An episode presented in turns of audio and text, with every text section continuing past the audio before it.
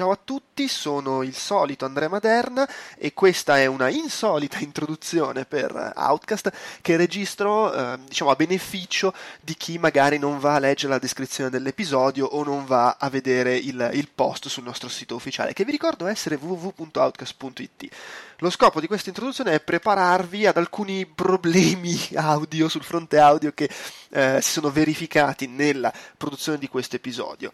Intendiamoci, non è che Outcast sia mai stato un tripudio di qualità audio, ma in questo caso c'è stata una problematica specifica. Quando sono andato a effettuare il montaggio mi sono reso conto che per tutta la lunghezza del file c'era una sorta di ticchettio di fondo regolare, tipo corvo di Edgar Allan Poe che, che, picchietta sul vetro della finestra. Era già successo in passato, ma per brevi pezzi di episodio, uno o due volte, non era una cosa così grave. Questa volta era su tutto l'episodio. Vi posso garantire che non era gestibile l'ascolto, ma proprio per niente.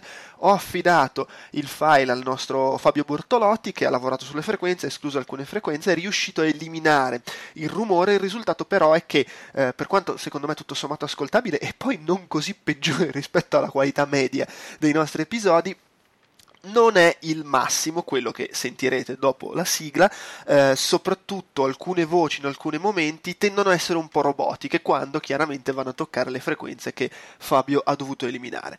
Mi dispiace, non era purtroppo possibile prendere in considerazione l'idea di registrare nuovamente l'episodio, spero risulti comunque eh, ascoltabile e gradevole e se, ne, se no, insomma, oh, pazienza, ce ne faremo una ragione, o se no anche non ce la faremo la ragione, vai a sapere. Comunque, buon ascolto, nei limiti del possibile, ciao e grazie.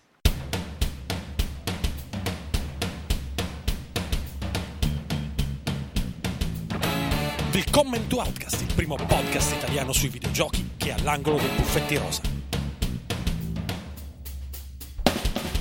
Benvenuti all'Outcast, ne? Wow!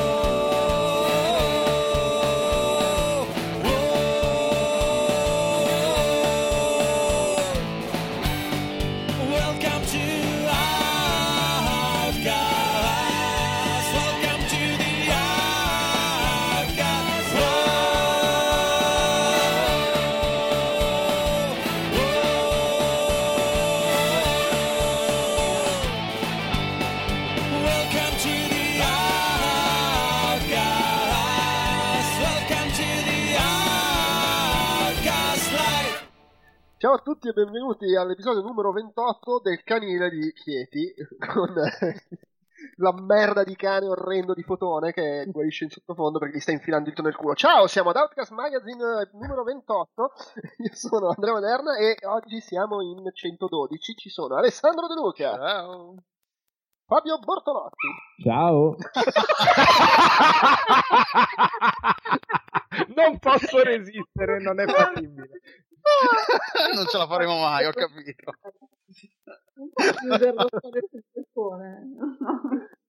ecco, cioè, abbiamo sentito, saluta Elena. Ciao! Poi c'è Ugo Laviano che si tocca pensando al cane. Mamma mia, in continuazione senza fermarmi mai. C'è la gif anche. Stefano Talarico. Ciao a tutti. Il cane di Lorenzo Antonelli. Vabbè, a eh, non ce l'hai potrebbe fatta. rispondere Fabio. Eccolo! Oh. e poi è intervenuto d'urgenza Marco Calcaterra quando ha saputo che Fotone avrebbe parlato di Trial. Ciao. Ciao Marco. anche, tra l'altro anche Uki vuole intervenire. Ah, una merda Trial Fusion. Il cane si può spegnere? No, io, io lo spegnerei molto. Io, cioè, ho visto prima il filmato, mi è sembrato di vedere uno sportello per batterie. Secondo me, se le levi. Però, vabbè, eh, premo no, il pulsante. Ok, lo... Cosa gli hai fatto? No, beh, è che giustamente può togliere il microfono quando non parla lui. Almeno voglio dire, così almeno com- il cane commenta. Vabbè, però a fotone dai. Non è d'accordo. Ma, tra l'altro d'accordo. il cane è, è probabile attento, che... è che è troppo acuto. tra l'altro gli interventi, gli interventi del cane sono sicuramente più ficcanti di quelli di fotone. Deve essere interessante. Vabbè, dai, buffetti rosa.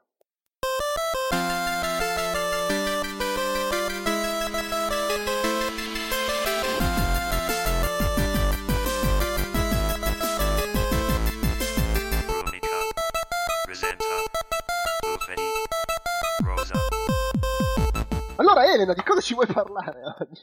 Beh, allora oggi vorrei parlare di un, um, di un gioco molto bello di cui ho anche parlato beh, su, su Outcast, che ho scritto anche la recensione, però bene parlarne ancora di più qua sul podcast, che è Monument Valley. Che... Ma che, che in quanti hanno giocato qua dentro? Io l'ho comprato. È già un passo. L'ho giocato. Fotone, tu l'hai giocato? Sì, sì, sì. Mi- E, e ti è piaciuto? Eh, tanto non da strapparmi non i capelli ma i Peli. Perché mi, mi- mi- ricordo che quando era stato fuori il trailer, Pocotto aveva detto mi sembra un'ipsterata del cazzo. Eh, E tu- no, non, non è Tu avevi abbracciato, No. sul momento avevi abbracciato la sua, la sua, la sua tesi, però magari poi hai cambiato idea. Sì, ma pure per Tris io avevo detto che era l'ipsterata del cazzo alla Zampini e Talarico e poi alla fine, e poi alla fine è stato... Perché hai l'occhio lungo È vero, certe invece era l'ipsterata del cazzo alla Ravanelli e Mottura, ricordo. Vabbè, comunque Elena, prego. Sarebbe bello un No. giorno parlare delle hipsterate del cazzo alla di tutti un po'. Vabbè. Vabbè. Ciao. Ciao! Boh, Devo dire che allora io sono molto, sono molto critica anch'io con le hipsterate del cazzo che mi irritano non poco. Però devo dire che non, non mi sembra un'hipsterata del cazzo. Di certo è un gioco furbino, però tra i tanti giochi furbini che mi è capitato di vedere nella vita, questo è fatto molto bene. Ecco, eh, vediamo un po' di ricapitolare un attimo. Ma non è un'ipsterata del cazzo, però è un'ipsterata o non è neanche un'ipsterata? No, non lo trovo un'hipsterata. Ecco, non lo trovo. Comunque secondo me l'hipsterata è del cazzo e basta. Quindi proprio... Ok, scusa, eh, non so, io non me ne intendo. Comunque, prego. Ehm, allora, cosa, cosa posso raccontarvi? Io vi riassumo un attimino quello che ho scritto anche nella recensione, ma riporto anche a voce le, le- le sensazioni. Allora, si tratta Eh, sì. di un puzzle game, un puzzle game ehm, che sostanzialmente è basato sempre sul solito principio del- delle architetture alla Esker. Quindi, come altri giochi di cui ho parlato anche l'anno scorso. Subito originalissimo, insomma. Eh? Esatto, Eh? e in questo si dimostra assolutamente poco originale, però devo anche dire che ormai questa soluzione di, di- di level design e di gameplay, diciamo che rappresenta un genere, secondo me.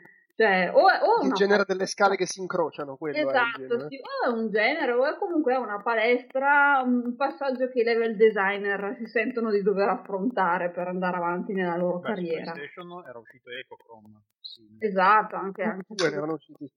sì, sulla- Beh, poi anche, anche Fez, dai, non era proprio la stessa cosa, però un pochino forse. Beh, si giocava Sì, con comunque si parla sempre di.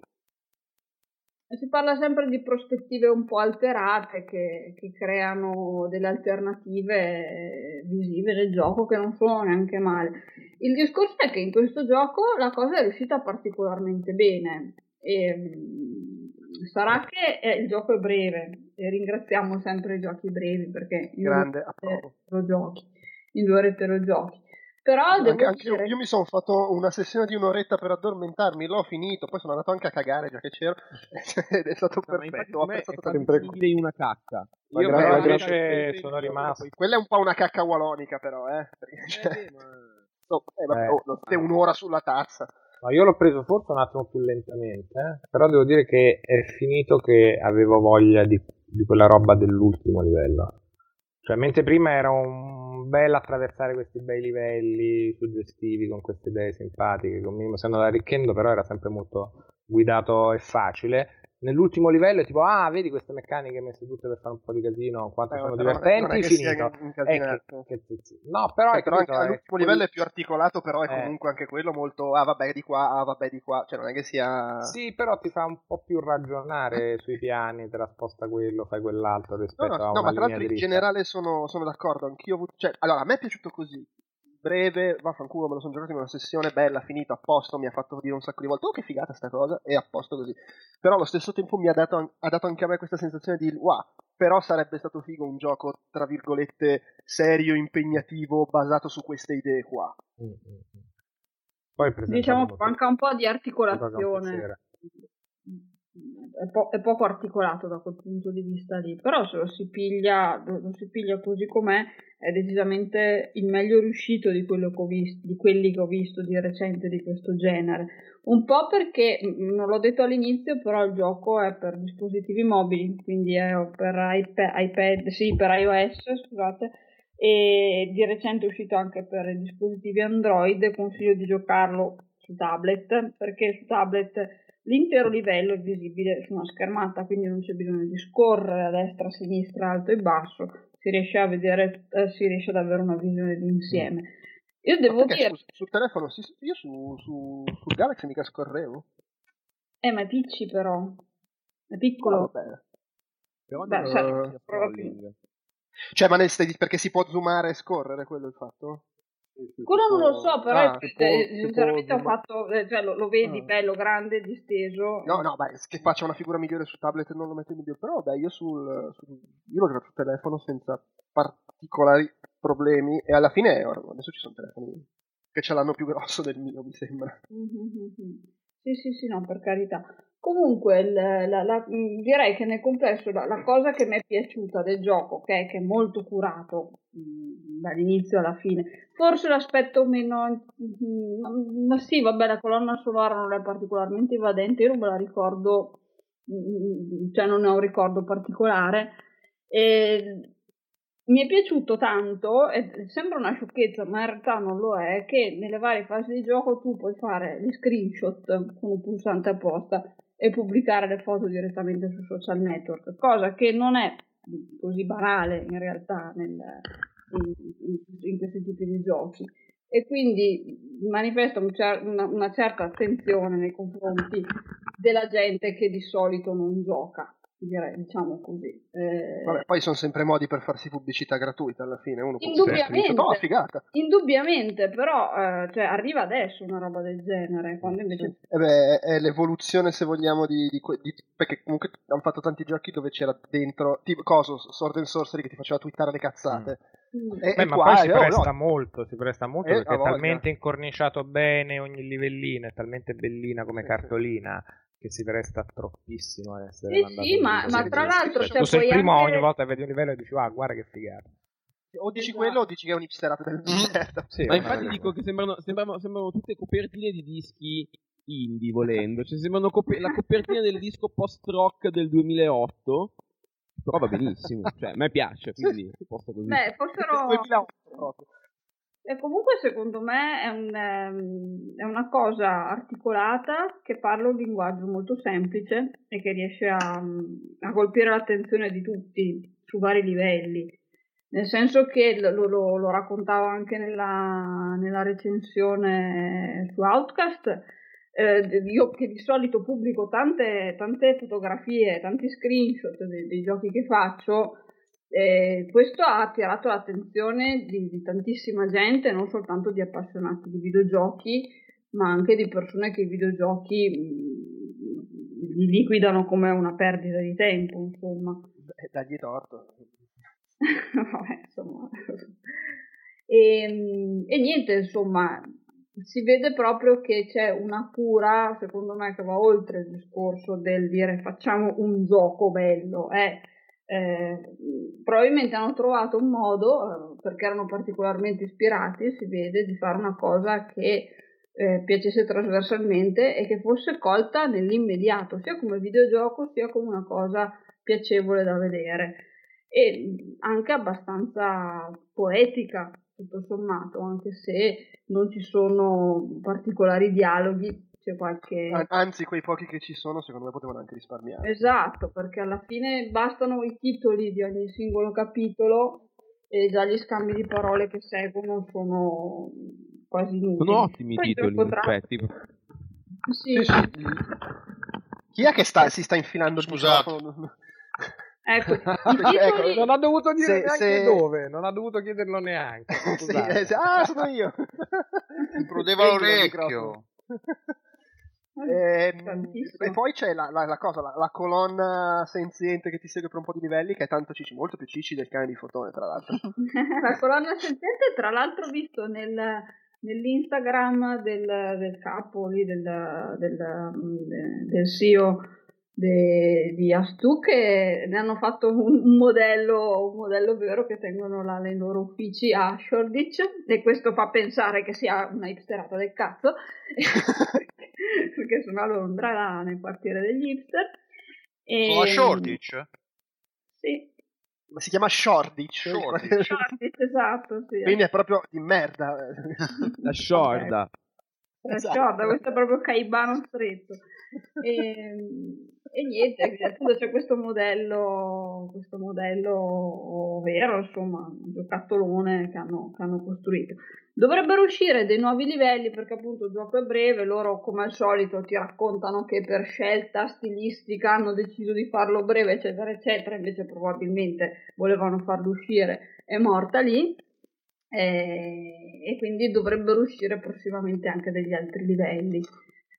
E costa quanto costa? Aspetta, sui 3 euro. 3 euro. 3,59 Ammazza. è tantino per essere, per essere per la quantità di tempo giocato e soldi pagati, eh, cioè il rapporto diciamo è, come si dice, Beh. alto-basso. Insomma, So- sono, sono usciti giochi da due ore che ne costavano 15 su Xbox e simili, eh. Vabbè, ma siete voi che li comprate o ve, ve li fate regalare? No, no, voi, ma- voi, no, che ci voi, è il mondo della pubblicazione dei giochi. sono Voi- usciti, poi, cioè, eh, poi io non compro un cazzo, mi faccio mandare i codici per recensire, però sono usciti. Tutto qua.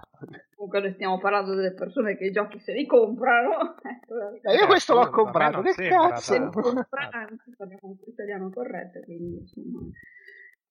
Scusa, Ecco, 3 euro per un paio d'ore, vai al cinema spendi molto di più. Esatto, so, vabbè, dai, si stava meglio quando si stava peggio, Esatto. Milano è bella ma non Una si volta era tutto Shordry. Ma volevo sapere una cosa, vogliamo parlare di questo Sempre gioco della durata del gioco stesso? Dai, pa- forza, giusto, ritmo, passiamo a Mario Golf 3DS. Mario Golf 3DS, allora, io l'ho comprato, qualcun altro l'ha comprato, ve lo dico, mi siete fatti passare i codici. No, io non mi sono neanche fatto passare il codice perché non me ne frega niente, però... Ecco, allora, Io l'ho Eh, provato avete- per 10 Grazie. secondi. Io l'ho comprato e non ci ho giocato. Io non ho neanche allora, un 3DS. Io non l'ho comprato, ma ci giocherei. Eh, anch'io. Dai, mi metto anche in questo gruppo. Io ho giocato a Mario Golf su Nintendo 64, questo, può- questo può essere Ecco, gioco. anche, anch'io ero ferma a Mario Golf su Nintendo 64 che mi ero divertito un botto. Qua mi sto divertendo un po' meno, sto andando molto rilento. E perché appunto lo, trovo molto poco divertente, sto incontrando dei problemi con, eh, col- con l'interfaccia e anche a livello di, di- di grafica sullo schermo superiore, veramente eh, eh, no, non ci siamo assolutamente. Allora, la struttura è sempre la solita, quindi eh, giochi a golf nei campi da golf eh, più assurdi e strani di questo mondo. Eh, I personaggi che giocano sono quelli del mondo Nintendo, quindi c'è Mario, Luigi, Peach, Yoshi e compagnia bella. Eh, Le solite un- menate. le solite menate. eh, diciamo C'è che qualcosa di nuovo rispetto a... Beh, a parte che sei giocato su Nintendo 64 magari ti mancano un po' i riferimenti. Eh, oddio, di nuovo c'è che giochi online, ci sono i Ah, beh. campionati europei e i campionati mondiali e quindi eh, non è, eh, chiaramente ci sono delle finestre di tempo in cui tu puoi iscriverti ai campionati e giocarli e dopo alla fine a seconda dei punteggi fatti eh, prendi un, un punteggio in classifica che ti dà delle monete che poi dopo tu puoi spendere all'interno del gioco. Però tutto sommato la struttura è identica, quindi devi il solito procedere... Bonus Golf eh, con la trucco Sì, con esatto. Di Camelot. no? Mm, Esatto.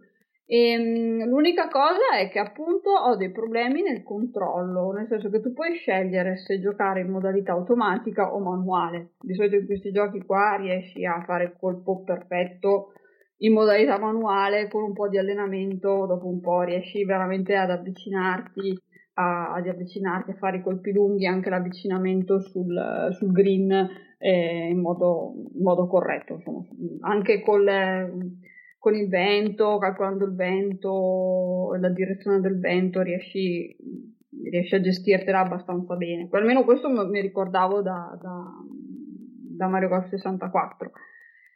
La meccanica, la dinamica è la stessa, identica anche qua. L'unico problema è che eh, mentre in automatico la cosa è abbastanza semplice da controllare, ah, eh, sì, sto giocando principalmente in automatico, nel momento in cui tu devi andare in manuale e decidi anche che taglio dare alla pallina, quindi dargli il taglio alto, il taglio basso per farla andare più in alto oppure più in basso per farle subire meno l'effetto del vento, hai dei problemi di controllo non indifferenti, nel senso che bisogna, ehm, cioè almeno io de- de- de- nell'impugnare il DS devo tenere lo stick analogico verso l'alto o verso il basso, impugnando la console e al contempo premere A e B assieme per fare il colpo perfetto, perfettissimo. E non è proprio semplice anche perché devi prima far partire il colpo premendo A, dopo tiri in su e dopo premi il, i due pulsanti assieme. Quando tiri in su io almeno perdo la presa sulla console e quindi non, non, ho, non ho proprio il controllo esatto sul colpo e devo ancora riuscire a trovare un modo per risolverla. Secondo te è un problema della console o è questione di pratica? Perché io mi sono no, secondo me è un problema della console. Secondo me è un problema della 3DS mi, mi, trovo abbastanza scomodo in qualsiasi gioco non sia, vabbè, l'appoggio e uso il touchscreen. Esatto, e stesso, stesso, stesso, stessa riflessione che faccio io, secondo me è proprio un problema della console, dovrebbe essere un pelino più in basso secondo me lo stick analogico, forse è proprio quello, quello che mi dà il problema. Comunque c'è anche un problema dal punto di vista grafico, ne parlavo con un mio amico proprio la settimana scorsa che anche lui ci sta giocando, poco anche lui, e ehm, nel momento in cui si tratta di avere la visuale sul, sui colpi, quindi su come sarà la buca, sulla direzione che può avere la, la, la traiettoria che ha la pallina, vedi malissimo sia sullo schermo inferiore sia in quello superiore e quando sei sul green sul green tradizionalmente in questi giochi hai una griglia che ti indica le varie pendenze eh, la pendenza proprio del, del, terreno, quindi se è inclinato verso sinistra, verso destra, in discesa oppure in salita, non si capisce praticamente niente. Oh, Quindi... brava Elena, no, devo dire veramente brava Elena perché ho giocato il gioco praticamente due minuti e mezzo. Eh, c'era una sorta di presentazione per bambini di vari giochi Nintendo, c'era pure questo. Io quando ho visto quel green, sinceramente non ci volevo credere nel eh, senso esatto. che si vede una sorta di ammasso di, di righe spizzellate. Scalezzature a bestia. Sì, cioè, veramente, no, se, siccome in questi giorni sto giocando Everybody's Golf per, per PS Vita, cioè la differenza è stata veramente... Cioè, fin... Poi il green è una parte accessoria, no? In un gioco di golf. sì, esatto. No, no, veramente è, è, secondo me è sufficiente. parole su Everybody's Golf? Vabbè, 10 parole possiamo poi pure spenderle, però però diciamo è importante dire che io a causa della rappresentazione del green non comprerò questo gioco, cioè è, fa veramente così schifo. Cioè, sì, sono, sono lo rende al limite, al limite, dell'ingiocabile, nel senso secondo me dopo un po' con degli automatismi tu riesci a capire, a capire com'è, come non è, come funziona, che, che, tu devi dare ad esempio un po' più di potenza di quella che ti viene indicata dal gioco, suggerita dal gioco e così via. Però non hai la visibilità che tu vorresti eh. avere in un gioco del genere. È proprio cioè, io ho fatto il primo campionato europeo, ho visto gente che è finita a meno 22, io ho finito a meno 10 e quella è gente che probabilmente ormai va, va avanti a occhi chiusi anche senza guardare il, gli schermi perché nel momento in cui tu, tu trovi il, il, il, metodo, perché è una questione di metodo, uh, vai avanti e fai anche punti, però non è un divertimento, insomma, è voler fare livellare basta, insomma, sostanzialmente, non è che... Quindi sono abbastanza delu- molto delusa, molto delusa, ecco, purtroppo, c'è da dire. Secondo me paga molto la risoluzione, cioè questo discorso del green ah, paga, paga, proprio la risoluzione rispetto a Everybody's per PS Vita è proprio tutto un altro paio di maniche. Secondo me, soltanto chi è veramente super appassionato dei personaggi Nintendo, quindi diciamo che giocherebbe un gioco di golf soltanto se spinto da personaggi che ama, allora diciamo ci si può stare perché è comunque un gioco. Eh, ma è un po' quello, perché alla fine è Everybody's Golf con la maschera Nintendo. Per esempio, per me quello sarebbe un outkill invece che un negativo perché i pupazzi di Everett Botis Golf mi fanno proprio schifo. Personaggi È lo Nintendo sono, affezionato sono simpatici. E però con sto problema del green No, no, è chiaro. devi proprio Sì. averci voglia di giocare con Sai che, cioè, più- che- allora sicuramente paga il confronto della risoluzione, eh, però io mi ricordo che mi divertivo con i giochi di golf eh, su Mega Drive. eh, quindi- Sì, no, ma poi stiamo più che altro quello che stiamo dicendo io Elena è proprio il fatto che al di là della risoluzione c'è proprio una scelta stilistica eh, relativamente alla rappresentazione del green che è veramente molto Che pessima. perché Cioè, anche se hai una risoluzione di quel tipo lì, falla diversa. ma fai la griglia un po' meno, meno fitta, cioè ci sono tanti 3000 modi per, per renderlo almeno più carino da vedere. Invece Ci sono boh. dei momenti, dei momenti in cui non si vede neanche l'asta della buca, tutto per capire. Cioè, quando, quando c'hai la buca abbastanza distante, tu sei prova- arrivato con la pallina al, al bordo del green, diciamo, a volte E non il vedi 3D neanche non aiuta per perché niente, è cioè- stile che viene fagocitato dai pixel, una roba così. No, ma eh. quello che mi chiedo, il 3D non aiuta per... No, perché sarebbe stato figo se tipo in 3D invece si vedeva la geometria un po' del green. No. Vedi bene in 3D le scalette. Non- No, a parte che io lo tengo Eh. spesso disattivato. 3D, io avevo iniziato a giocare in 3D, ho- mi ricordo bene che a un certo punto ho disattivato perché non mi dava nulla in più e fine. Per me è morta. Non mai, è sempre così per-.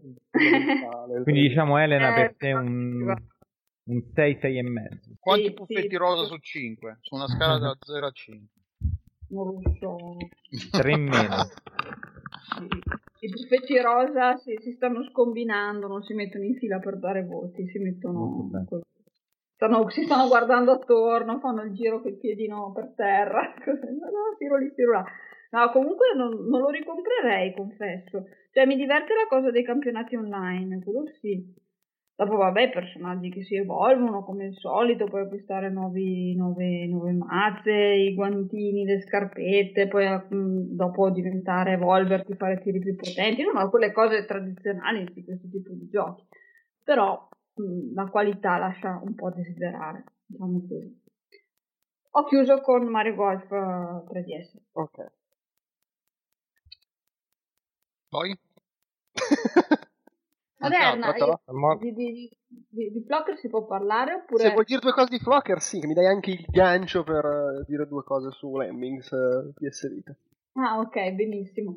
Poi ho provato anche Flockers, che è un gioco di Team 17, eh, è un puzzle game in stile Lemmings, ossia un- sono queste pecore, eh, che sono in particolare le pecorelle che venivano lanciate dai, mostri, da- sì, dai, dai vermi di Worms nelle, nelle battaglie, del- nelle partite dello strategico a turni. Cos'è? Tra Era una bomba, sì, pecora, no? eh, So che anche tu Andrea l'hai giocato per... eh, Sì, per- mi ero, per- ero completamente perso questo dettaglio che le pecore erano quelle di Worms, ma in Worms erano delle bombe le pecore, ricordo che tipo Sì, sì, le, erano le delle lanciavano, e poi esplodevano. La bomba pecora, certo.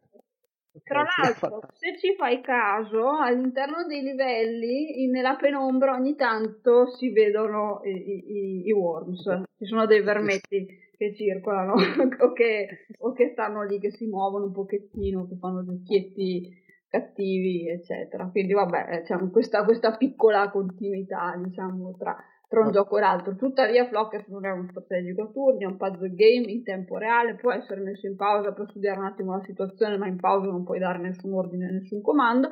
Sostanzialmente, queste pecore, come tutte le pecore, si muovono in gregge, quindi si inseguono e si inseguono per andare verso morte certa, perché questi livelli sono dei, diciamo, è- è crudelissimo. è crudelissimo perché sono dei livelli in stile un po' steampunk, con- quindi con eh, lame, con presse, con eh, strumenti di tortura, robe varie. E tu devi portare in salvo queste, queste pecore, evitare che si facciano del male, che si ammazzino. C'è molto spargimento di sangue ovino, eh, è la fiera dell'abbacchio, proprio una cosa.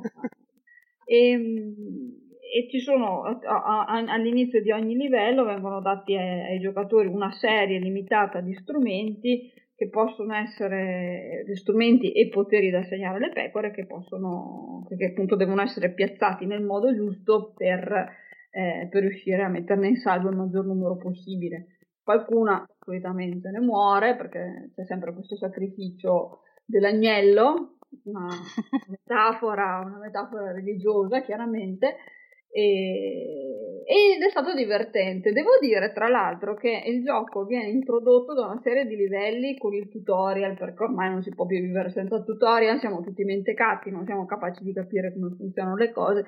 E io avevo il terrore che questi tutorial proseguissero fino alla fine.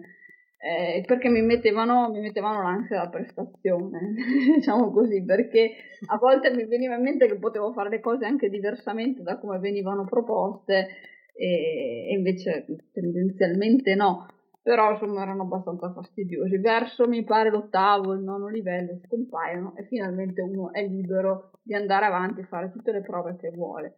Devo dire che il gioco ha una bella, una bella curva di, di, di, crescita, diciamo i primi livelli sono un po' più semplici, dopo diventano un attimino più complessi però comunque danno soddisfazione. L'idea, prim- certo. l'idea è comunque quella di rigiocare, rigiocare il più possibile ciascun livello per salvare il maggior numero di pecore possibili.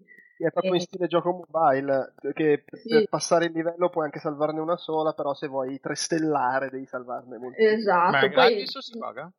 No. Allora, è su Early Access Steam. su Steam. Esatto. E sono 13,99 euro. No, ma c'è il cazzo. Eh no, non è poco. Però va detto che per essere un... cioè rispetto a... è vero che è anche un gioco più semplice come grafica, sistema e tutto rispetto ad altri giochi, però per essere un gioco su Early Access alla fine è piuttosto stabile, a me è crashato una o due volte. A me mai, soltanto con l'editor una volta. Eh, eh, ha già l'editor dei livelli sì, dentro, esatto, puoi costruirti i tuoi livelli e scaricarne di fatti da altri, da altri eh, giocatori quindi... Vabbè, poi chiaramente lo sta, essendo in early access lo stanno continuamente aggiornando perché sistemano una roba di qua, una roba di là. Però, cioè, già, già in early access c'hai 25 livelli, che credo sia tipo un terzo.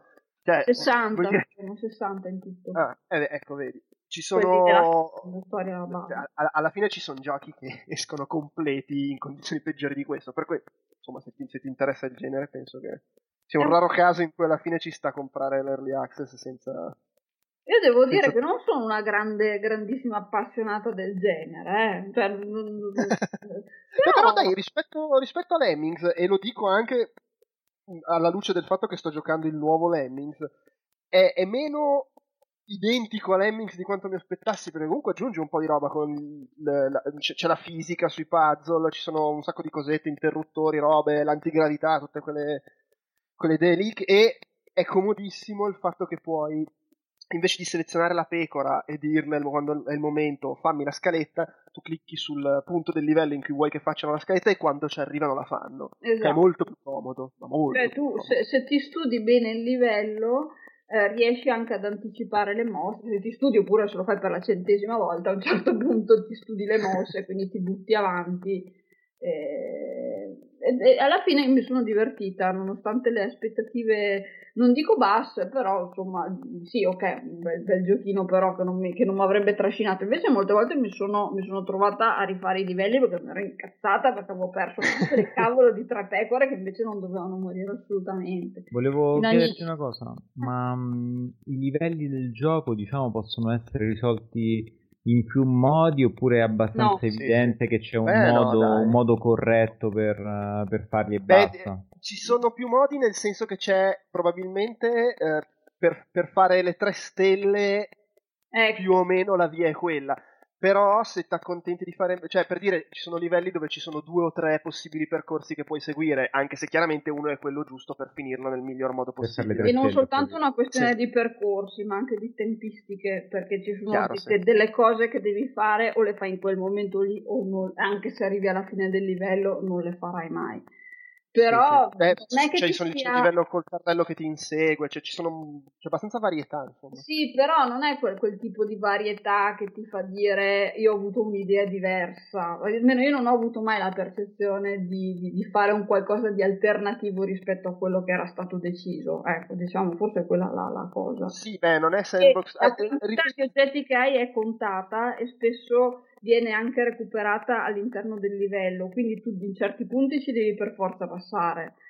E, è, è- è- è più guidato forse di quanto... Sì, ecco, rispetto a Lemmings, Lemmings tu parti che hai già il set di azioni per il livello, mentre in Flockers eh, parti che ne hai qualcuna, però le trovi in giro. le, No, le- cioè, le- le- le raccogli. E, e- e chiaramente sono anche passate in giro nella maniera, tra virgolette, giusta per le situazioni che ci sono.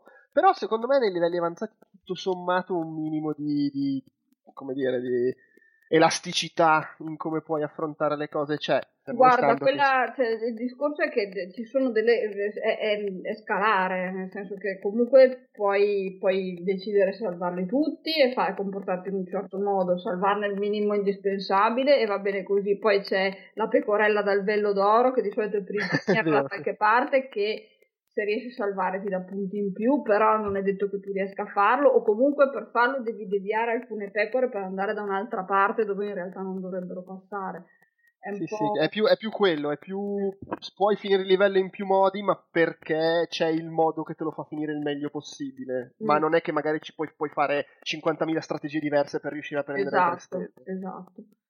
E poi è carino, vabbè, ci sono le, le classifiche, chiaramente, le classifiche con gli amici, eccetera, con abbastanza, vabbè, divertente, perché un minimo ti misuri con gli altri, però questa è una cosa ormai banale, diciamo. Però, vabbè. visto che è molto veloce come gioco, hai anche dei riscontri immediati su questa cosa qua, riesci a scalare abbastanza velocemente le classifiche. Se ce l'ho fatta io, insomma, diciamo. Perché vabbè, l'altro- probabilmente perché anche in early access, quindi ci sono poche persone. So. quello sì, probabile. Anche se comunque sul forum ufficiale del gioco è pieno di gente, eh vabbè, ma avete rifatto Lemmings, che cacchio. Vabbè, quindi un po' No, come no. Fotone che si vanta di- vantava di essere primo sui circuiti di Mario Kart 8 quando ci giocavano in 10, tipo. Esatto. Eh, vabbè, non sono più primo, ho controllato oggi. Ecco. Comunque devo dire che le, le- le- le pecorelle, chiudo così con questo mio intervento su Fox, assomigliano tantissimo a Shaun the Sheep. Quindi che, è il cartone animato della pecorella pazza scatenata che mi piace un sacco e, e loro mi, mi divertono molto anche per questo motivo qua. Eh, oltre che a fare dei belati assurdi e strazianti quando vengono maciullate da, da lame rotanti o spappolate da, da presse cattive. eh. Sì, a me, a me dispiaceva molto quando, quando non riuscivo a salvarle. Eh. Ma gli schizzi di San finiti. Se invece me lo facessero che al posto delle pecore ci sono 100.000 cani di fotone, Mamma. Ehm, tra l'altro mi stavo chiedendo adesso, mentre, mentre se ne parlava, che io immagino anche voi, Lemmings tendo a darlo abbastanza per scontato, cioè è, è Lemmings, è un gioco tipo Lemmings, però in realtà in effetti guardavo, ne sono usciti tipo 4 negli anni 90 e l'ultimo è del 2000, cioè sono passati 14 anni dall'ultimo Lemmings. Ma Effettivamente Lemmings immagino ci sia un sacco di gente che non sa cosa sia. Sì, è che per me è 2000 così memorabile. No, c'era quello per PSP Vero. per PS... Ma non c'è Qual era? che è uscito tipo nel 2004. Ok, perché Lemmings Revolution Che è è del comunque 2000. dieci anni fa. Eh, eh sì, è comunque dieci anni fa quello per PSP. Però sì, vedo, io qua su, su Wikipedia vedevo Lemmings Revolution che è del 2000. Vabbè, ci, ci sarà quello per PSP che è di poco successo. Però nel senso, eh, per, per noi che giocavamo in quegli anni è una roba abbastanza assodata, ma in effetti immagino che un sacco di gente oggi dice, oh Lemmings, che cazzo è? Beh, Sì, Anche io perché non è neanche semplice da spiegare eh, come gioco. È molto, molto. par- è proprio tipo Lemmings. Cioè... Vabbè, diciamo che ci sono dei giochi che mh, hanno cambiato la formula in altro modo. Per esempio, c'era Aqua Panic, che è un gioco, un puzzle game abbastanza poco conosciuto, che è uscito sia per PSP che per PlayStation 3, eh, in cui praticamente dovevi portare dei pesciolini al traguardo fondamentalmente ed era tutto giocato Mm, sulla, sì, sì. sulla fisica dell'acqua. Quindi sicuramente è un po' diverso rispetto a Lemmings, ma il concetto di portare creature No, no, ma tanti giochi su fanno. quel filone lì sicuramente ci sono. È proprio l'idea di dire, vabbè, Lemmings, e io do per scontato che se dico Lemmings la Certo. gente sappia cosa Certo, sia. non è- non no, no, quello, quello non, è, non è sicuramente più detto. Eh, Detto questo, io appunto sto provando il nuovo Lemmings per PS Vita che esce tra l'altro questa settimana, adesso non mi ricordo come di preciso, si chiama Lemmings Touch ed è Lemmings con la grafica brutta 3D che c'ha Lemmings da un po' di tempo. Benissimo. no, però è, è- è- è- cioè, questo è proprio Lemmings, funziona come Lemmings, boh, non, non, non c'ha tutti gli enigmi sulla fisica invece carini di Flockers, è proprio abbastanza tradizionale. L'unica cosa ci sono i Lemmings stronzi, che non so se c'erano anche non mi pare ci fossero in nessuno dei precedenti, che sono tipo i Lemmings, eh, quelli che sono andati nella grotta di, di Akuma, come, come Sauron, ne parliamo dopo, e sono tornati con- di un colore diverso. Oddio, E- puffi neri, che belli i puffi neri! Esatto, sono i puffi neri. Com'è che facevano e gnac gnac? Com'è che Gnacchi, facevano? mitici, mitici puffi neri. E, se, e se un puffo, un Lemmings nero arriva all'uscita, perdi. Ma a parte quello. Tuttavia, No, se, e- parliamo, se parliamo di Lemmings e di puffi neri, qua ci capisce proprio manco nessuno. Perché Sì, tra i l'altro. puffi neri sono ancora prima dei, dei Lemmings. sono cavolo. stati i film dei puffi di recente, per cui magari quelli sono. Ci sono i puffi neri nei film. Eh no, adesso mi sta chiedendo. Dipende Eh. se c'è la grotta. Cioè, io leggo Eh. il Corriere dei Piccoli, la storia del puffo nero, quindi insomma... Cioè, Vabbè, comunque, se a qualcuno interessa giocare a un Lemmings che esce su PS Vita, costerà invece questo 9,99€, va detto. L'unica cosa è che si chiama Lemmings Touch, infatti si controlla praticamente tutto col touch, a parte la cosa abbastanza intelligente, devo dire, che col dorsale sinistro metti in pausa e con quello destro mandi avanti, cioè la, la veloci- aumenti la velocità, che è molto comodo. Il problema è che secondo me giocare tutto col touch è un po' scomodo, perché anche se puoi zoomare, a volte andare lì col dito e cercare di selezionare il singolo Lemmings e poi dargli l'ordine eh, in mezzo alla folla è un po' incasinato. A maggior ragione, visto che, come dicevo prima, qui non c'è la cosa di Flockers che puoi dire in anticipo quando arrivi lì fammi sta roba, ma devi dargli i comandi al volo al momento giusto. Non so, io mi sto trovando onestamente un pochino scomodo. Eh, sarà anche che lo schermo, vabbè, non è che sia minuscolo lo schermo di PS Vita, però non è, che, non è neanche un tablet, eh, Mm. diciamo. Poi vabbè, poi il gioco è Lemmings, è carino. In tutto questo mi sono perso. Flockers dov'è che esce? È PC, PC, è su Steam Ear- Early Access. sì.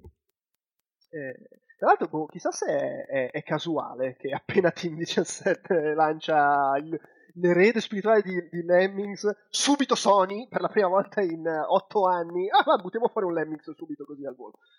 Eh beh, sulla scia probabilmente, visto che il nome è ritornato fuori, non è che... Cioè, gli stessi, gli stessi sviluppatori dicono che si sono ispirati a Lemmings Sì, sì, e no, addirittura sì. Tim Burton, anche se non ho capito il motivo, però insomma... No, le musichette forse. Hanno i capelli uguali.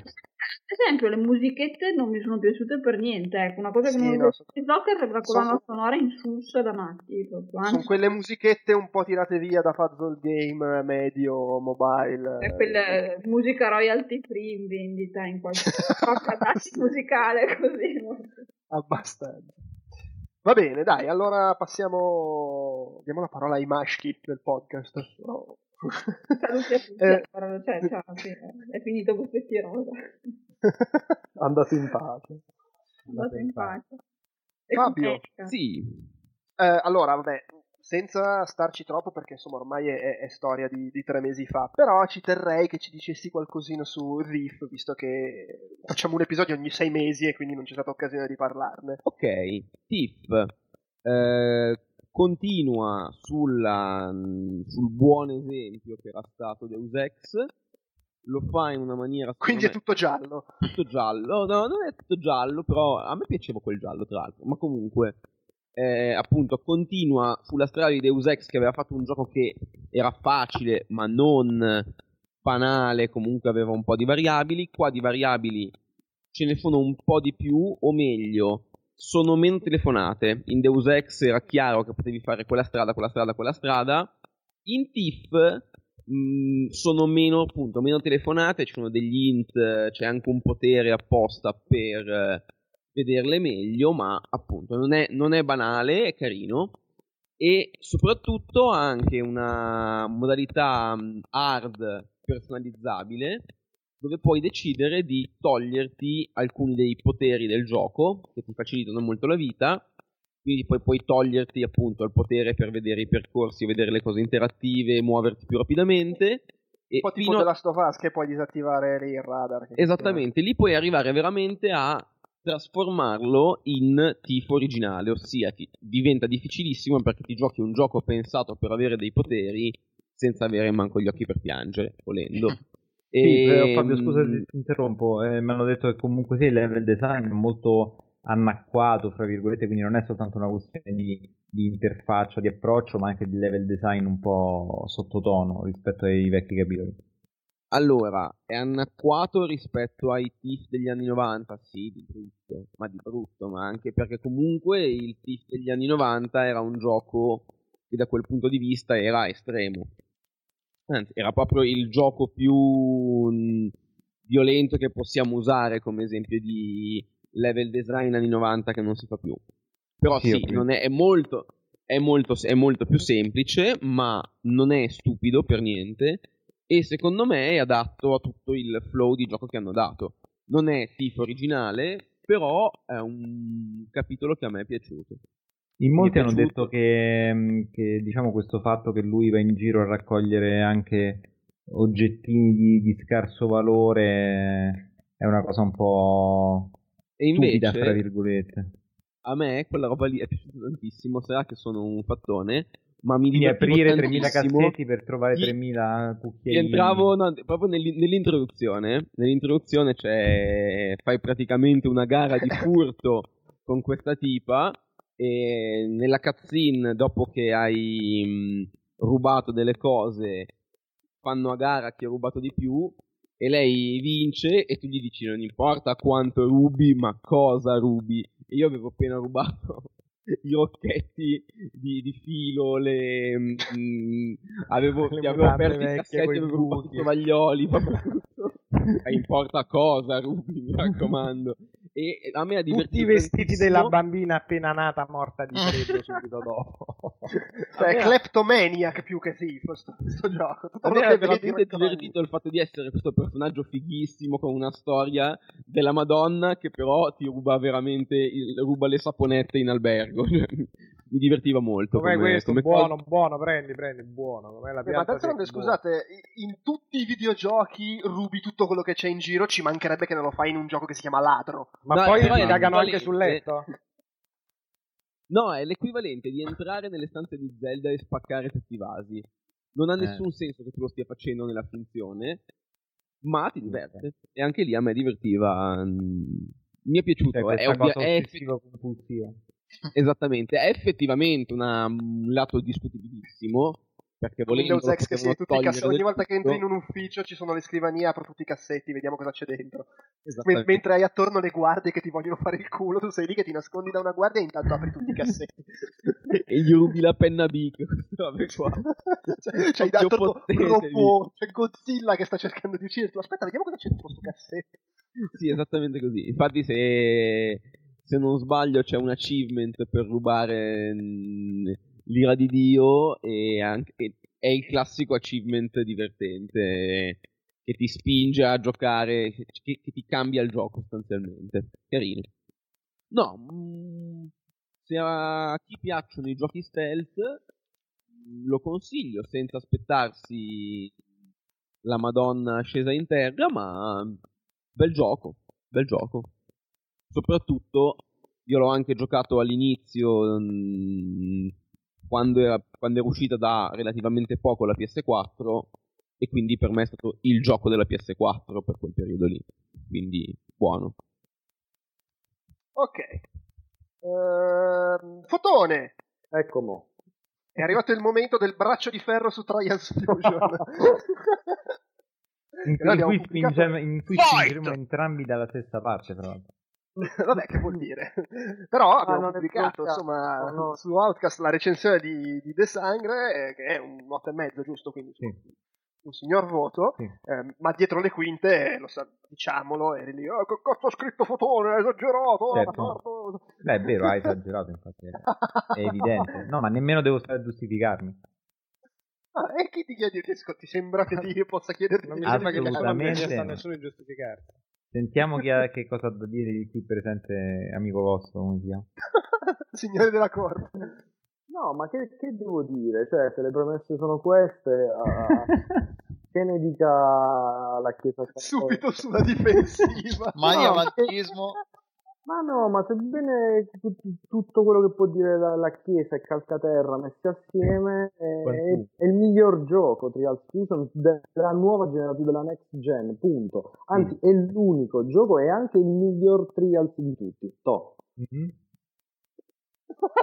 Ah sì, ma, ma mm, Dio, se, se- se devo rispiegare lo rispiego in Stai balbettando, Fotone. No, no, non devi rispiegare, ma che cosa c'ha di più di Trials Evolution?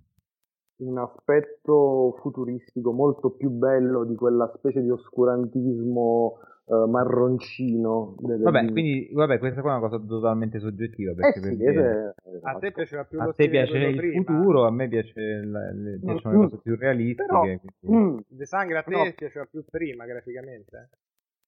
Allora, ehm, probabilmente è un po' più rifinito questo nuovo, però io associo il motocross comunque più alla- al fango, alla polvere che non a pedanine futuristichine carine.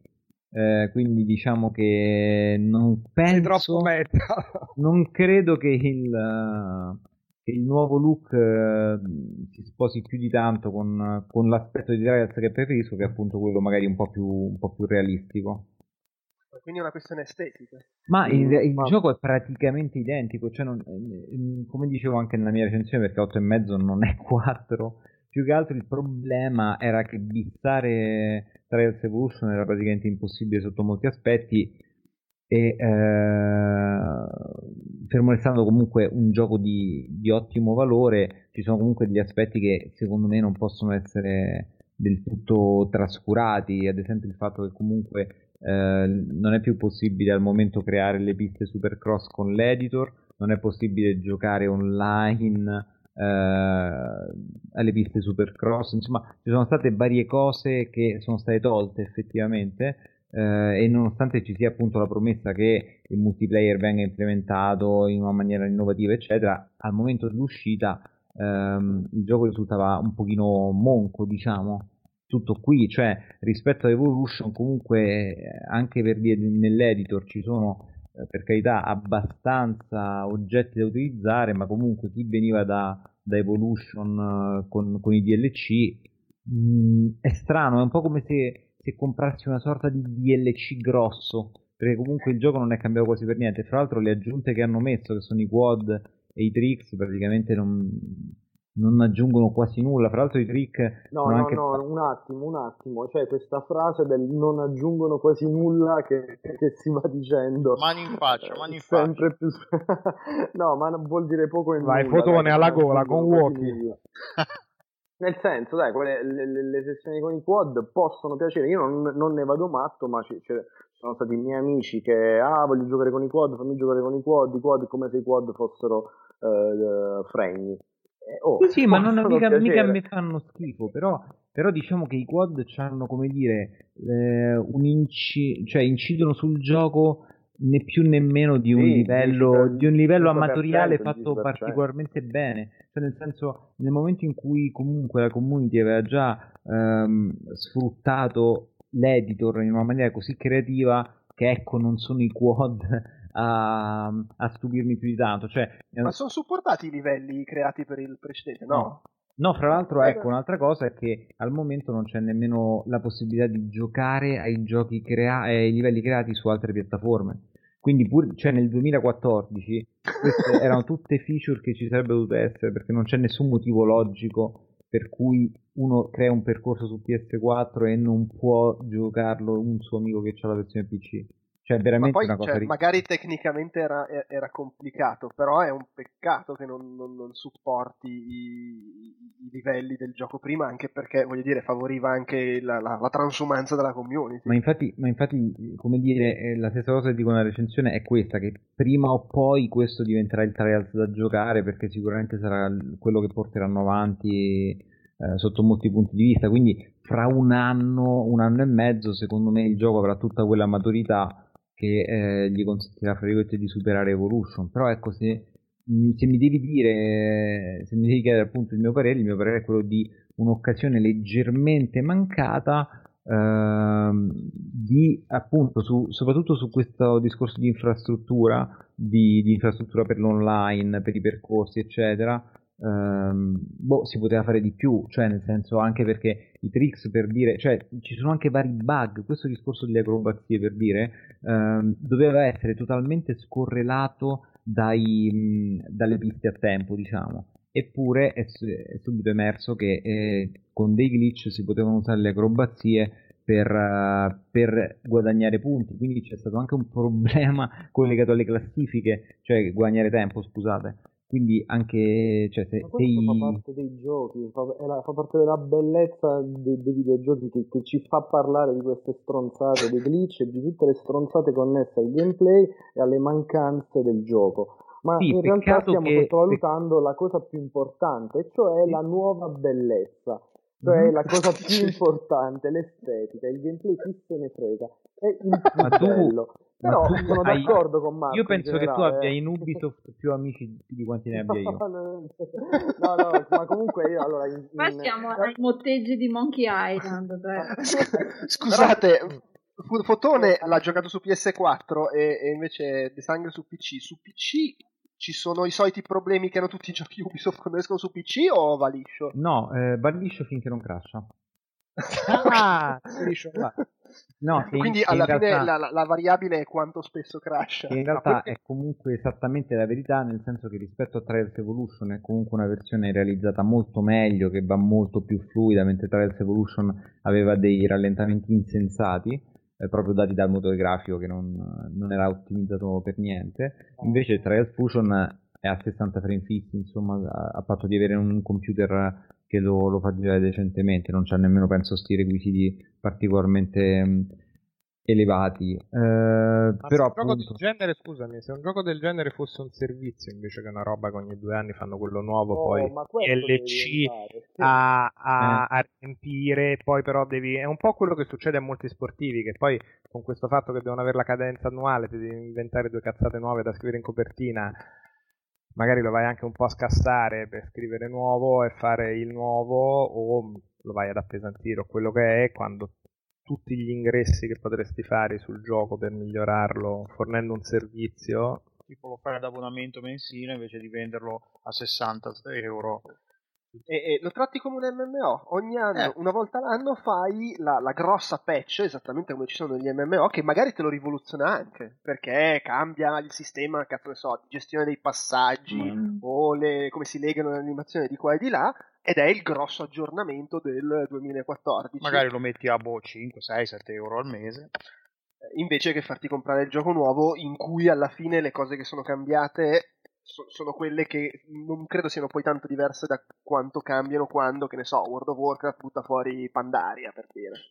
No, no, io ma sono io d'accordo con tutto il discorso di Marco, con il discorso vostro del mega DLC, di un punto di ripartenza eh, su cui si potrà evolvere, ma mm, eh, io ho solo una... No, ma eh, sì, è, è il più bello, ma ho solo una critica in realtà Fusion, e cioè il sound delle moto, che secondo me se ne può pure andare a fanculo a sto punto. Ah, Nel, nel senso che ormai sono cyborg, eh, moto futuristiche che non vanno più a benzina, a- non sono più a motore a scoppio, non vanno sicuramente a benzina. A sto punto preferirei quasi un sound alla wipeout, un raggio, un fascio luminoso blu dietro gli scarichi eh, e amen. Perché Certo, quello a quel punto gli avrei, dato, gli avrei dato 4 probabilmente. Mm, No, secondo me questo fatto qui della moto che pro, pro, pro, oltretutto il sound non è perfetto, un po' cozzava secondo me. Però Ma a per parte tutto il resto ha ragione Marco. No, guarda, io la capisco questa cosa che tu dici, ma questa cosa che tu dici paradossalmente spiega proprio il fatto che secondo me loro su alcune cose non ci hanno creduto abbastanza. Cioè, hanno usato questo tema futuristico perché dovevano fare qualcosa. Però questo discorso anche che tu dici giustamente del, del suono delle moto dimostra che da un certo punto di vista avevano paura che i fan, giustamente, tra virgolette, gli rompessero le palle. E quindi diciamo che molte decisioni sembrano un po', Sì, sì, un po' E- bozzate, strane, del tipo sì, mettiamo i trick, però facciamo le piste a parte per i trick. Tutta una cosa un po' così, che poi alla fine ha dato questo aspetto un po'... ascolteranno il podcast e, e il, prossimo, il prossimo Trials sarà in stile wipeout eh, assoluto e daranno retta a me, sono, sono certo di questo. Ovviamente scherzavo, eh, ma magari fateci una risata per, per, per drammatizzare la mia frase, ma... Ok? Allora, parliamo di transistor. Eh, Di già? Così? Sei piombato No, vabbè, così no. con un Ah, transistor nelle mutande? Ugo, Ugo, Cosa? tu hai messo, in sch- hai messo in scheda Muramasa Rebirth. Sì, vabbè, ma non è potevamo... uscito tipo l'anno scorso? Sì, ma è uscito su PlayStation Plus gratis questo mese, il mese scorso. Ah, Sei vergognoso. E me, Ma che merita. sono vergognoso? Uno c'ha un PlayStation Plus, eh, io l'avevo già comprato per Wii e finito su Wii. Eh, ma infatti io l'avevo giocato su Wii. Eh, però questa volta col fatto che non devo fare la recensione ho avuto troppa più calma, quindi mi sono fatto un po' tutti anche i segretini, le mille caverne, dei Ah. calci nel culo sonanti dei demoni giapponesi, delle 200.000 lame da forgiare. eh. Ed è piacevole se non fosse sempre che c'è quella roba che quando finisci un boss poi ti devi rifare tutto il livello tornando indietro e non c'è nessuno e non ha nessun senso. Vabbè che c'è un oggetto che ti teletrasporta al tempietto, però due palle. Io però mi ricordo che quando l'ho giocato l'idea di, di, di trovare tutte le robe segrete mi... Cioè non è che non l'ho fatto perché dovevo fare la recensione, cosa che comunque dovevo fare, ma perché boh, poi diventava un po' troppo per i miei gusti, vabbè, devo andare avanti a uccidere 100.000 nemici per... eh, cioè, boh, non lo so, mi sembrava poco vario. Invece una volta che finisci un po' se ti vuoi vedere gli altri finali, metti conto. Sì, allora di base il gioco non è che sia il massimo della varietà, eh. Però è divertente come le lame nelle versioni potenziate, le ultime hanno nuovi poteri che ti rendono il gioco estremo, più divertente, anche più incasinato e tattico usare le spade invece che prendere sempre le tre più forti Mhm. come vaffanculo che era un po' il gioco. Sia dover fare le scelte, tipo no, devo usare questa perché in questo momento poi quello fa quello. E merita alla fine. Sì, sì, è divertente. E quanto è bello da vedere sullo schermo di PS È Vita? bellino assai, è bellino assai. Eh, immagino, immagino. Va bene, allora eh, prendo la parola io per parlare di una roba invece che è una merda da vedere. Eh, Io non capisco perché cazzo questa gente si mette in testa di fare i giochi con la grafica 3D se non c'hai i soldi per farli. E di cosa parli? Parlo di Moebius Empire Rising, che è il nuovo gioco di Jane Jensen, quella di Gabriel Knight. Ma no, vabbè, ah, vabbè, avrà speso tutto in cancelleria lei allora. Ha fatto i soldi con Kickstarter. Ha tirato i soldi con Kickstarter, però non ha fatto il botto tipo coso, Team Shaper. E l'ha, l'ha- l'ha fatto con quelli di. quelli che avevano fatto. Vabbè, insomma, con della gente. Phoenix Online, che hanno un motore grafico che fa cagare. Qua e là ci sono dei fondali molto carini, ma perché il resto della grafica non si può vedere. È veramente, secondo me, taglia le gambe all'atmosfera del gioco. Perché quando vedi questi che fanno i dialoghi meno drammatici e hanno la spalla slogata e la faccia di cazzo. Vabbè, ma che stai dicendo? Ed è un peccato perché il gioco, pur non essendo bello a livelli dei Gabriel Knight, ha una storiella interessante, c'ha anche dei temi carini eh, e c'ha gli enigmi da Jane, da Jane Jensen, nel senso che c'è tutto l'approfondimento storico, eh, questo misto di, di, di, di storie, fantascienza e un po' misticismo. Eh, ci, ci sono trovate molto belle, divertenti, non è neanche le- le- gli enigmi quelli combina l'oggetto con quell'altro però sono tutti molto facili però gli enigmi invece basati sulla storia c'è questo protagonista che è un po' una specie tipo, tipo Sherlock Holmes eh, quello di quello televisivo eh, Benedetto o- esatto Eh, ma anche un po' tipo Robert Downey Jr. nel senso c'ha questo fatto che lui vede la gente e ah quella macchia sul colletto significa che dieci anni fa ti sei trombato la segretaria e, e, e ha questa cosa qui e quindi analizza le persone e capisce cosa fanno anche se è molto lineare come cosa è un po' un peccato perché poteva essere carino che magari traevi deduzioni sbagliate e quindi poi ti incasinavi sui dialoghi e poi c'è questa cosa che lui vede le persone e le ricollega ai personaggi storici e quindi ci sono tutti questi enigmi basati sulle informazioni, su- sul far coincidere le- le- la, la vita dei personaggi con quella di personaggi storici e capire a chi corrispondono, se che ne so, a Giulio Cesare o, o a qualcun altro. E questa cosa è molto bella, funziona bene, però poi è immersa in un gioco che è proprio bruttarello da vedere ed è un peccato. Ed è un peccato anche che alla fine c'è il labirinto, che io non so se vi ricordate, era un po' il dramma delle avventure grafiche, un tempo quasi tutte c'era il labirinto, che una rottura di coglioni. E purtroppo c'è anche qua, anche se per fortuna ci sono un po' di indicazioni. Per cui insomma è carino, alla fine per chi come me lo aspettava, ta- lo aspettava perché oh figate, il nuovo gioco di quella di, di Gabriel Knight, secondo me comunque merita, però c'è un po' quella sensazione di vabbè però, che peccato. Che è un po' come il green di Mario Golf 3DS. Una cosa così. Vabbè, ma che cazzo. Bene, e a proposito, visto che ho citato Mario, parlatemi di Mario Kart 8. Oh sì. Brum, brum, Bellissimo, brum. bellissimo, è bellissimo. Fregnissimo. È molto bello, bellissimo. La, ce la giochiamo così. No, vabbè, è, una roba Ah. che, è una roba che se non hai il Wii U vale la pena prenderlo. Io ho, ho, mh, tradotto un po' di contenuti su- sul gioco per, per, IGN, e, ma ci sono così... Ah, un attimo, adesso riesco a mettere insieme il concetto che voglio esprimere. Da quei contenuti lì mi sembra di capire che molte piste sono piste dei vecchi Mario Kart rifatte nel nuovo gioco. Ma in che percentuale? No, Cioè, ma quante piste? sempre, sempre in ogni Mario Kart. Ah, ok. Eh, no, no, ok, sì, per, cari- per- per carità. ma- quattro campionati di piste nuove e quattro campionati di piste retro. 16 nuove, inedite e 16...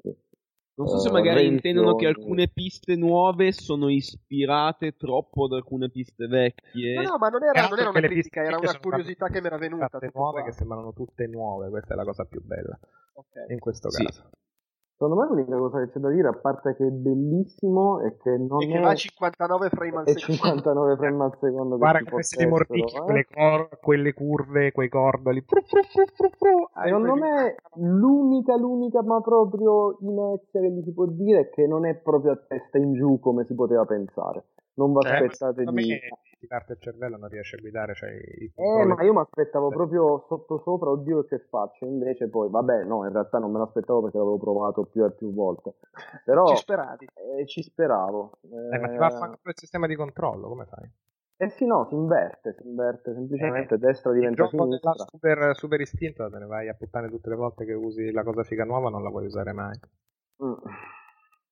Vabbè, allora anche questa volta brava Nintendo, hai fatto una cosa prendi. No, ma diciamo hanno, che hanno un po' rotto la modalità battaglia. gravità di schiccherarsi l'uno. Sì, l'hanno rotta la modalità battaglia, ma parlando Però della le schicchere e i respingenti per che prendi velocità quando sei nelle zone ad antigravità, che quindi se vai contro un tuo nemico in realtà ti dai una bella accelerata, gliela dai anche a lui e se sei pesante lo schiccheri a fanculo. Secondo me è proprio una bella meccanica. che sei nella pista È normale, bello. se quello c'ha tipo banane, robe, cose, stai attentissimo a stargli lontano o a mirarlo. Quando sei nell'alta gravità cerchi un po' sempre di andare in culo vicino a quell'altro che prendi la schicchera magari e prima hai un'altra accelerazione. Proprio su. E belli, Ma i anche, miniturbo ci belli sono? anche i bonus. Sì, bello. Il bonus nuovi è bellissimo, il boomerang. Boomerang è è figo, veramente figo. La pianta piranha è figa, dai. è carina e a me non La dispiace. difesa dal guscio blu come funziona? È che è molto rara, quindi relativamente diciamo Non- non rompe il guscio blu. Blu meno fulmini mi è sembrato per quello che ci ho giocato io del, del solito e quando ci sono anche il clacson non è che ti venga tutte quelle volte per cui dici sono prima c'ho il clacson eh, sono salvo No, però te lo puoi anche giocare per rompere le balle alla gente o per eh, non beccarti anche un guscio rosso all'occorrenza, che comunque è molto. Cioè, è un oggetto molto bello. È un oggetto sgravatissimo e per questo bellissimo. Ci vuole sempre un oggetto sgravato, un po' raro. in. Sì, è bello il divertimento di Mario Kart e rimangiarsi No, però, ragazzi, io- princitato all'ultima curva e vederti tutti che ti mangiano il culo Io però lo boccio, io lo boccio, lo boccio perché non si può impennare eh, e non c'è il contachilometri, il tachimetro, io l'ho sempre voluto. Secondo voi non sono un po' troppo corti certi circuiti che dovrebbero essere quelli, tipo il circuito di Mario, eh, il circuito di Woki, il circuito di... insomma... Secondo me sono un po' corti, gli mancano un due o tre curve, un 10-15 secondi proprio a, a dire tanto.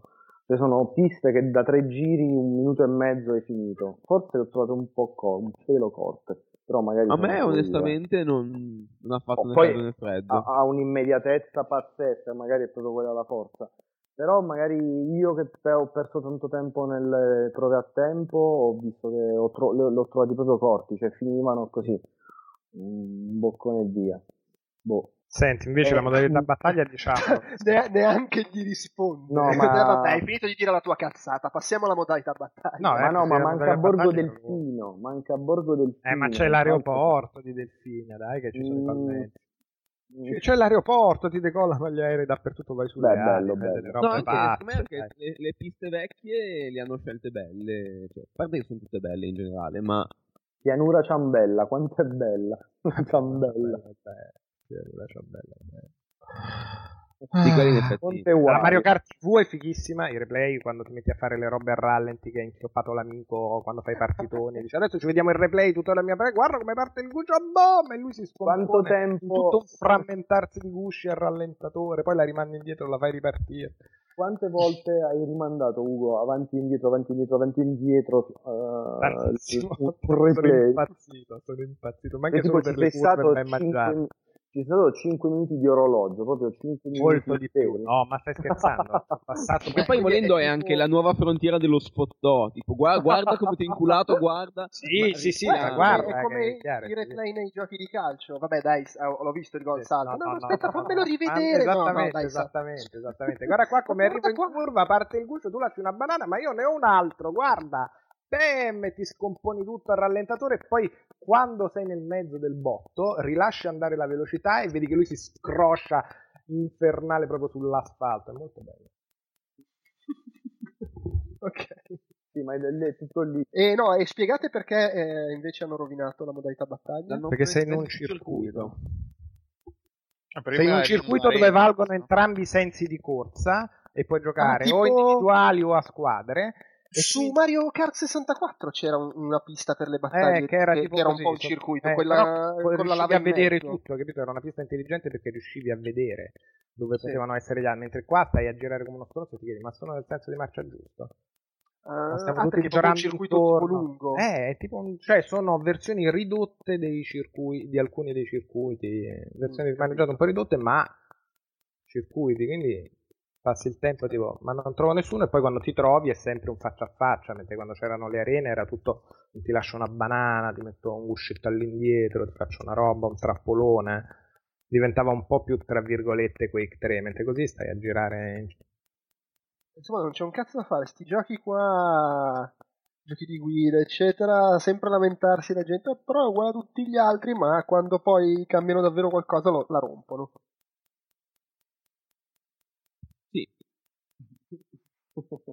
E abbiamo perso Ugo, tra l'altro, su questo. Ugo ha avuto un attacco.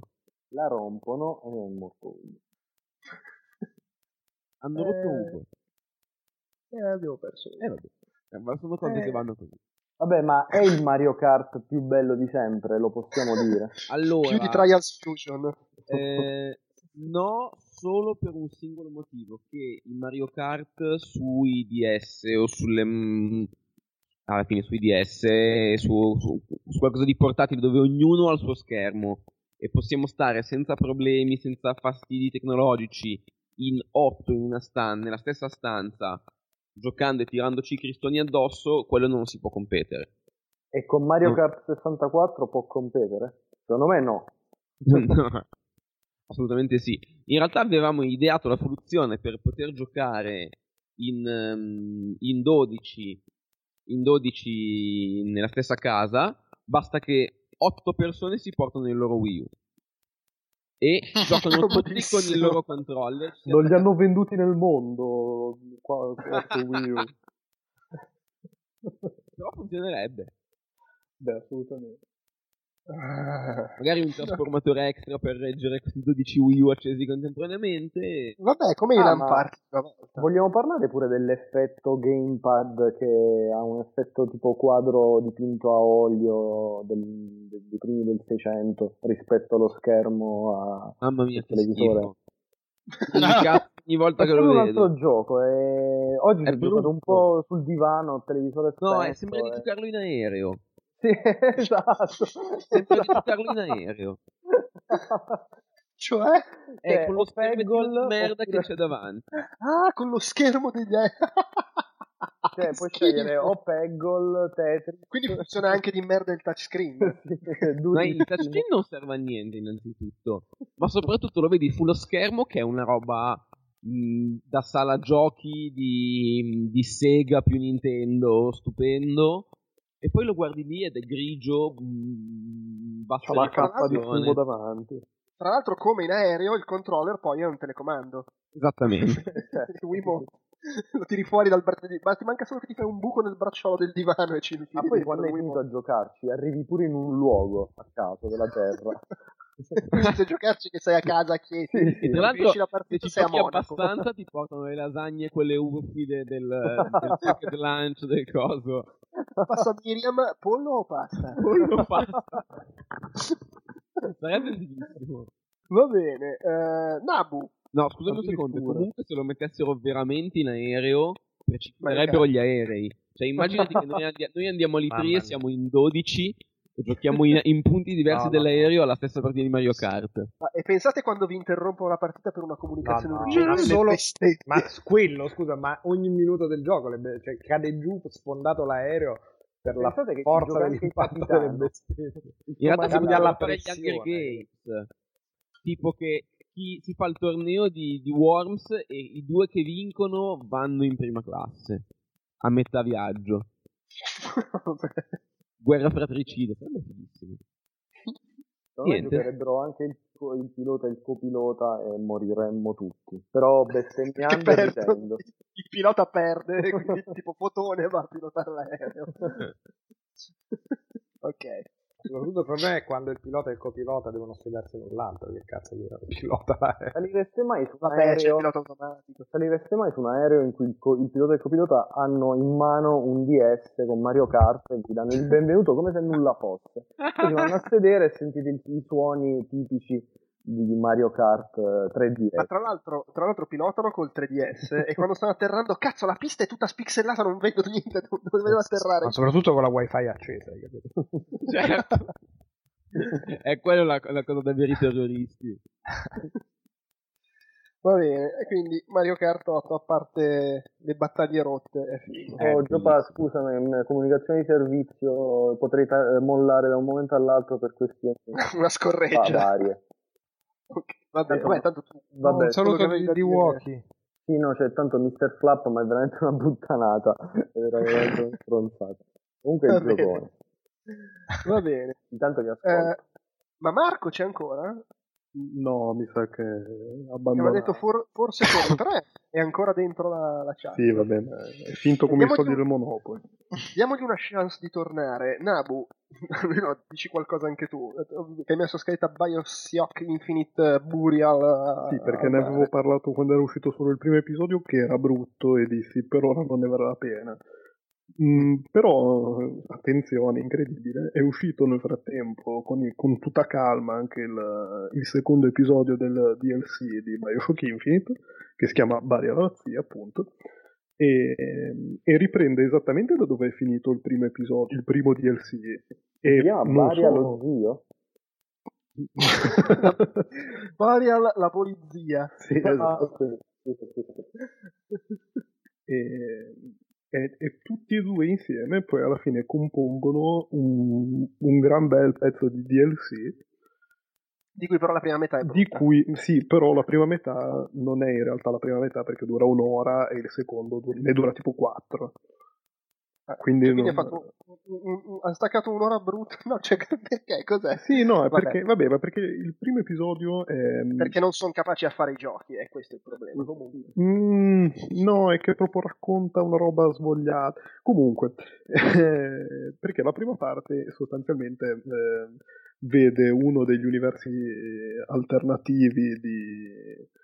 Vabbè, si potranno fare spoiler di Bioshock Infinite. Ma sei, ma sei pazzo, sei. Vabbè, è ma uscito solo quanto? Due anni fa? Sei Esatto. terrorista tu Eh, sei, sei Eh, terrorista sono i personaggi di Bioshock Infinite, però è ambientato a Però Rapture, no? ambientati a Rapture, che era il posto... Poi quale sia il motivo... Sì, che era il posto in cui era ambientato il primo Bioshock.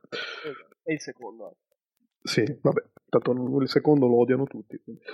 Cazzo, non, non è non vero. assolutamente vero. A me è Lo, lo odiano tutti Lo, odia- lo tranne odiano, voi i- lo due. odiano- no, lo odiano i ricchioni. Ah, ok.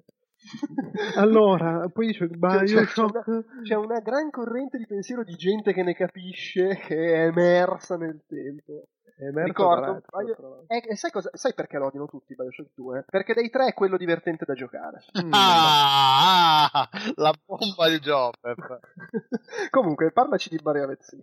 Ehm, sì, la prima metà sostanzialmente è una svogliata riproposizione di alcune zone brutte di Rapture Ottimo. con protagonista ehm, coso, Bu- Booker the Whip. Booker DeWitt, ma senza il gancio per attaccarsi a No, no, c'è anche quello, ma è proposto talmente tanto male nel- Mm. nell'idea di Rapture che ti fa, è proprio brutto e insensato. Ma anche perché a cosa ti attacchi? Al cazzo? È ai tubi della posta, che c'erano anche in, Bio- in Ah. Rapture, c'erano anche in Bioshock il primo, il secondo. Ehm, il secondo però prende una piega inaspettata perché ti fa, ti fa giocare nei panni di, Eli- di Elizabeth. La... Aspettate, l- l'hanno annunciato Sì, vabbè. Elizabeth. Eh. Elisa- Elisa- Eli- Eh, Elijah- no, no, è che è Elijah Wood. Elijah Wood, sì, il bastardo giallo. E, e siccome sei una ragazzina pseudo indifesa, eccetera, eccetera, il gioco ti dà anche la possibilità di a- approcciare tutto in maniera più stealth, eh, beccando alle spalle la gente, con i sotterfugi, perché sei armato solo di una balestra, non hai i, i plasmidi barra Vigor, quindi hai un, un arsenale molto più limitato. E, e sì, c'è questa possibilità di, di giocare tutto il gioco in stealth anche senza, senza uccidere ne- nessuno. Ed è, ed è tutto sommato molto figo se piace quell'approccio eh, un po' pseudo-autista, pseu- pseudo-autistico di, alla Fabio. Che tra l'altro. Aprire i cassetti. Sì, eh. sì, no, anche perché tra l'altro c'è tipo la modalità 1998 ispirata a Thief Ah, che ti rende il gioco un po' più difficile mh, e, fa tutto, e predilige Ma l'approccio È stealth. fatta a caso, come era fatta a caso modalità 1997 in Bioshock Infinite? Eh, non te lo so dire perché non l'ho- no, francamente non, non l'ho provata, però ci hanno puntato, quindi boh, sì, va- vai a sapere. E, mh, però la cosa più che, che più eh, mi, ha, mi ha colpito de- di, di tutto il DLC una volta finito è che è, è proprio un, un pezzo di congiu- un, un- un arco di congiunzione tra il primo Bioshock e Bioshock Infinite ed è veramente bello, cioè se, so- se vi sono piaciuti i due Bioshock gioca- giocateci perché secondo me è scritto, cioè, è scritto bene, è scritto coerentemente con, con la saga, chiude tutto anche poi in previ- in- visto che nel frattempo hanno anche chiuso, chiuso tra virgolette Irrational Games. È veramente figo. Non, non vi aspettate chissà che dal lato gameplay, almeno nella prima parte, però lato storia è veramente figo. Cioè lo, lo finisci e dici, ah, figata. Che non, non me lo sarei aspettato, soprattutto dopo la prima parte, che ti lascia veramente indifferente. Ok. Figo. E poi sì, tu- cioè, è un, è un DLC che, che dura 6 ore, alla fine, buttalo via. Beh, però sono due DLC. Eh vabbè, però eh, sono Vabbè, quanto venduti, no, però sono venduti assieme. Eh, a- spendi? all'uscita costavano qualcosa almeno di 20 euro, ma adesso li trovate sicuramente a meno. Beh, sì, vabbè. 20 euro in totale. 20 euro due, due DLC. sì. Io l'ho pagati Eh, niente perché ho comprato il... come si Sì, chiama? vero, su Steam te li- ormai te li tirano dietro. Sì, sì, ho, avevo comprato il Season Pass eh, durante gli, Eh. gli sconti natalizi, ovviamente non ci ho ancora giocato.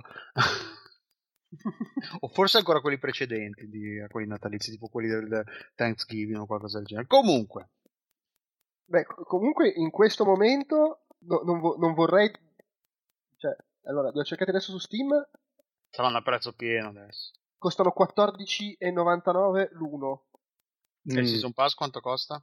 Però il Season Pass costa 19,99, ma è delirante. Ma perché, scusa? Eh, ma sì, ma perché sono folli.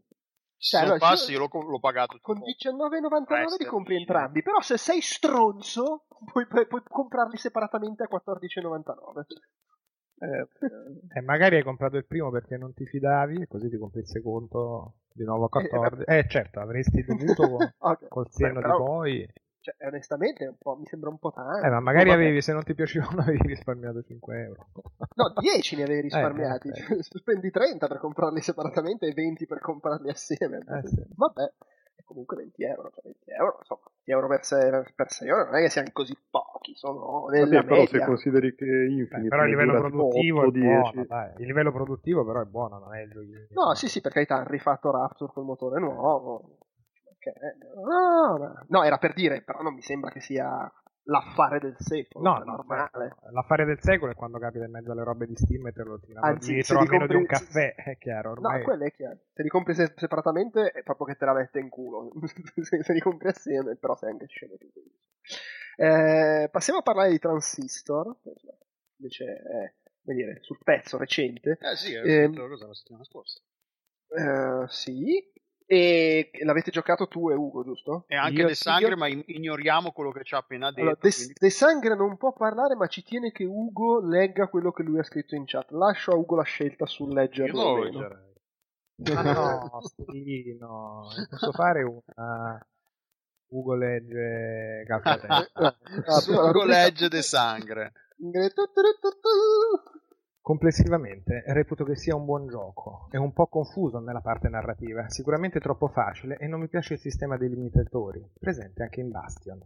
La colonna sonora è strepitosa e il sistema di combattimento a turno funziona abbastanza bene. Grafica e animazioni sono al top, purtroppo è troppo corto e non troppo vario. Più tipologie di nemici e un paio di boss in più l'avrebbero reso un gioco da 9. Così com'è è solo un buon gioco, ma si percepisce del potenziale sprecato. Addio. Eh, possiamo chiudergli- cacciarlo dalla chat a questo punto, dalla chiamata. Eh, lui, lui ci ascolta in silenzio. Io ho giocato solo la intro, ho giocato la prima mezz'oretta e da quello che ho sentito musica strepitosa in effetti. Sì, io ho Musica ascoltato solo la, la soundtrack, infatti. No, io sono quasi alla fine ma non l'ho ancora finito, ma sono abbastanza... me lo potrebbe confermare chi è che l'ha finito qua dentro? Delu. Io non l'ho finito perché mi sono rotto i coglioni prima di No, arrivare. no, sei una merda. Io Sì, sono... sì, nettamente. L'hai aperto il portellone? Eh? Il portellone con le due chiavi, diciamo. Ma la dire. no, ma che palle, Ma no. tu- Ah, sei una me, vabbè, ma non sei la persona adatta a parlarne, neanche ci hai giocato. Poi io pensa? venivo allo scoperto dicendo che non l'ho finito e lo stavo giusto giocando oggi e mi stava piacendo. Sì, ma pensa che Delu ha anche serve. scritto la recensione senza finire. E io ce l'ho scritto chiaramente, tra l'altro. Oh, se ti fa cagare, fa cagare. Voglio dire, se abbiamo pubblicato una recensione che tratta Bioshock Infinite come un capolavoro, possiamo anche scrivere una recensione. No, di se abbiamo, tra- se abbiamo pubblicato una recensione che tratta The Last of Us come una merda, più che altro.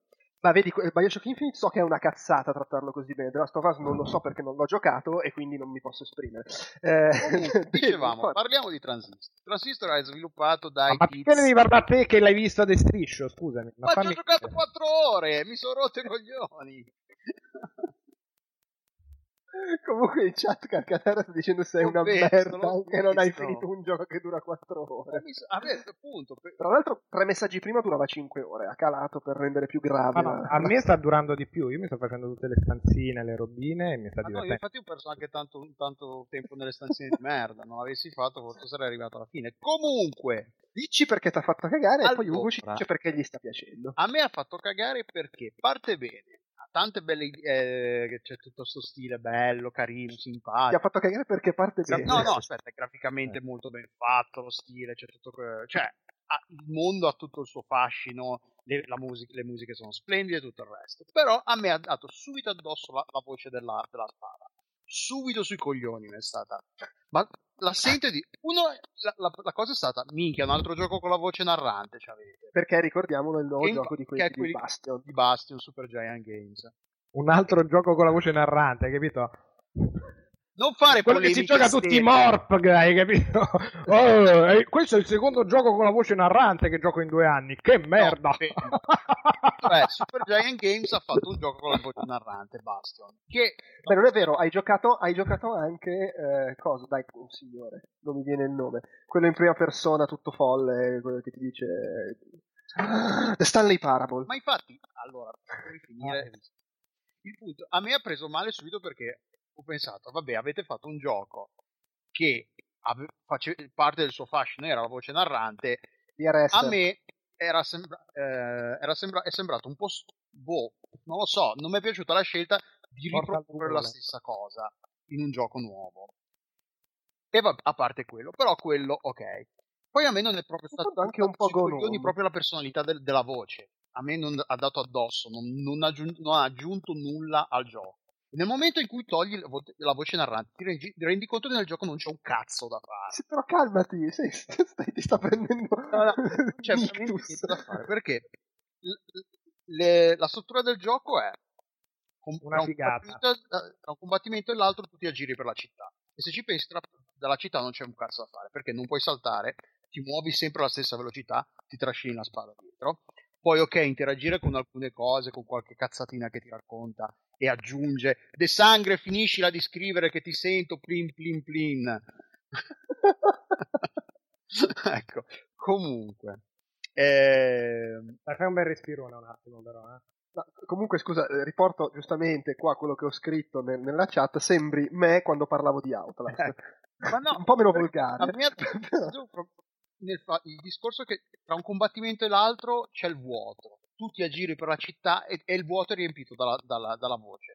Nel momento in cui la voce non aggiunge nulla, il gioco è vuoto, non c'è veramente un cazzo da fare. Perché di interattivo nel mondo non c'è niente. Quindi, ok, passi il tempo tra un combattimento e l'altro e arrivi ai combattimenti.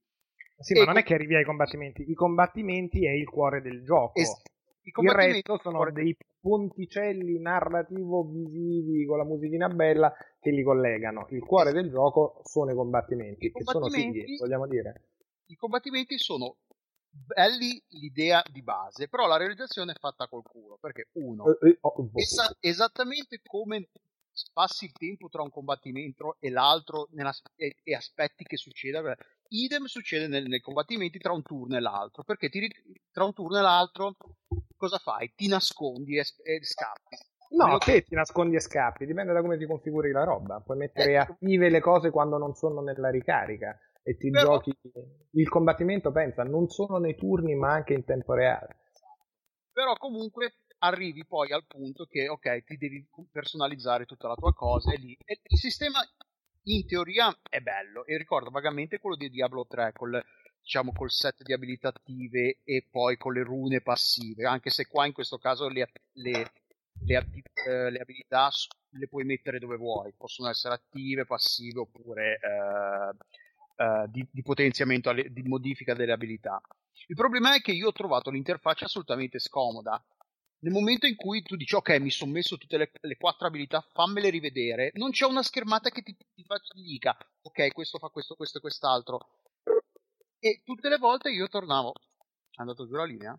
No. No, No, Eh, no. Sì, La, la linea è stata sepolta dalla, dalla tua bile nei e a quel punto ti ritrovi a non avere, non c'è, io passavo il- col mouse e ho detto vabbè adesso mi uscirà un, un cacchio di messaggio che mi dice ok tu hai questa, messa questa abilità e ci sono le quattro cose che hai, queste qua sono le due passivi che hai messo e mancava anche questa cosa di, di insieme. Quindi quando volevo ok avevo fatto il, il setup dell'abilità poi ho detto ok fammele un po' rivedere per le sinergie.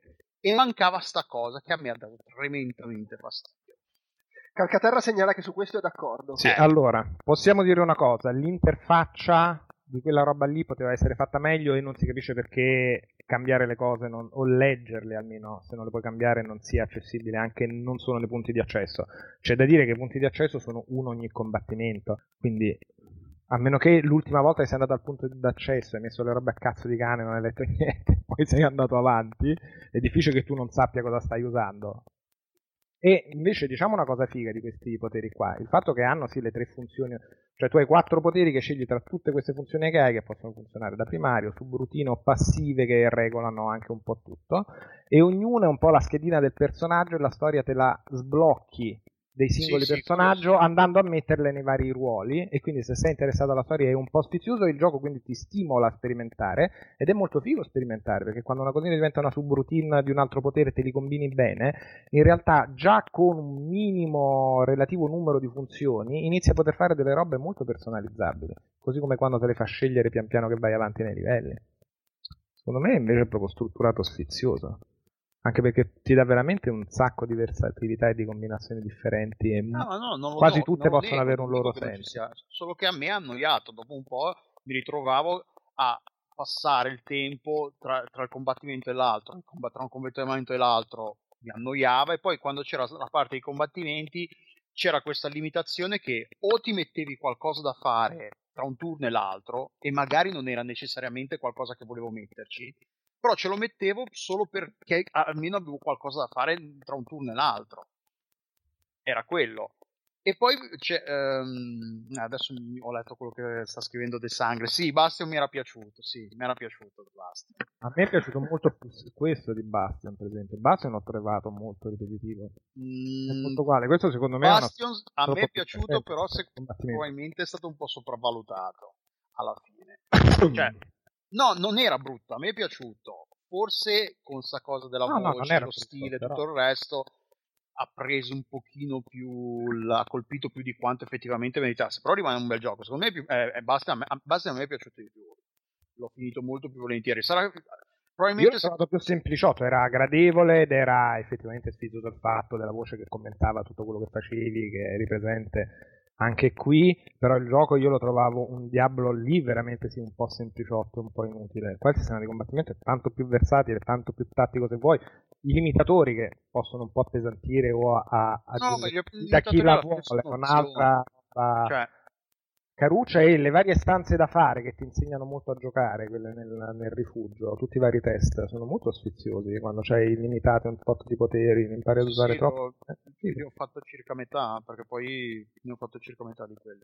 Ma cioè, io ce l'ho messo l'impegno, non è che ho, ho giocato la prima mezz'ora, ho fatto il tutorial. Ah, a proposito, poi il gioco non spiega praticamente nulla a parte il primo tutorial che ti dà giusto le basi o che ti dice praticamente ok puoi mettere in pausa il gioco un attimo per pianificare le tue mosse hai un, un, una quantità limitata di mosse e poi succede. Il gioco non ti spiega niente. Quello non è un problema perché, nel senso ti lascia eh, scoprire da solo come funziona il gioco. Il problema secondo me si torna all'interfaccia che non ti permette di esplorare fino in fondo ti rende più difficile di quanto in realtà sia la, la, il processo di apprendimento di, delle, delle, delle, meccaniche di gioco.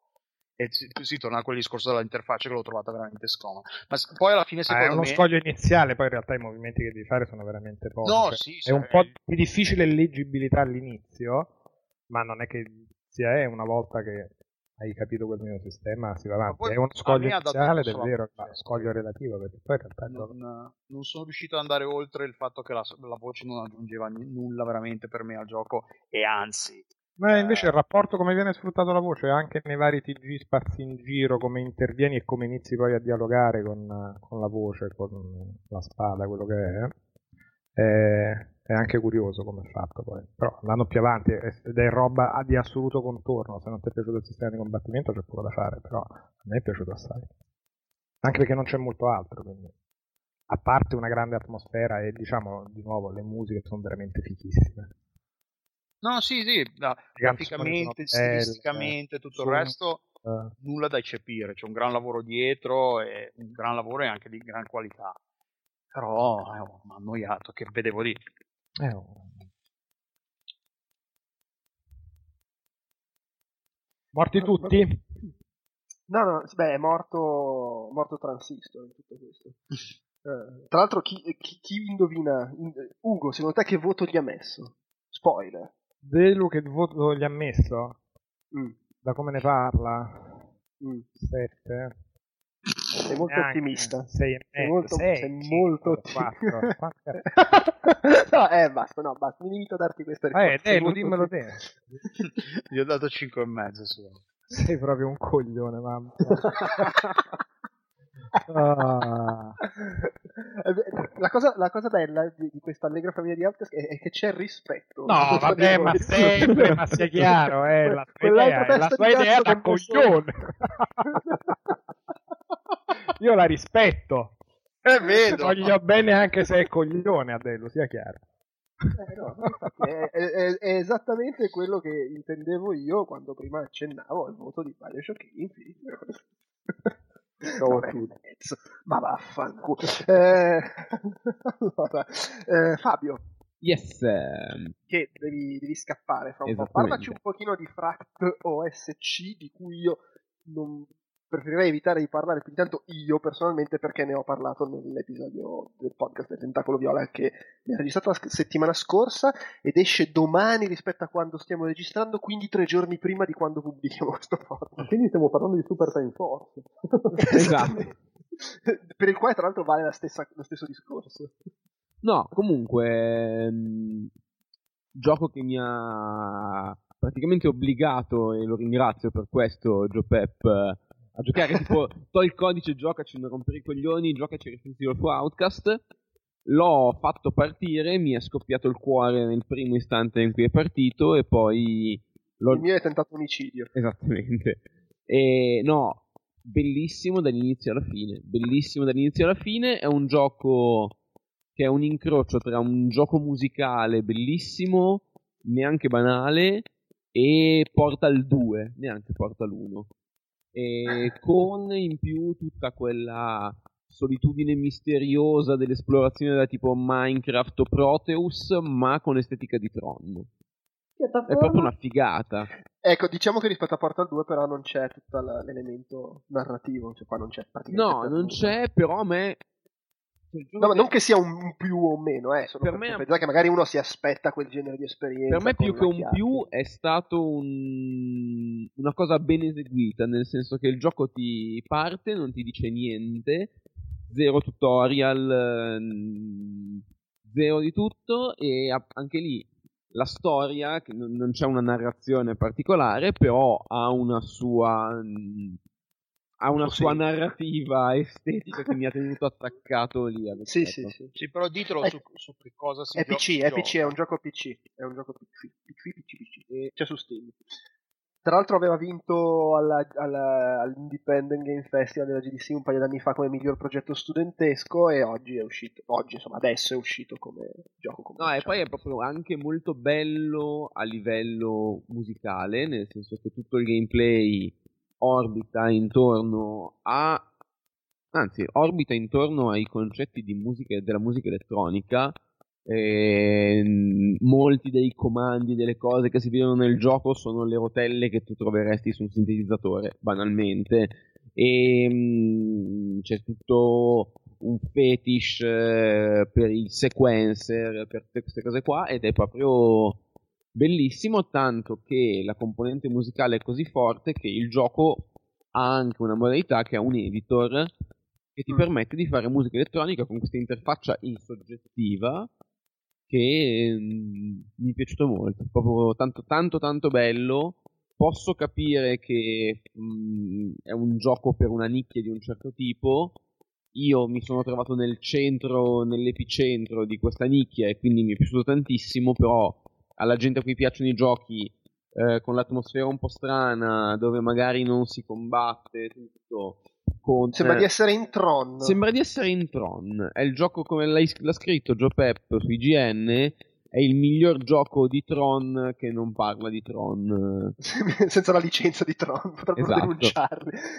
È come se in Tron fosse in corso un party tamarro di musica, e- cosa che peraltro succede nel secondo Tron. E- e- ed, è, ed è un No, è l'unica proprio- cosa.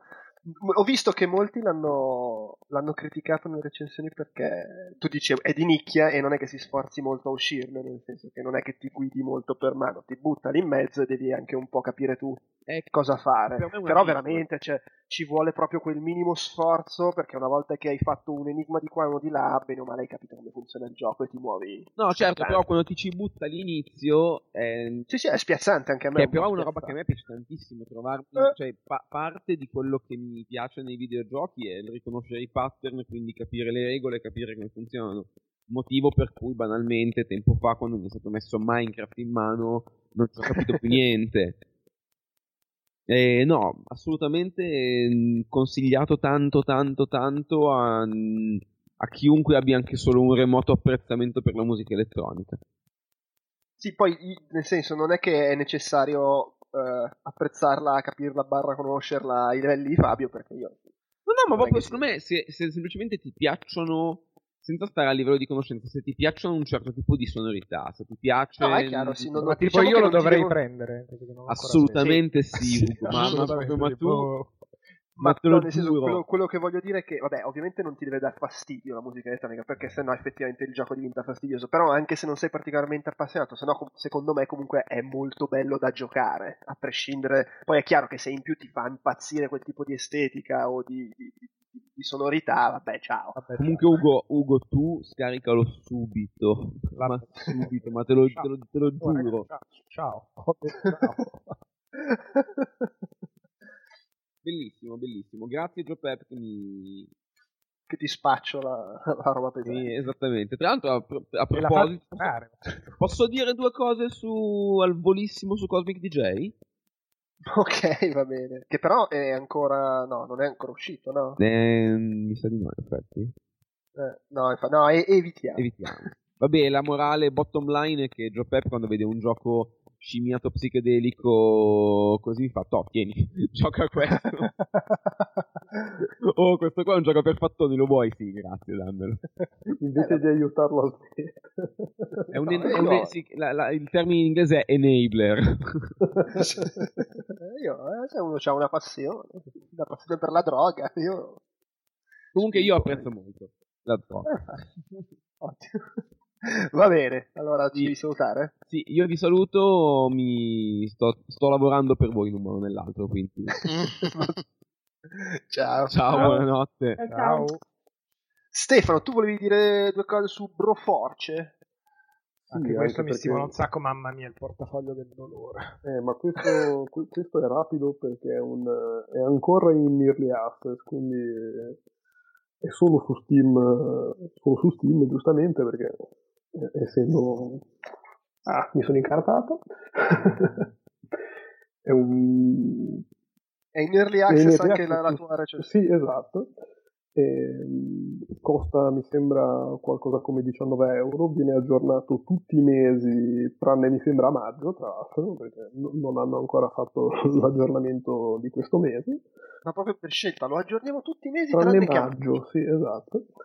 E- ed è veramente figo perché è un eh, sostanzialmente uno sparatutto a scorrimento tipo Metal Slug contro quella roba lì. Ed è veramente stupido perché è citazionista di tutti i film eh, action eh, bros del- degli anni Ottanta Ah, ci visto un sono video di uno che gioca. Ehm, sì, sembrava molto figo. Sì, sì, sì. eh, ma il fatto è che sembra figo nei video, poi ci giochi e, e vedi Terminator, eh, Giudice Dredd, eh, cu- qualunque eroe degli action movie degli anni 80 e 90 ti possa venire in mente c'è fatto con quell'estetica retro 8 bit eh, ed è strepitoso, è veramente stupido. C'è tipo MacGyver che lancia i, i tacchini del ringraziamento ripieni di dinamite. Eh, lì proprio me l'hanno venduto, è fantastico. E, niente, è veramente figo, è fatto bene. Ma vomitano morte e devastazione. Sì, sì, è, vera- è una delle cose più splatter eh, dai tempi di Super Meat Boy, credo. E, eh, no, è ottimo, ottimo. Magari se, se ce la Quanto costa?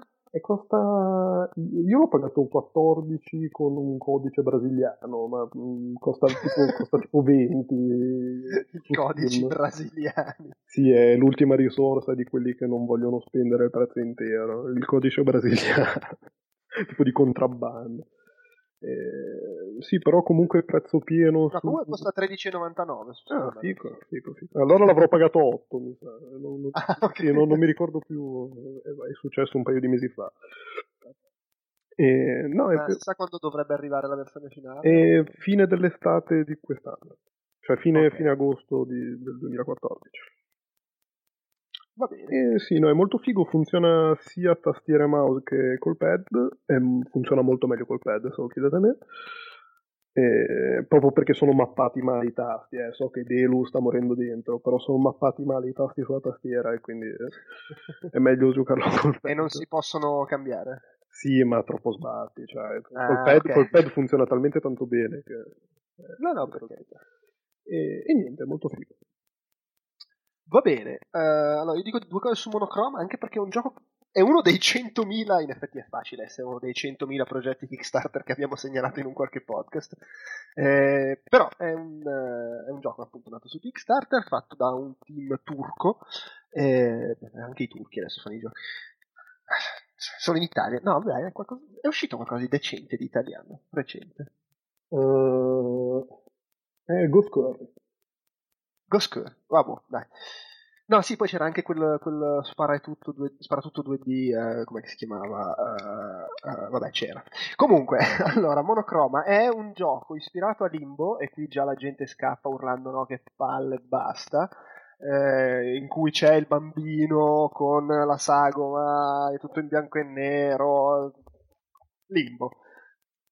Con però la differenza che qui eh, devi andare in giro portandosi dietro il fratellino che si è fatto male alla, alla, gamba e te lo carichi in spalla e quindi si creano delle meccaniche diverse. Non devi solo saltellare in giro, ma quando ce l'hai in spalla non può, cioè, sei limitato nei movimenti e quindi per risolvere certi puzzle lo devi appoggiare nei punti in cui è protetto e, e, e fare cose stando anche attento che non gli caschino in testa le casseforti o robe del genere.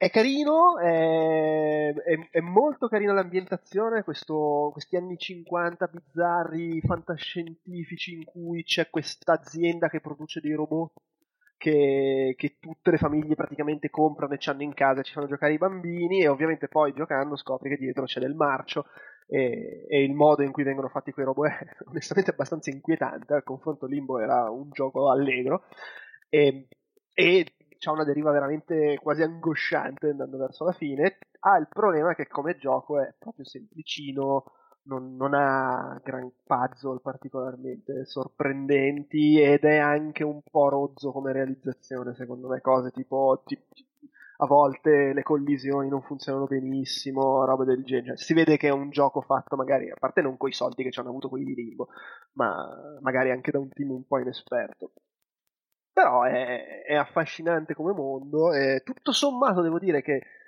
da giocare sembra molto meno clone brutale di Limbo che di quanto sembrasse dal trailer, però alla fine un po' lo spirito è quello, lo dicono anche loro che si sono ispirati a Limbo, quindi non è che gli si può... Cosa, cosa vuoi dire? Sono come quelli di Team 17 che con Flockers dicono che si sono ispirati a Lemmings. Uh, boh, non so neanche se consigliarlo. Se piace il genere Limbo, magari può valere la pena genere sì, cioè, giochi Se di piattaforma preferite la salsa esattamente, esattamente.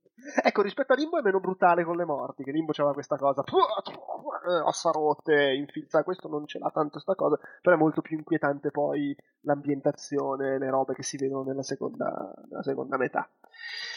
Ugo, tu vorresti riparlare di Dark Souls 2?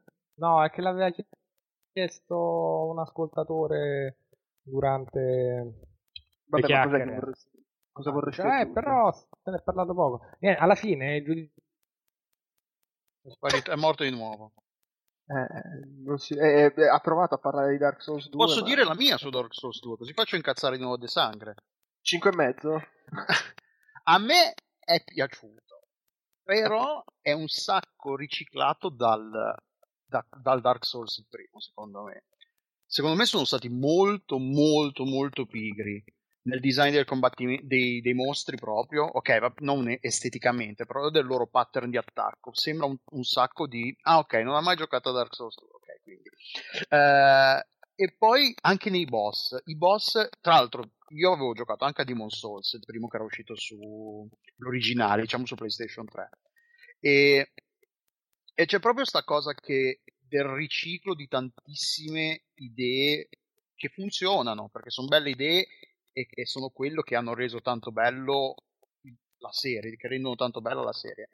Però ritrovarsele così ide- praticamente pressoché identiche in un nuovo gioco un po' fanno cadere le braccia perché ok c'è il mostro grosso col, che fa lo swing della mazzona enorme che ti dà una secca che la devi evitare che lo devi colpire alle spalle ci sono i combatti e poi pro- c'è, un, c'è un bila- uno sbilanciamento di alcuni elementi di di- dei combattimenti. Il combattimento di Dark Souls e Demon Souls è sempre stato basato attorno all'idea di combattimenti lenti, tattici, che funzionano di solito in uno contro uno, due contro due, è difficile che si affronti più di un nemico, proprio perché il combattimento non è pensato per essere una cosa, una, una mischia, una, una rissa, diciamo, e non, è, non hai i mezzi fisici per combattere con tanti eh, nemici. quando succede di solito sono nemici molto deboli che quindi muoiono in uno o due colpi. Invece in Dark Souls 2 ci sono tanti gruppi di nemici forti che ti rompono il culo perché tu non hai fisicamente la, la, la possibilità di combattere ad armi pari. Ehm, e non lo so, a me ha deluso perché è, è pigro secondo me in tante cose ed è un peccato perché comunque eh, ci sono, cioè, cioè, l'anima è lì e ci sono tante cose che, belle, però dopo aver giocato sia Demon Souls che Dark Souls non è soltanto un, un, un, seguito che non innova tanto, che quello per dire io gioco a Call of Duty, si, ai FIFA, si gioca ai FIFA, non è quello il problema, è un seguito che peggiora alcune cose non, non peggiora le, alcune cose che erano belle solo perché le, lascia le meccaniche di base immutate e le sposta in un contesto diverso che quindi ne, ha, ne altera l'efficacia. E, ed è un peccato, è veramente un peccato. A me, io sono arrivato, non so, Ugo, eh, Ugo tu l'hai finito? Sì. Eh, io sono arrivato alle... al boss delle tre sentinelle. Sì. E, e, lì proprio eh, era l'ennesimo boss, travol- stavolta tra, la, tra l'altro triplicato, che faceva la stessa identica cosa. E lì un po' ho detto, sì, però di nuovo lo stesso boss. Beh, di nuovo, non so a che punto l'hai affrontato, perché poi uno se lo può giocare veramente in E io ero un personaggio diverse. fisico con la spada in quel No, in ma quelle... per dire che non è molto molto avanti, però dipende anche da quando l'hai affrontato. Eh, io avevo fatto, avevo fatto, tutta la parte dei, dei Dragon Rider, li avevo ammazzati tutti e due. Mm. Uh, ma ero, ero abbastanza. Era l'unica parte che mi era rimasta. che era accessibile per me, se non sbaglio. Quindi avevo fatto abbastanza. Eh, dipende da. No, perché dopo da là si sblocca tanta roba. Eh perché... sì, eh, però eh, era questa cosa. Ma poi ci sono anche tante cose. Uh, I combattimenti anche con i mostri, coi mostri uh, comuni quante Questa anime cosa... degli Eterni hai preso? Eh, non mi ricordo, non, non ricordo.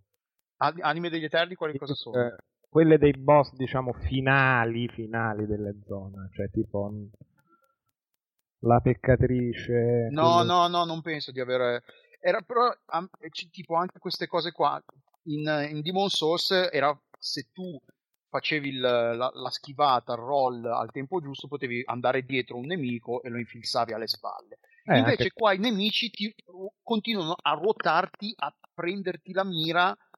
Eh, sono proprio intelligenti. Sono Ma proprio... no, non è intelligente, perché il fatto che uno sta continuamente a, alla mazza, alla spada tirata su sopra la testa e continua a ruotare finché non la tira giù, ti viene un po', dai, su, Demo, eh, sega, dai, diciamo la verità. No, Se, non è questione. Eh, Io, cioè, sarei un quarto del gioco, secondo me. Mm, eh, insomma, pure qua. Eh, eh, eh, ma li giochiamo sti giochi? Che stiamo a fare? Ma io non sto dicendo che è brutto. sto, sto, sto solo dicendo questi elementi mi hanno infastidito tanto e mi hanno fatto un po' perdere la voglia di andare avanti. Poi non dico che poi più avanti non diventi splendido una cosa, però, cioè, boh, Vabbè, oh, ti ha spaccato il cazzo. No, no, no, spaccato il cazzo è diverso in questo caso. Qua è, proprio, un po' la, la delusione di, della, di, della pigrizia di alcune scelte, secondo me, più che altro. Cioè, da, da Dark Souls non tolleri il riciclo.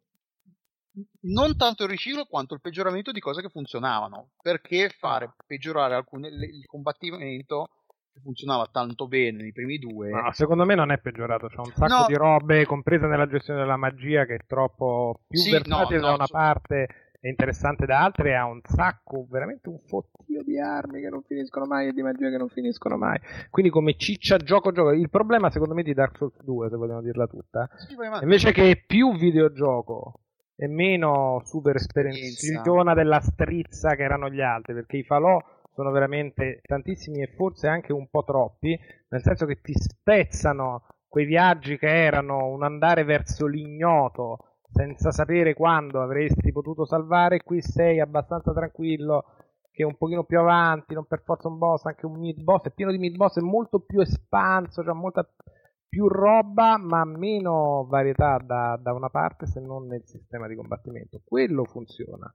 Quello che non funziona è che il senso di unità di mondo viene infranto ed era una roba che non succedeva mai negli altri, cioè il senso del luogo, soprattutto in Dark Souls, era tutto il fatto, l'unità del mondo, che qua l'hanno sparpagliato ma soprattutto l'hanno rotto, perché ci sono dei livelli che si collegano che non hanno senso. Quando Sì, finisci il mulino, non- finisci il mulino e vai a Forteferro, passi da in cima a un mulino in una valle nel veleno e ti ritrovi al centro di un vulcano, di una montagna con tutta lava attorno, che si capisce come ci sei arrivato, e hai preso un ascensore dalla cima del mulino. Che è veramente un peccato considerando invece l'eredità meravigliosa che gli aveva lasciato il primo, che era riconosci tutto e ci vai là sotto, ci vai là sopra e non ci sono, cioè non ti sta raccontando cazzate nella geografia del mondo. E boom. Salutiamo Elena che va a dormire.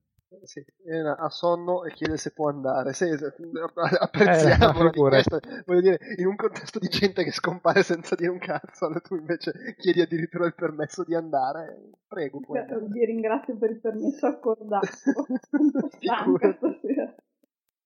Vabbè, Ciao, Rumi. buona serata a tutti, buon proseguimento. Ciao, ciao. Ciao.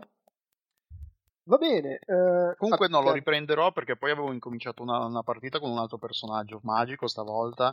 Quindi poi pre- lo- ci- andrò avanti, lo finirò, finirò, comunque andrò avanti. Però sì, è un po' la delusione di queste cose un po'. Sì, adesso non facciamo promesse che non sei No, infatti non poter- lo- era così giusto per salvare la faccia, però. Ok, sì, no, ma era chiaro che volevi salvarti la faccia. Tranquillo. Che vergogna proprio, mamma mia, che vergogna. Vabbè, ehm, Stefano. Stesso discorso prima di Fract OSC. Parla un pochino di Super Time Force senza so- appoggiarti troppo a me che poi finisci che, che ripeto le stesse cose che ho detto nel tentagono. Eh, è figata pure quello, oppure questo è un, eh, un figlio apocrifo di Contra e, e l'altro che avevo detto prima, che non mi ricordo più qual era, Metal Zag. E Xbox One e 360 Xbox non One è e 360. No, non è ancora, non è ancora chissà mai se uscirà per PC. però aggiungi ancora, non è ancora annunciato. Eh, per ma PC. perché quella roba indie è, è sempre non è ancora stato annunciato per PC, ma Ma prima o poi. Con un viaggio nel tempo retroattivo. Esattamente. Ed è un figlio apocrifo di Contra e, e l'altro che non mi ricordo mai qual è. E, È appena detto. lo so, ma- Metal Slug. esatto, bravo, grazie. E, con la variabile molto figa che puoi riavvolgere i livelli ogni volta che muori. E ora qua mi incarterò come mi sono incartato con Tris, ma eh, ovviamente mm, si, si parte all'inizio del livello con il proprio omino e poi inesorabilmente si morirà a un certo punto. Una volta che si muore si può riavviare, si può tornare indietro nel livello e scegliere un altro personaggio e continuare a cercare di arrivare fino alla fine. E questo creerà una serie di paradossi temporali infiniti. Lo schermo si riempirà di personaggi, sì, è un degenere. Io quando c'è una cosa in più, magari posso arrivarci a, a spiegarla scritta, ma raccontata è un degenero mortale. Quindi eh, Da Abby, che succede? Esattamente. da Abby succede che muori un sacco di volte, però, Ma- però con, però con la scusa che ci sono i paradossi temporali, riavvolgendo il tempo farai spuntare altri milioni di personaggi che spareranno e riuscirai ad arrivare alla fine del livello creando Perché un casino. io non ci ho giocato. E Sì. la- Ogni volta che riavvolgi il, e, il e tuo poi ricominci a personaggio giocare, precedente rimane lì. Qui Mm. C'è il ghost. volte alla Sì, no, no, no, è pr- praticamente il tuo personaggio precedente rimane, farà le stesse cose che ha fatto prima di morire fino a quando non morirà. È, un, è, è- è veramente un delirio. Hai presente la persistenza nei replay di Super Meat Boy quando finisci il livello e ti fa vedere tutte le vite che ci hai lasciato? Esattamente. Tu pensa a quelle vite che sono tutte ancora in vita, però nel momento in cui fai play e riavvolgi, esponi così, né? così uno però magari mandi quello che lo Ma difende. comunque ci hai giocato o hai, hai guardato i video come Ho me? guardato, ma sto morendo anche questo con il- dalla voglia di giocarci. Ah, questo anch'io lo devo prendere. No, ma que- questo è veramente, cioè, Sebro Force è, è sfizioso, ma c'ha ancora quella cosa di, e vabbè, non lo prendo perché non è ancora finito, questo qua va comprato assolutamente. sì, merita, merita. Vai Ugo. Eh, lo so. E, e poi voglio dire, almeno accendi Xbox One. Che... Eh, eh sì, è vero, è Delu non c'è Ma lo sai che non l'ho più riaccesa da quando mi hanno prestato Left 4 Dead, eh sì, Left 4 Dead, Dead Rising, eh, e mi si è frizzata, ho detto sai che c'è. Vabbè, ma guarda, io non l'ho, non l'ho più accesa dopo novembre, a parte per Super Time Force. Ecco. Ma, ma infatti è quello che voglio fare nei piani, però Io mi lo ha prenderò per accappato 360. Transistor e quindi volevo fine- finirmi benissimo, spolparmi benissimo Transistor che proprio mi sta prendendo duro. E comunque cosa che va detta anche di Super Time Force, anche qui la caratterizzazione è, veramente fu- fuori dalle righe, stupida, divertentissima. Cioè, solo per dirne una, un personaggio è uno stronzo, inteso proprio come materia fecale. Un po' come cos'era la prima puntata di... è Mr. Enki la cacchina di Natale. Ecco, quella di, di- di South Park. Eh, e, e- e- e un altro invece è Dolphin Lundgren. Direi che anche questo dice tutto. Sì, cioè, in diversi hanno nomi che sono storpiature. con il fatto nomi. che Dol- Dolphin Lundgren è un delfino sul serio. È, è- è- è veramente bello. Se volete una spiegazione più approfondita, ascoltate l'ultimo podcast del Tentacolo Viola. Bravo, siamo a sicuramente, sviscerare, a sviscerare tutte le meccaniche. La sostanza O comunque guardatevi un video, che sicuramente è una delle cose più esplicite, cioè proprio un video vale più di mille parole. Vabbè, comunque è un, è un, cosa, è un, è un contract basato su un'idea molto figa e che lo rende originale. Anzi, una anzi, vi dirò di più, compratelo e non rompete il cazzo, perché sono soldi veramente ben spesi. Sì, io, io eh, vabbè, dai, ribadisco qua l'unica cosa che ho detto che di là che è non negativa, però può non, non, eh, non lo so, può non convincere che è molto aperto come level design, non, eh, c'è forse solo una situazione in cui ti costringe a usare i poteri di riavvolgere in tempo in maniera un po' fantasiosa e per il resto ti dà la possibilità di farlo, però sono cazzi tuoi. Se vuoi sforzarti per finire i livelli in maniera figa, per trovare le cose nascoste, eccetera, o semplicemente arrivare in fondo e, e- giocartela a, a- brutale. Aumento solo il volume di fuoco e vaffanculo, senza stare a, a fare cose bizzarre.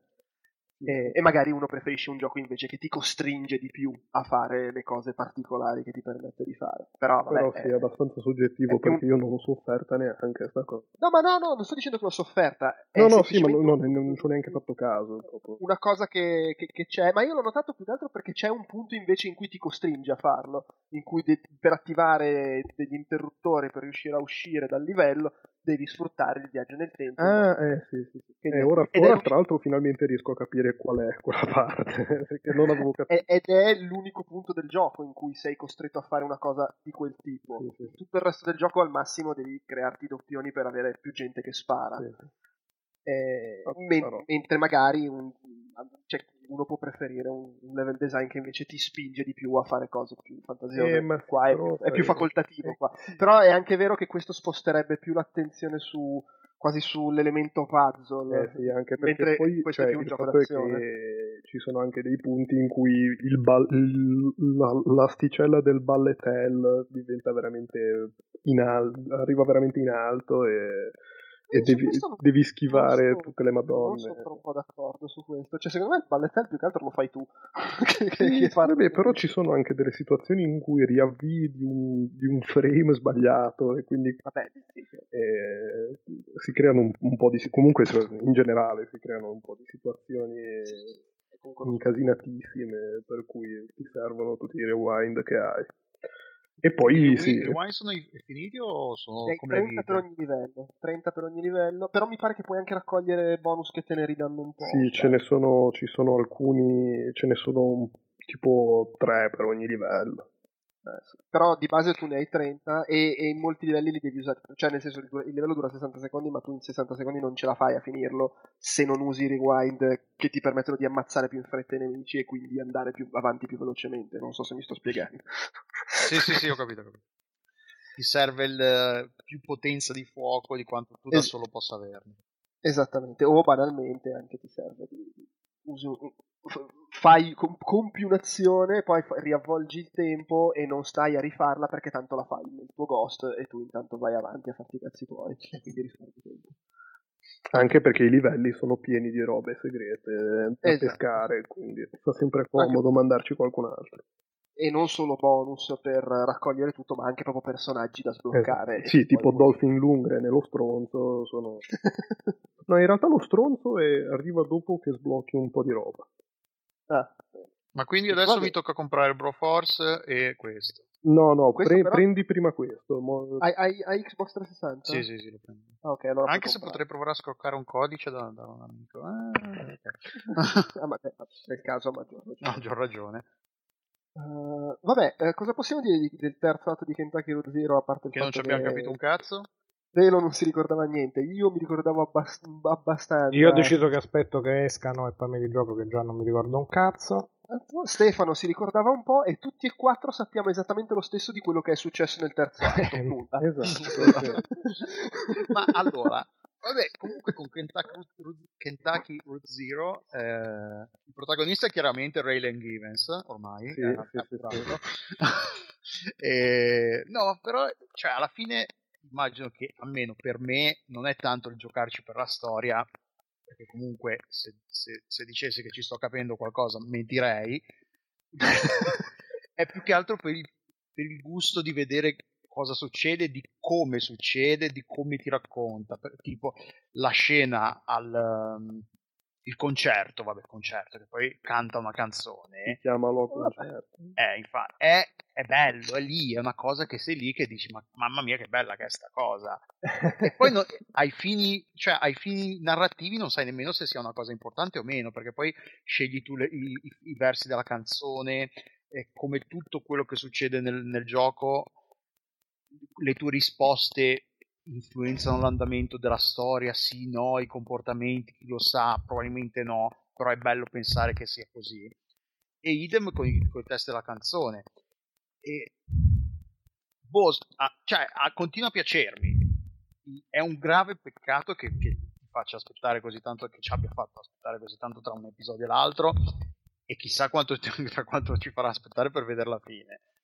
Però alla fine, boh, sì, forse fa anche bene Ugo aspettare di vede- averlo tutto. Fa sicuramente bene Ugo. perché- Sì. cioè, io ho giocato il poi- primo e poi ci ho messo così tanto il secondo ad arrivare che ho detto no, guarda, non- mi ricordo delle atmosfere, in delle 15 cose e ho detto no, ho capito Però sì, ti- tipo l'inizio che del, del terzo atto che sei dal dottore, senza entrare nei dettagli. Poi vagamente mi ricordo, ah sì, però è vero, sì, che succede.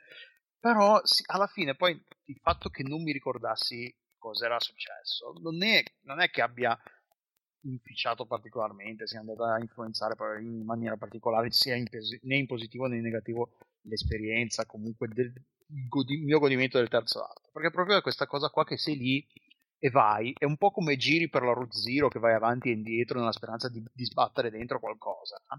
Sì, ma alla fine tanto, nel senso... Che te ne eh, fotte, lo fai e basta, è lì, vai. Ma, ma ma- ma poi eh, io bene o male le- a, a grandi linee quello che sta succedendo me, me lo ricordavo, cioè che stanno cercando, Sì, facendo, eh. e tanto poi quando tu giochi l'episodio quello che capisci sono le grandi linee, Basta. Ma sì, i sì, ma dettagli è- sono ma sì, anche- Sì, ma mi eh, sembrava molto che il primo avesse questa proprio Sì, ecco proprio lo Highways linciano, cioè era una roba che Eh, viveva sì, in sì, ma prima è- istanza di suggestioni al, al e di massimo, logiche ma- contorte. quello che puoi capi- capire, tra virgolette, in maniera definita, paradossalmente è quello che decidi tu, nel senso che tu affrontando i dialoghi dai, fai delle scelte e, e così facendo ti costruisci tu un'immagine di com'è il personaggio, perché poi i dialoghi spesso sono personaggi che raccontano il loro passato, siccome tu decidi cosa fargli dire, ti fai tu un'idea che poi non è necessariamente aderente alla realtà o a che cazzo ci avevano in mente questi tossici Sì, quando c'è tutta quella parte gioco. quando racconta del, del ban- di loro sul Eh, ba, ba, ba, eh, ba, No, no, be. senza, lì è veramente la scrivi tu la storia Sì, del sì, passato di, molto- di per- di alcuni, di- di- di alcuni personaggi. E poi non, Beh. non hai nessun riscontro del fatto, cioè tu la dici e poi finisce lì, non c'è un riscontro No, esatto, sì. se Beh, sia o meno. È vera perché l'hai detta. Però... è anche una scelta di Sì, sì, comodo da parte perché ti permette veramente di decidere il cazzo No, vuoi. no, tanto- no, niente spoiler, tranquillo, uh, Marco. No, allora, non, se- senza fare spoiler, la, la cosa bella, nel ter- una delle cose, delle trovate, delle intuizioni belle del, del terzo episodio, senza dire nel dettaglio cosa succede, c'è il fatto che questo sistema del dialogo con cui tu racconti il passato diventa addirittura un pezzo di gioco nel senso che a un certo punto succede una roba che non si vede e ti dicono ah mh, perché si separano i personaggi tornano e dicono ah è successa della roba e non ti dicono che cazzo è successo. E poi un, una parte più avanti del gioco torna indietro tipo flashback e te la fa giocare. E quindi anche qua eh, gioca ancora su questa cosa qui che con quello che fai tu definisci i racconti di quegli c'è un cazzo di delirio però è sempre molto intelligente e molto meno eh, assurdo e senza senso di quanto possa sembrare se lo guardi in maniera superficiale. Eh, questo pure figo. E a me, sì, io diciamo sono che uno... la, linea, la linea generale è tipo Asterix che cerca di prendere il lascia passare a 38. è, un, è un continuo indicare in punti che non portano da nessuna parte. Tra l'altro, a me generalmente i film e le storie che, che ti lasciano tanto. ehm, lascia- lasciano tanto alla tua immaginazione, alla tua, eh, al, tu- al fatto che tu devi un po' indovinare cosa sta succedendo. A me di solito danno fastidio perché sono un po' paraculi e, non- e ti lasciano tanto lav- fare tanto lavoro a te.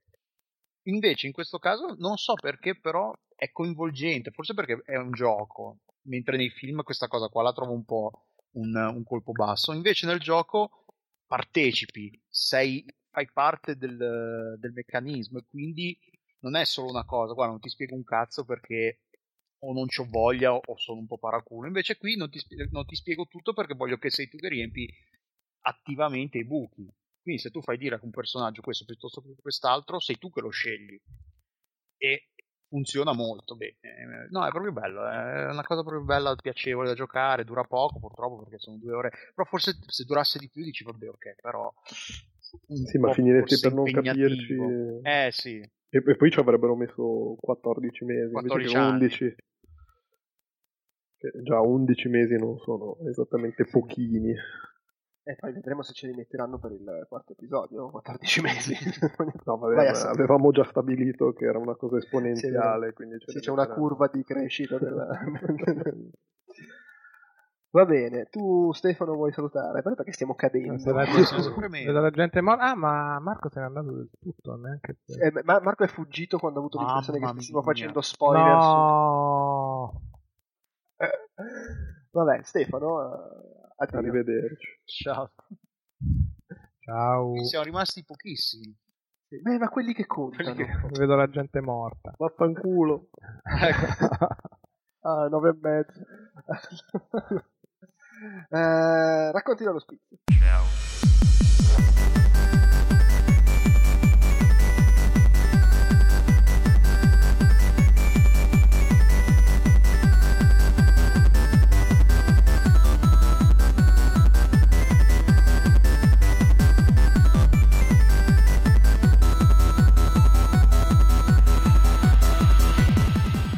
Allora, racconti dallo spizio, in realtà non troppo dallo spizio perché volevo parlare di una roba che è una serie iniziata nel 2006 e l'ultimo episodio è uscito un paio di mesi fa, quindi cos'è? Racconti da 2006, cosa può essere? Racconti del... Da modernari- modernariato.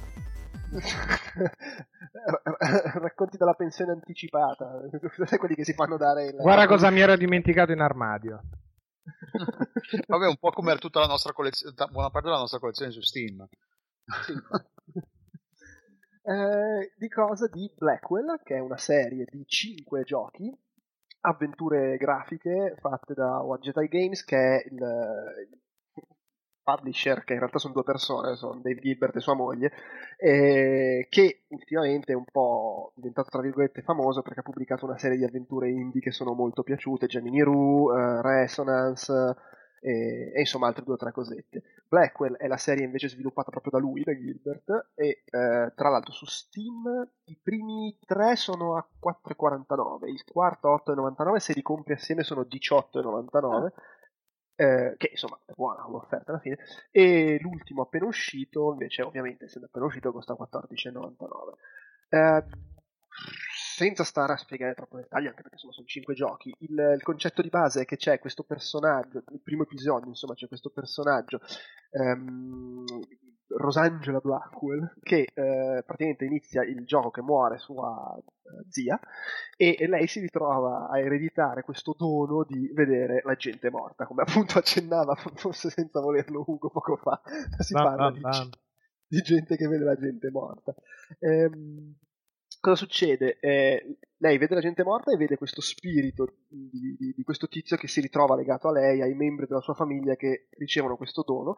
E in pratica il gioco diventa, alla fine, un po' come nelle classiche storie da vedo la gente morta, incontri degli spiriti, li vuoi aiutare, no? La classica cosa, gli spiriti, queste qua, gente morta di morte violenta, e se aiuti lo spirito a, a prendere consapevolezza del fatto che è morto, a risolvere il dilemma esistenziale che si è lasciato dietro, lo accompagni nell'aldilà. Ma se no ti rompono E- le palle, cioè chi è che te lo fa fare? Alla fine mi sembra un gran È lavoro. che, no, è che vai in giro, li, li vedi, Fai finta di niente. No, no, vai in- no, poi soprattutto c'è questo spirito che ti, ti, ti- spacca il cazzo. Ah, ecco, eh, no, allora è andata. Eh, sì, no, insomma, Sei costretto a essere buono, insomma. Esatto. E poi viene fuori che la zia era impazzita proprio a causa di questo potere, quindi viene fuori anche un po' questo discorso di, di lei che rischia di sclerare. Eh, perché è bella questa serie? Intanto perché sono molto belle le storie dei fantasmi che incontri, e- ma proprio belle belle, cioè quasi- ovviamente spesso molto drammatiche. Beh, essendo fantasmi, e sai com'è, ma, ma toccanti, scritte bene, interessanti, cioè è, è un po' l'effetto, il caso della settimana alla X-Files, qua è il fantasma del momento, in ogni episodio ci sono due o tre fantasmi. quindi diciamo. il bundle, eccolo qua, The Blackwell Bundle. Sì, sì. Scusa, vai avanti. No, no, sì. Ah, vabbè, ovviamente come tutti i giochi di Eye Games, avventure grafiche, pixel art, eh, le versioni su Steam sono migliorate come grafiche rispetto a come erano uscite originariamente, però vabbè, è pixel art, lo stile è quello, deve, deve piacere. Molto molto belle sempre le musiche, eh, un po' noir come, come tipo di atmosfera e anche come tipo di racconto, perché poi c'è un po' di mezzo di investigazione. Ogni episodio, oltre ad avere i singoli casi dei fantasmi, ha una storia diciamo che lega un po' tutto e che porta poi a un, a un conflitto finale dell'episodio e poi c'è tutta una cosa che bene o male lega fra di loro i vari episodi. Fra l'altro il secondo è, è ambientato nel passato la protagonista lì è, è la zia quella che muore all'inizio del primo episodio e- ed è forse quello più, più figo dal punto di vista dell'atmosfera perché essendo ambientato appunto a- negli anni 50 mi sembra comunque proprio eh, noir alle- all'ennesima potenza e insomma, bello, be- begli enigmetti molto più sul, di stampo investigativo gli enigmi, quindi parlare con le persone, analizzare gli, gli indizi, gli appunti, magari fare ricerche col, col- per do- documentazione, cose del genere, che combinare oggetti fra di loro, anche se c'è anche quello. E non mi ricordo se dal secondo o dal terzo episodio, comunque da un certo punto in poi, di- usi due personaggi, perché oltre a lei usi anche il fantasma che ovviamente fa cose diverse perché passa attraverso le porte, ma non può toccare gli oggetti, può al massimo fare tipo una specie di soffio per spostare fogli di carta e cose del genere. Molto bello, straconsigliato, scritto veramente bene, sono divertenti i battibecchi fra i due protagonisti, belle le storie, l'ultimo episodio, ah, le storie dei fantasmi dell'ultimo episodio sono bellissime. Ma quindi eh, sono quattro episodi che sono inclusi nel bundle più l'Epifani che è quello che devi comprare tipo, a parte. Esattamente, e l'Epifani che tra l'altro secondo me ha un finale bellissimo, Mhm. tutta la storia. Sì, i commenti Eh, li vedo, tipo, sono tutti entusiasti, entusiastici, scusate. Sì, sì, cioè io lo, lo straconsiglio, ovviamente se ti piace il genere e, e attira come, come tipo di storia. E, e sì, no, poi è bello perché riesce ad essere divertente, perché loro un po' a casa Vianello, no? Si fanno le battutine a vicenda, molto curato, pieno di dettagli, ad esempio il fatto che in tutti i giochi in cui usi entrambi i personaggi ogni singola cosa ha una descrizione dei dialoghi delicati, dedicati a seconda che provi a farla con lui o con lei. Eh, gli enigmi sono spesso interessanti e poi ripeto le storie sono belle. Ogni tanto è un, un po' sul pacchiano ma del resto c'è la storia i fantasmi l'aldilà le robe.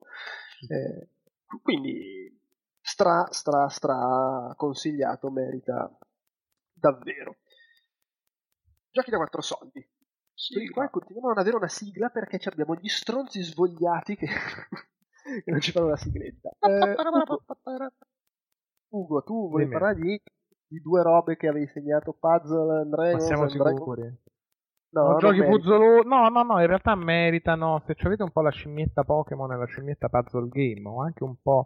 Sai quelle cose da sala giochi in cui butti le monetine con la ruspetta che le de- butta giù e tu cerchi di fare un po' che si spostano finché non ti vengono nel vassoietto davanti? Hai presente quelle robe un po' da Luna Sì. Park? Eh? Uno dei due, allora, Puzzle and Dragons, che è quello super di successo di Gango che in Giappone tipo ha fatto gigamiliardi per due anni, finalmente è arrivato ed è dinamica di super collezionismo Pokémon con i vari elementi terra, fuoco, bla bla, micio micio, oscurità, eh, che si evolvono e li spendigliati ed è con una dinamica da tris che tu hai un tot di tempo per eh, spostare le cose che poi si riflettono in attacchi dei mostri del determinato colore con le resistenze. E vai avanti ed è devo dire fatto molto bene non c'è questo muro del pay to watch ce ne sono 20.000 poi ci sono le collaborazioni per cui ogni tot tempo ci sono festival di mostri che durano un tot o meno. Se piace quella roba lì e il super min maxing eh, e l'evoluzione delle cose, secondo me, essendo tutto gratis e non richiedendo per forza di essere pagato, merita, però è la droga brutta. È la droga che finisce bene. Vabbè, oh. Sono quelle cose che ti ritrovi, ah, oggi alle 8 ci sono i draghi blu che se li fondo con quegli altri mi danno il super materiale del potenziamento. Che No, allora non lo installo più, subito la pagina non la installo. Ah, la droga. Non lo stavo per installare e detto sta cosa. No, no. No, ma poi ci sono le collaborazioni, tipo adesso ci sta quella con Groove Coaster di Taito, quindi sono tutti gli alienini dello Space Invaders che sono mostriciattoli da collezionare. Ma se per caso lo installi su due dispositivi differenti, Eh, lo sai che non ho provato, perché in realtà non l'ho messo sul telefonino, ma ce l'ho sull'iPad, lo gioco sull'iPad. Mm. Mm. Non lo so, non lo so se c'è anche la versione Android già No, uscita. la versione Android c'è, c'è. Ah, c'è. non so se è condiviso. Beh, allora tu in realtà hai un ID, secondo me potrebbe essere, perché hai un ID utente con un sistema di password per cui puoi recuperare il tuo profilo online, soprattutto se ti dovesse scassare il tuo. Allora sì, sicuramente. Se Quindi c'è la magari sincronizzazione che magari ci giochi sul tablet. o- Allora sì, anche perché se sta cosa del, del mix, eh, sì. no, no, no, non voglio giocarci, no, no.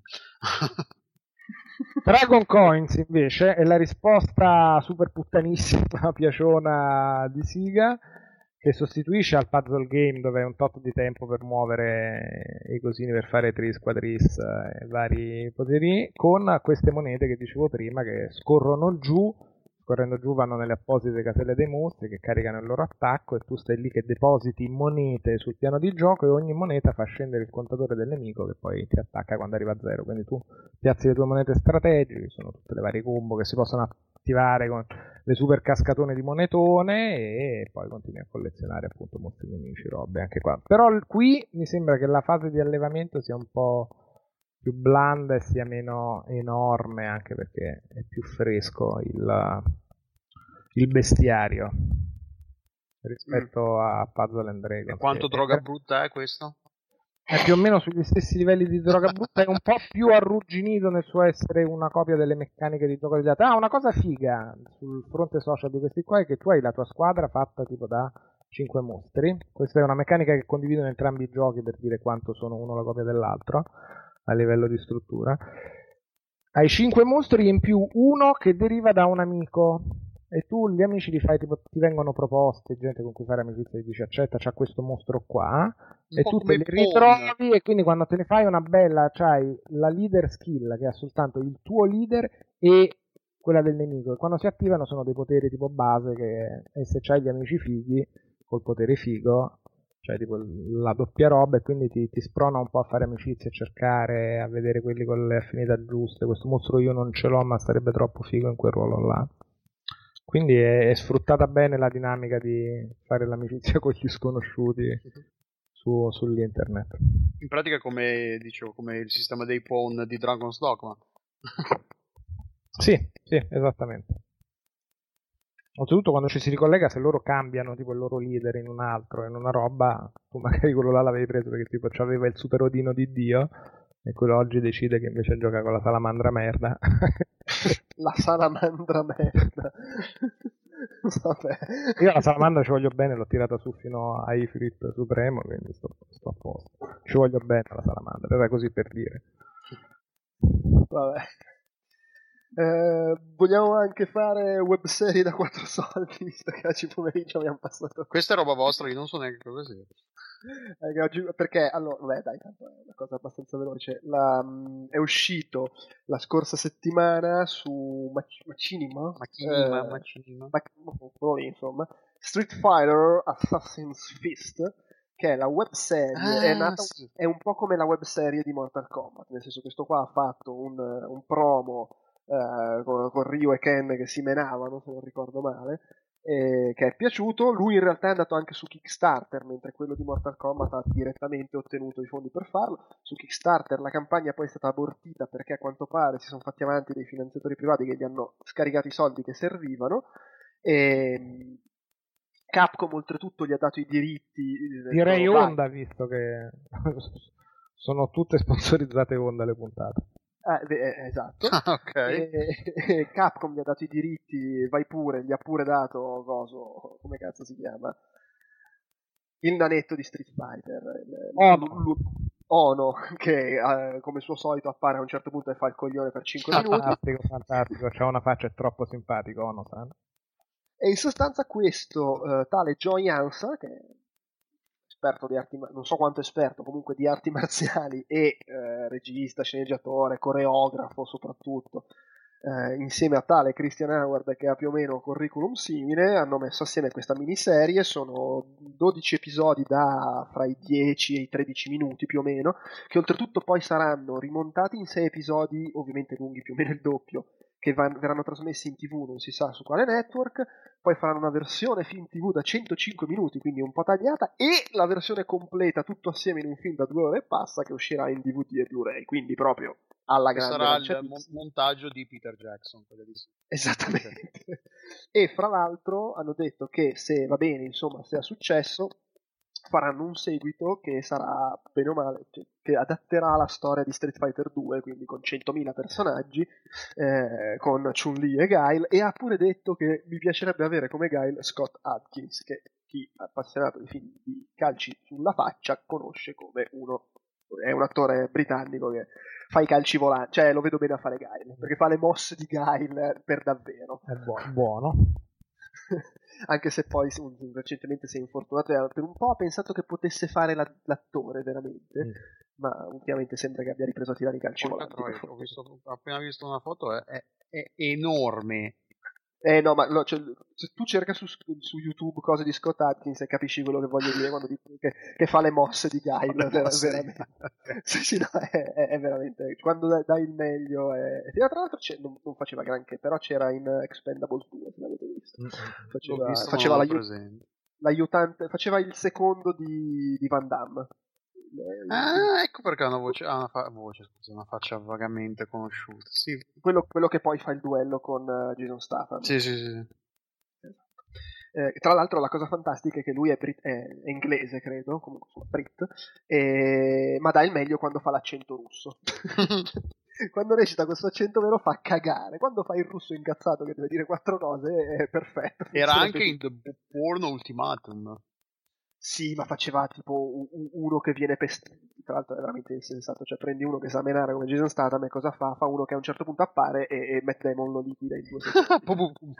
Comunque sì, è Se- nato a Sutton Coldfield, nel West Midlands. C'è, c'è- c'è anche in o- Zero Dark Thirty eh, fa uno che a un certo punto parla a- al tavolo con, con, eh, il personaggio che muore eh, nell'attentato alla base nel deserto. E anche in Universal Soldier.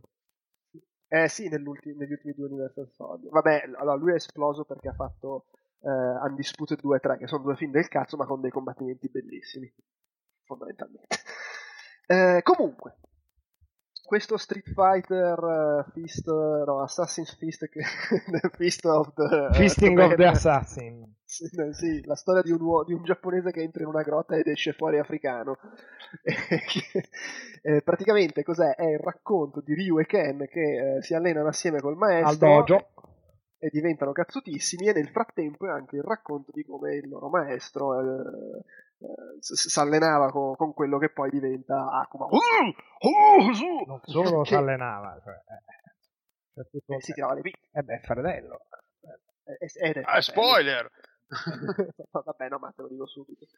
E, e, e tra l'altro in, questo, in, questa miniserie si scopre che appunto eh, Akuma era giapponese ma poi diventa il regista che è un, un, un inglese di origini africane. Quindi tu se, se, vieni posseduto dal demonio della Duken sì, eh, sì, sì. della Duken quello cattivo quello cattivo della, sì, è il demonio della Duken. Il demonio della Duken. se tu sei giapponese e vieni posseduto infatti eh, a un certo punto c'è anche Ryu che va un po' per la tangente e sembra che stia diventando un po' africano anche lui no vabbè che dire, eh, parte benissimo, perché proprio prima scena Ryu e Ken che si tirano gli schiaffi, eh, combattimenti divertenti, fatto bene. Beh, fatto eh, bene, dai. Con quel gusto no, un po' amatoriale. No, aspetta, fa, intendo fatto bene nel senso che è una roba di gente che si mena, ripresa, campo lungo e si vede la gente sì, che si mena, sì. non i cazzo di montaggi da vicino che non si capisce una minchia. No, no, no, no, no, no, no, una, una cosa figa e ben coreografata di cosplayer, diciamo. Esatto, poi ha questo gusto della web series che dice vabbè però vaffanculo io voglio fare una roba fedele quindi c'è questo cretino con, con i capelli biondi lunghi che gli vanno davanti agli occhi e sembra veramente un coglione. Vabbè, esattamente come Ken in Street Fighter. Eh sì, sì, con la differenza che nel gioco sembrava quasi un figo a tratti. Beh, mi sembrava- beh, beh. Io lo, posso- lo chiamavo scuola pasta che sembra c'aveva gli spaghetti in testa, quindi ho paura che ne- da me non sia mai stato figo. Però è quello, cioè ci sono loro vestiti come nel videogioco, quando fanno le mosse Fanno- ne urlano il nome, Fanno le mosse, fanno le mosse. poi. fanno le mosse, quindi il, il- calcio volante rotante, la, la, la Duken, eh, Prese, insomma c'è un'attenzione... Sì, sì, sì, sì, eh, e, e proprio di- urlano le mosse. In realtà non le urlano, è quasi più un, bis- è un bisbiglio ad alta voce. Solo le, speciali, solo le speciali le, le chiamo. E, e c'è tutto, no? Piano piano si vedono tutte le mosse che fanno. Poi, appunto, come vedete, si vede Akuma, Gugi, come lo vogliamo chiamare. e Anche lui fa, fa le sue mosse, fa anche la mossa cippona, quella che si teletrasporta e ci sono i 50.000 colpi che non si vedono. E quindi, sotto quel punto, cioè, nel senso, se vuoi quella cosa lì è un po' ridicola, però è, è fedele Sì, a- sì. a- alla fonte. Secondo me c'è un po' il problema che ce l'aveva un po' anche Mortal Kombat, eh, come cavolo si chiamava, ma, ma in misura minore del... Allora, io faccio la storia di Street Fighter, che è un picchiaduro, in cui la storia è un paragrafo alla fine del gioco, e ci faccio una storia lunghissima piena di gente che parla. Che boh, a me sembra un po' assurdo. Dire, ci, ci sono due combattimenti su due ore di, di roba, due combattimenti veri e propri e un paio di altre scene con gente che si piglia a calci in faccia. Cioè, io capisco che devi raccontare una storia, però mi fai una miniserie di 10 episodi e 4 episodi in fila senza che voli un ceffone, solo di gente che non sa recitare e, e che declama i massimi sistemi dell'onore e del volersi trombare una che sta in mezzo fra i due fratelli. No, però è bella questa visione della, della femmina progressista che va da un fratello poi con un altro e non viene tra... Cioè questa cosa comunque viene vissuta praticamente quasi bene da entrambi i fratelli, curiosamente non da lei. sì, poi, e poi ci sono, allora, tutta la storia di... Sì, però, boh, non so, ripeto, secondo me, non so, due schiaffi ogni tanto, e su, è che non posso guardare 40 minuti di una cosa che si chiama Street Fighter ed è ispirato a un picchiaduro, sembra Eh, che però gli vede. attori sono proprio bravi, quindi quando c'è la storia poi rimani accalappiato. e la cosa peggiore è che siccome tutta la parte nel passato parlano in giapponese con i sottotitoli in inglese, devi anche guardare, non è che puoi dire vabbè mi distraggo un attimo con Twitter intanto che questi parlano, tanto ascolto, più o meno capisco come va avanti. No, devi leggere quello che stanno dicendo. Altrimenti poi dici no aspetta perché si, non si stanno menando, tra l'altro neanche perché si stanno menando.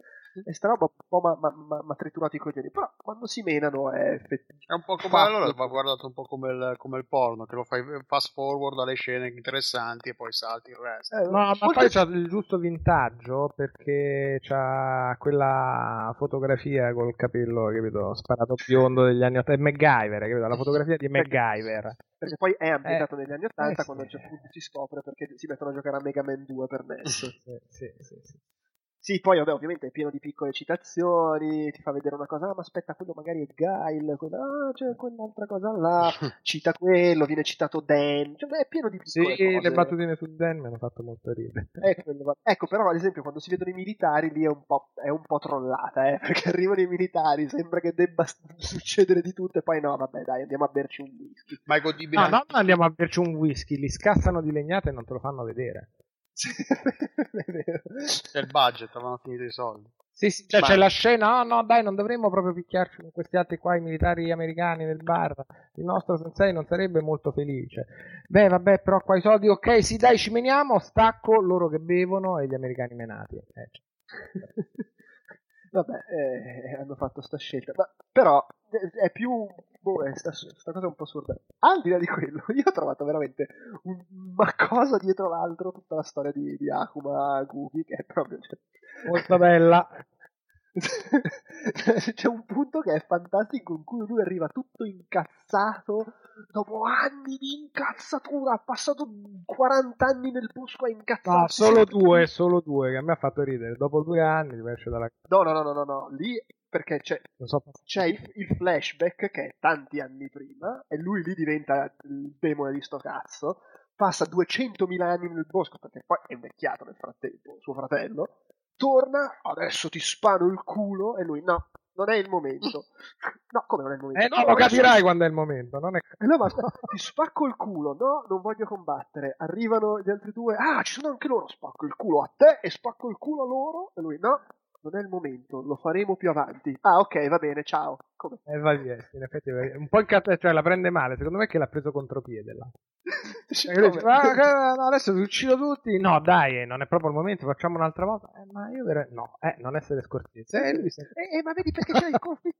Meniamoci, no, meniamoci, no, meniamoci, sì, ma un'altra volta.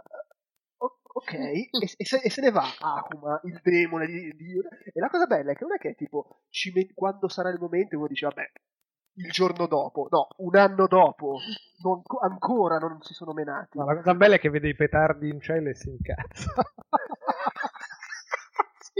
dice, Cioè, no, ma allora quando è sto combattimento? Lo capirai e lui lo capisce perché ormai gli allievi sparano a Duken in cielo tipo a missile e quindi dice ah ma non è stata più per culo Eh, ma spoiler, eh, la- No, scherzo.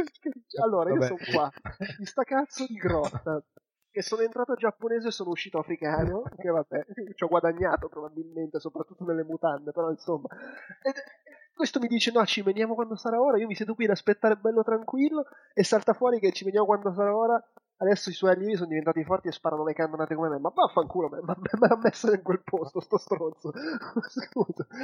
È un, po', è un po' veramente un cretino completo questo. Ha un po', ha un po' quel sapore di, di quando guardi i prequel di Guerre Stellari dici ah ma allora gli Jedi si sono estinti perché erano una banda di cretini. Sì, sì, no, ma poi soprattutto perché quello che li estingue è uno che è molto sgamo e quindi alla lezione di, di calligrafia scrive distruzione, tipo col pennello proprio scritto porcone, ah distruzione, ma tu stai bene? Benissimo. sì, beh, eh, però scrivi male, eh, però scrivo distruzione, vaffanculo. Faccio i fulmini con le mani. e quindi vabbè. E oltretutto la cosa bella, notavo, è che dei 4-5 episodi di fila in cui non si mena nessuno, l'unico in cui si menano si chiama La calma prima della tempesta. Cioè, cos'è? Prendi per il culo. L'episodio in cui dici La calma prima della tempesta è quello in cui si menano e l'episodio dopo non succede niente. Ma scusa. Ma quanti episodi sono? Sono 12. E quanto durano? Eh, fra i 9 e i 13 minuti a seconda del- dell'episodio. Oltretutto, poi c'è proprio quella sindrome del ah, adesso è arrivato il momento del combattimento finale. No, prima ci sono 10 minuti di episodio in cui questi si preparano al combattimento finale passeggiando, guardando il cielo stellato. eh, Facendo il bagno sotto la cascata e In vaffanculo. tutto questo devo dire che però è il miglior contributo video che io abbia mai visto a uno Street Fighter. Beh, io il lungometraggio animato lo apprezzavo. Quello, vabbè, ormai di tanti anni fa. Non, non la serie di Ovi, quella non- avrò visto due episodi e mi aveva mosciato. Le- Il film d'animazione, Sì. so. quello che iniziava col duello sotto la pioggia di, di Ryu e Ken. Quello secondo me era, era abbastanza divertente. Certo, l'ho anche visto qui quei vent'anni fa, quindi poi a sapere cosa ne penserei adesso. Mm. Però insomma, comunque meglio di Van Damme. Ah, sì, sì, sì. Un Kylie Minogue nella parte di, di Cammi. Eh, sì. E Raul, Giul- Raul Julian nella parte di cazzo è Bison. Sì, sì. Ecco, ecco, le, le mosse di sta webserie alla fine sono carine, però quando fanno il, lo Ryuken che decollano. Decollano, è molto bello. Proprio. C'è proprio la- l'animazione come nel videogioco, che stanno nel cilindro, no? Hai presente nel basket che devi fare la stoppata stando nel cilindro. Esattamente. Loro vanno in un tubo in cielo trasparente, a- risucchiati e poi ricevono a terra, ma in alto, eh. cioè vanno belli in alto. Sì, fra- e, e comunque, se lo stile rimane questo da cosplay, io lo voglio vedere il seguito con gli altri personaggi, perché cioè, se lo fai così con sto stile da cosplay, alla fine vengono fuori come nel film di Van Damme.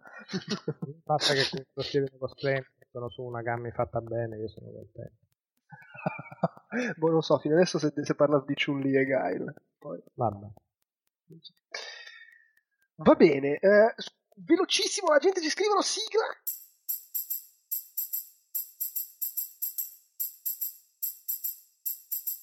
La gente, la gente, la gente, ci scrivono la gente, la gente, la gente, ci scrivono la gente, la gente, la gente, ci scrivono la gente, la... La gente, la gente, la gente, ci scrivono la gente, la gente, la gente, ci scrivono la gente, la gente, la gente, ci scrivono la gente, la... Su Twitter, a parte Mr. Tylerino che chiede un vinile di Outcast con il lato B Sound Shower portolottizzato, chiederemo a Fabio se ci fa il vinile. C'è una domanda filosofica. Urca. De- Dov'è degli Luigi? no, beh, non così filosofico. Degli ospiti chiede Monument Valley. Il, ne abbiamo parlato. Il futuro degli art game, parentesi, Ico Journey, è il mobile a 3 euro?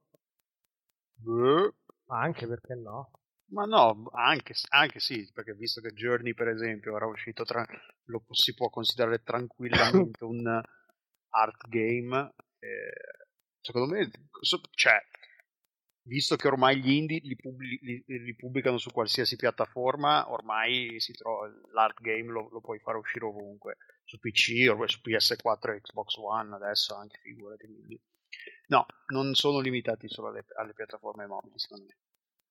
Eh, però il giochino breve che non è costretto a tirarla per le lunghe, Però- effettivamente nel contesto mobile Mm. ci sta una crema. Sì, no, rispetto- no, ma infatti ci sta benissimo come roba anche perché molte volte il giochino arte minimal non ha bisogno di sistemi di controllo super complessi e quindi ben perché- si presta a traduzioni touch eventuali o a nascere là sopra.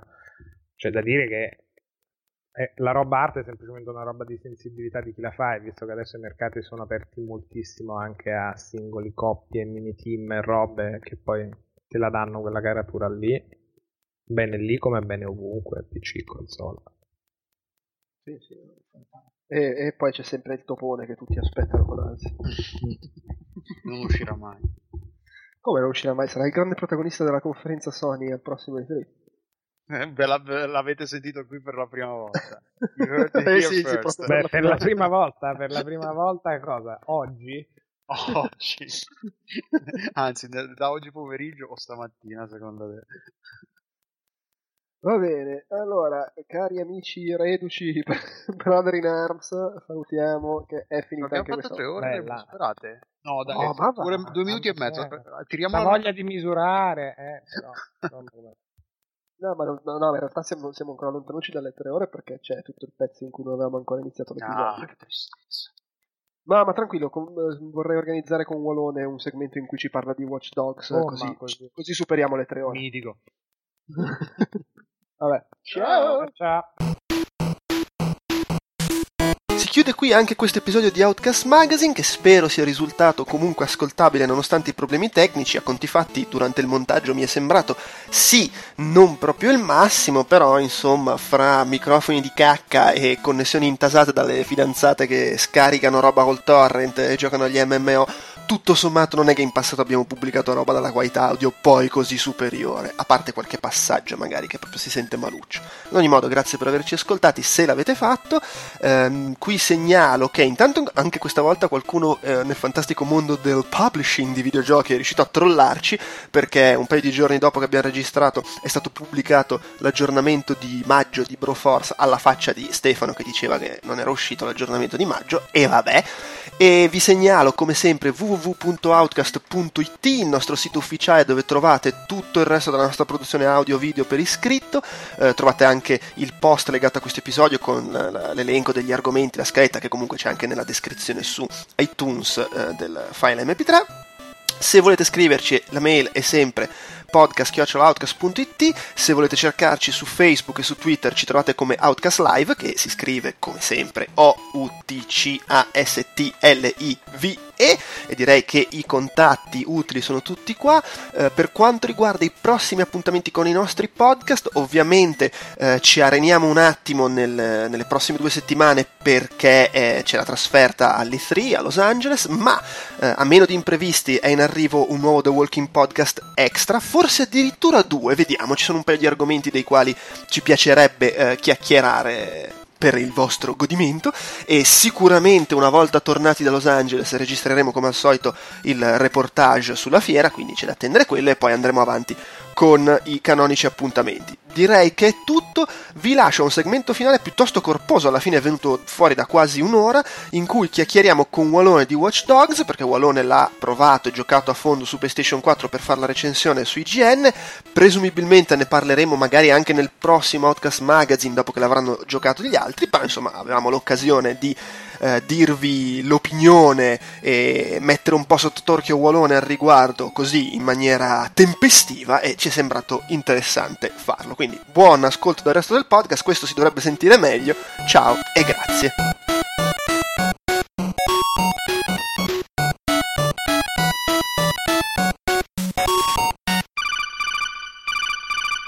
Wallone. Caraibi. Allora, ti ho hackato eh, il computer, ti ho clonato la carta di credito del bancomat e quindi adesso sei costretto a raccontarci com'è Watch Dogs perché altrimenti tutti i tuoi soldi verranno regalati a una qualche corporazione malvagia. Beh, diciamo che non ho molto da perdere, ma comunque beh, non mi dispiace. Non è molto, ma è tutto. esatto, esatto. Eh. Non hai molto da perdere come tra l'altro Aiden Pierce che ha perso tutto perché gli è morta la nipote. sì, sì, sì, sì, una premessa che come dire, è forse la cosa che mi è piaciuta di meno, anzi la seconda in classifica delle, delle, cose che mi sono piaciute di meno. La premessa su cui si basa la trama e la prima in classifica delle cose che mi sono piaciute di meno è la trama e il modo in cui viene raccontata. Ho avuto un po' quell'impressione, io ho giocato solo l'inizio del gioco un mesetto fa, ma la mia impressione era, eh vabbè, e cagaci il cazzo. e chi se ne fotte di tua nipote, soprattutto se me la racconti così. No, poi a me aveva fatto molto ridere la, nella scena in cui vai a, ma è, un po a casa. è proprio quello. Cioè, ti è morto di dire, vabbè, ho capito, che dobbiamo, sembra una storia proprio... Eh... Ma perché me vabbè, la stai raccontando? Anche... Però no, a me ha fatto ridere quando vai a casa della, della, della madre, mi sembra, di, di, della bionda. Sì, no? sì, che, che la sorella di lui e la madre della bambina morta. E, e, lei è lì che ti parla, ti dice no, perché i drammi esistenziali, sto vivendo male e, e come, dai, come, è sempre dai tempi di Half-Life 2, tu intanto vai in giro per casa, prendi a calci immobili e questa è lì che sta... Oltretutto neanche ti segue con la testa, almeno in Half-Life 2 ti guardavano quando ti muovevi. No, no, lei guarda dritto il muro e racconta dei cazzi suoi mentre tu sei in cucina a farti le uova. Cioè, in pratica stanno cercando di creare una, un, un, collegamento, un rapporto, un legame emozionale con una bambina che, di cui tu non hai mai sentito parlare. E mi ricorda un po' in Gears of War quando ti ammazzano il sergento, che, che, che, che, che lì è questa scena drammatica. Ma chi è sto stronzo? Chi se ne frega? Eh, però questa è una bambina. Eh, eh, bambina o bambino? Non mi ricordo bambina, più. bambina. Per dire quanto ti ha colpito la cosa. sì, no, ma è vero, è vero anche questo. Cioè, nel senso, eh, nei ricordi, anche nei. Su, vabbè, magari adesso stiamo. No, non è spoiler, dai, alla fine, perché non, non, riveliamo proprio niente della trama, se non che è morta la nipote di Aiden Pierce, che è il protagonista. Vabbè, ma eh, comunque. Ne, cioè, chi non vuole sapere sì. questa cosa è una persona che non guarda i trailer e non ascolta un po'. esatto.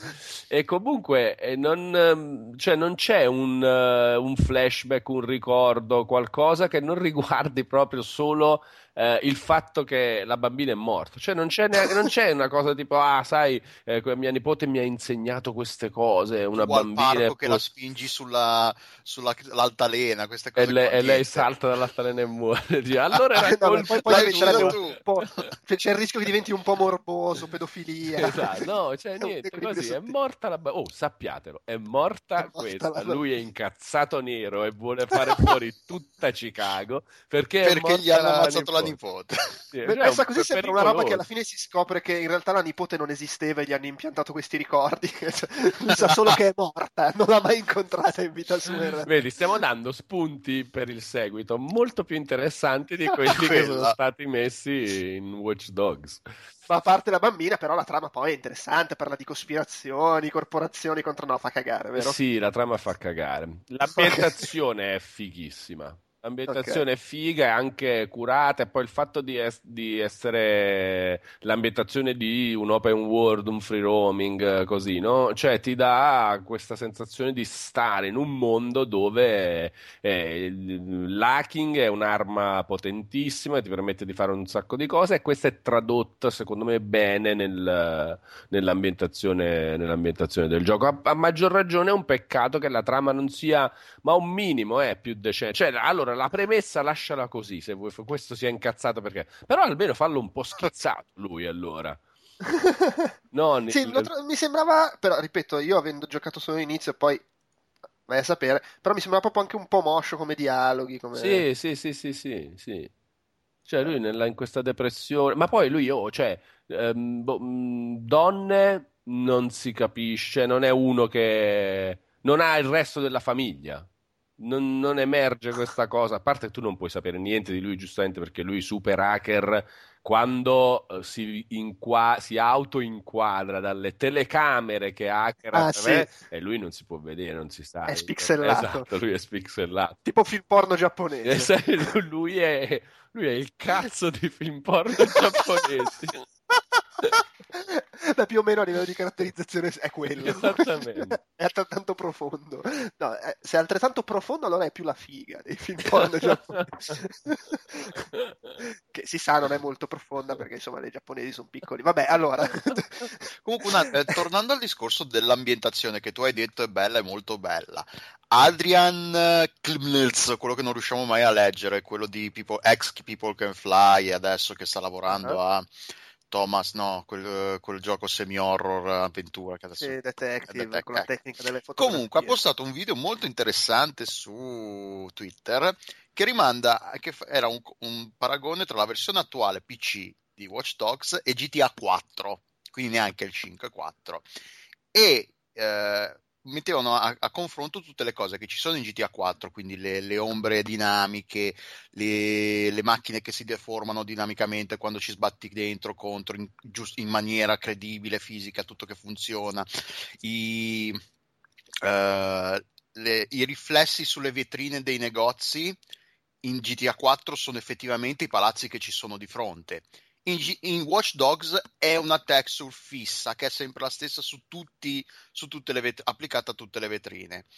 E quindi, cioè, Sì, questa cosa è fantastica. Ci sono delle foto che tu praticamente c'è. Tu sei nella periferia di Chicago, passi davanti a, un- a una vetrata e nella vetrata c'è riflesso il lungomare di Gallipoli. Ma come? Sembrano i riflessi sulle auto dei giochi PlayStation 1, le, le cose a caso. Sì, quindi eh, cioè, il downgrade eh, a livello ecco, tecnologico ecco, no, tra del sì. mondo di Watch Dogs è terribile ed Eh, evidente. d- d- in, in questo senso leviamoci subito, anche perché poi me interessa più che delle di, le aspettative, parlare di com'è il gioco e tanti saluti, però siccome è un po' una tematica in voga negli ultimi anni, questa qua delle fregnacce che ci raccontano dall'E3, e tornerà in voga presumo fra un paio di settimane, no? Sicuro. E- e- però mi sembra, e qua me lo, me lo puoi dire tu, che mentre nei casi ad esempio di Bioshock Infinite Alien Colonial Marines alla fine sono usciti giochi che non c'entravano un cazzo con quello che ci avevano fatto vedere a Los Angeles, mi sembra che qui più o meno il gioco sia quello, semplicemente la grafica è peggio. Sì, sì, è così, rispetto, diciamo, Rispetto al di- trailer del prima 2012. Esatto, Sì, sì. perché poi per il resto, secondo me, almeno eh, negli ultimi al- to, sei mesi, ma anche di più, secondo me, a cominciare dalle tre dell'anno scorso, Hanno fatto vedere il gioco vero e proprio. Sì, secondo Ma- me Magari sì. ritoccandolo un pochino in post quando facevano il trailer, perché sai, le- la luce, ste Sì, robe sì, qua, sì, sì, lo sì, tutti, esatto. voglio Però, sai, cioè, al- a Los Angeles già l'anno scorso lo si vedeva giocare, lo giocavano loro, però lo si vedeva e secondo me, bene o male, era que- magari il, che ne so, te lo facevano vedere su un computer, eh, un pizzico più potente, con la stessa architettura che poi avrebbe avuto PS4, ma un pizzico più potente. To, In modo da non scattare, che ne so, eh, pur avendo effetti che poi dopo andavi a togliere nella versione definitiva, però bene o male era quello. E secondo me anche i video eh, lo- pubblicati da loro di gameplay degli ultimi sei mesi, ecco, seco- ecco, se c'è un- Anche perché ne- negli ultimi sei mesi, a causa dell'accordo con Sony, hanno dovuto pubblicare trailer della versione PlayStation 4, quindi non poteva neanche usare quella PC per farsi pubblicità. Sì, esatto. Che meno male, dice Sordo, giustamente, perché a quanto pare non è venuta benissimo la, Boh, la io quando, quando l'ho vista all'evento qua a Parigi, a parte che c'era un tearing che faceva venire il volta a stomaco, però mi sembrava un pochino meglio di quella PS4, al di là di- di- del fatto... Cioè, Ma magari, meglio, eh. Del, tu non Sai hai cosa? È visto che magari- quella PS4. Eh, no, ma sai cosa? È che comunque, ovviamente, almeno do per scontato, che alla- alla- all'evento ti mettono su un PC con tutto quello che non ha minimo problema di compatibilità, funziona tutto perfettamente. Poi il gioco esce, su- lo deve girare su 100.000 Ah, certo, configurazioni. questo è sicuro, infatti. Infatti, eh, sì, sì, sì. No, allora, A parte il fatto che ci metti due giorni a scaricarlo da Uplay. Pa- eh, non mi ricordo, forse Andrea Porta ha postato stamattina una foto su Twitter che non riesce ad accedere a Uplay. Quindi- Sì, sì. Beh, con Assassin's Creed 4 eh, c'è stato questo problema per eh, boh, due... Non mi sono ricordato di controllare se poi è stato risolto. Comunque era eh, per tutto il tempo che ci ho giocato dopo l'uscita, ehm, non si poteva fare qualcosa con Uplay, adesso non ricordo cosa di preciso. Sì, Ah, sì, Comunque, andiamo avanti, scusa. Andi- Andiamo avanti. Sì. Vabbè, comunque, graficamente, ecco, mm, a me sembrava anche un po' discontinuo. Sì, senso, beh, a parte sì. che è, no- è normale, un open world, ci saranno parti più o meno riuscite. Però, ad esempio, mi sembrava che l'impatto fosse molto migliore, per esempio, di notte che di giorno. E come, cioè, diciamo, artisticamente, sì, sì, sì, sì, però magari di giorno in barca, eh, guarda, ci sono degli, degli scorci ehm, spazio-temporali in cui la grafica ti sembra proprio figa, dici, ah, bello però, dai. Uh-huh. Vabbè, sì, comunque, ma ah, ecco, ecco, perché poi io non avendo né PS4 né Xbox One mi manca anche un po' il metro di paragone rispetto alle altre cose migliori viste, tipo, che ne so, Killzone, Sì, eh, sì, eh, allora sì, è, è sotto eh, come mh, impatto, sai, quel- quella patina giocattolosa che hanno i giochi dove la grafica è fatta abbastanza bene. Eh, Watch Dogs è sotto, cioè emerge invece più quella roba sporca che però tipicamente hanno i giochi dove c'è più roba. Oh, Io cioè, faccio il sapere il massimo della roba sporca di questa generazione è Dead Rising 3. Mm. Perché il- probab- vabbè, probabilmente non sarà stato neanche fatto benissimo tecnicamente, però al di là di quello la giustificazione più facile da trovare è che ha una marea di zombie sem- quasi sempre su schermo e quindi è un po' più sporca la grafica, mentre invece che ne so, eh, Rise che ha meno roba, alla fine secondo me ancora oggi è il gioco più figo tra eh, le console, sulle console di nuova generazione, però insomma ci saranno um, una decina di gladiatori su schermo contemporaneamente e, e comunque vengono, viene inquadrato sempre lui. Eh, tra l'altro. Eh, Vabbè. Per dire, ehm, Watch Dogs secondo me è sotto eh, Rise, Killzone Shadowfall, eh, Infamous Second Son, però eh, per il resto secondo me cioè, è molto meglio di Dead Rising 3, Ok, vabbè. per dire. La, la- prendo, la prendo così, perché non avendoli giocati. Però vabbè, intanto è, qualcosa. Quantomeno non fa, non fa, non fa pietà, ecco. No, no, no, no, no, eh, secondo me è buona, la grafica è buona, cioè eh, considerando che sia un free roaming, eh. No, no, certo, sì, di gente ce n'è. A me sembrava ci fosse, che, che quando sei in periferia, wow, c'è tanta gente in giro, poi arrivi in centro. Ah, Eh, ma c'è la stessa gente, sì, sì, sì, sì, è un po', è un po' eh, agosto a Milano. e giustamente in periferia che ci sono i parchi c'è un po' più gente. Sì, esattamente. ok.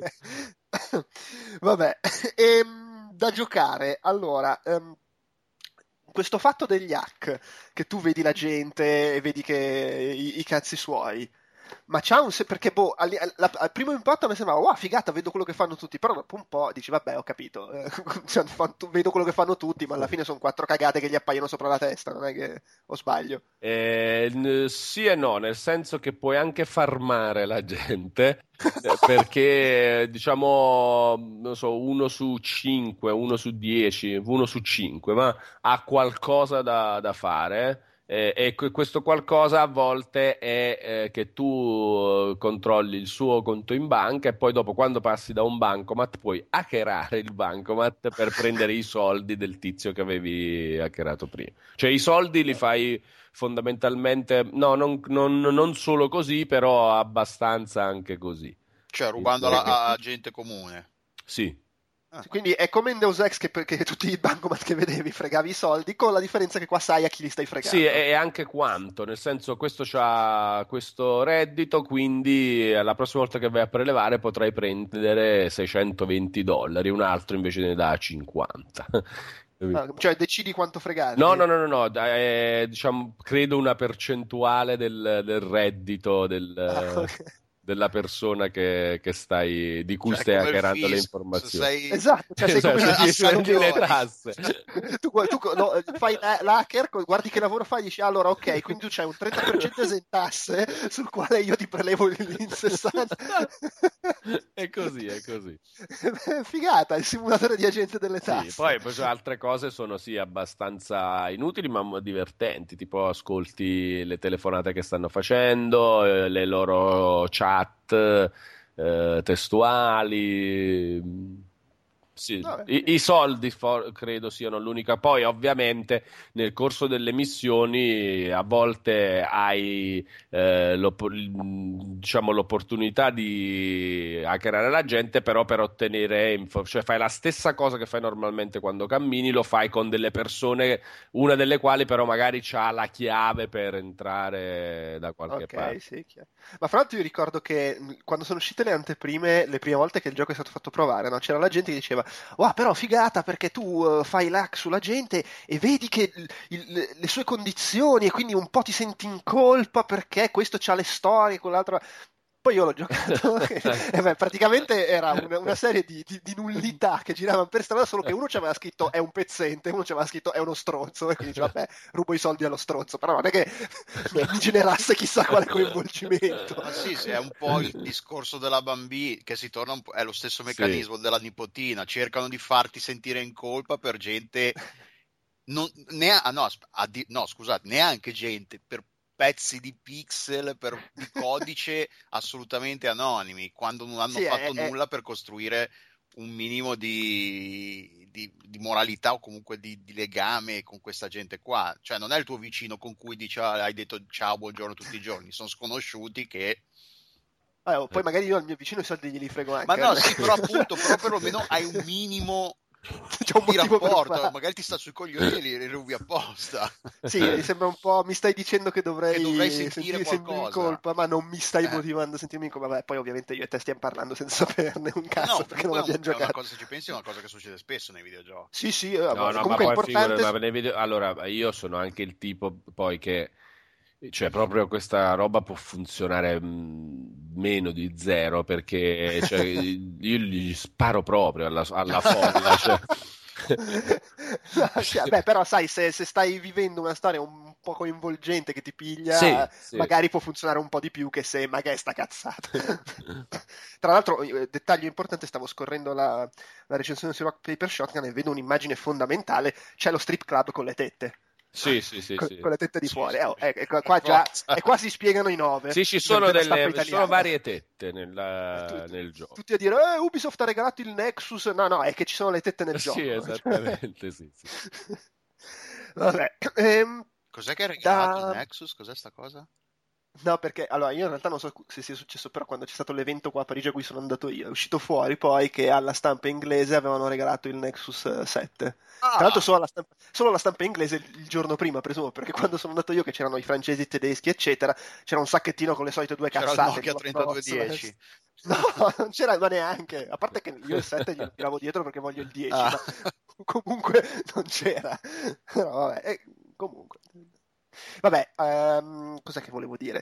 Il, eh, però da tutte queste robe qua tiri fuori le, le missioni extra, no? Le- O no? Eh, in realtà no, perché le missioni extra sono un misto di cose segnate sulla mappa, Ah? cose che ti compaiono segnate sulla mappa dopo che hai eh, preso il punto d'osservazione di Assassin's Creed, che, che qui è in realtà hackerare una delle torri del eh, CTOS, che è la roba che governa un Oppure po' tutto. arrampicarti in cima come in Far, Cry, in Far Cry 3. Sì, che forse è proprio più Far Cry 3 perché tipo la, la torre radio no? era in, in Far Cry 3 e qua è la stessa è quello sempre eh? è, tipo il- è sempre il punto di osservazione di Ah, originale come al solito.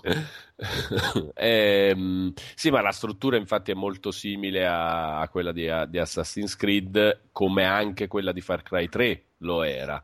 Cioè, Ma infatti gli sviluppatori dicevano: Noi abbiamo preso i pezzi degli altri Sì. giochi. Ci sono le sparatorie di Splinter Cell, t'arrampichi come in Assassin's Sì, Creed. sì. No, no, ci no, abbiamo è vero, è vero, è vero. No, ti arram- allora, l'arrampicata alla Assassin's Creed è in realtà molto castrata perché non puoi Eh. fare tutte le cose, però, Beh, però come, cioè, come sistema di, di navigazione, diciamo, anche se poi è quello, cioè soprattutto quello, è il, è il fatto ehm, che, che la mappa eh, e la, la gest- il tuo dominio sulla mappa è lo stesso che c'è in Assassin's Creed e che poi è diventato anche quello di Far Cry 3. Ehm, però aspetta, stavamo dicendo una cosa. eh, ah, le missioni secondarie, sì, no, non vengono tanto dall'osservare la gente in giro, perché o sono sulla mappa segnate alcune cose, oppure eh, mentre stai camminando ti compare un pop-up sullo schermo che O c'è una missione. sì, eh, oh, sai, forse c'è un, probab- un probabile crimine. Mm, Eh, ma- E com'è che sono le missioncine extra? Sono sfiziose? o- Ehm, allora, dipende. Ci sono, so- tra- allora, diciamo insieme missioni e attività secondarie. C'è un macello. Ah, le, le- le gare di bevute, Eh sì, poker, esatto, no? gare di bevute che sono anche carine un paio di volte.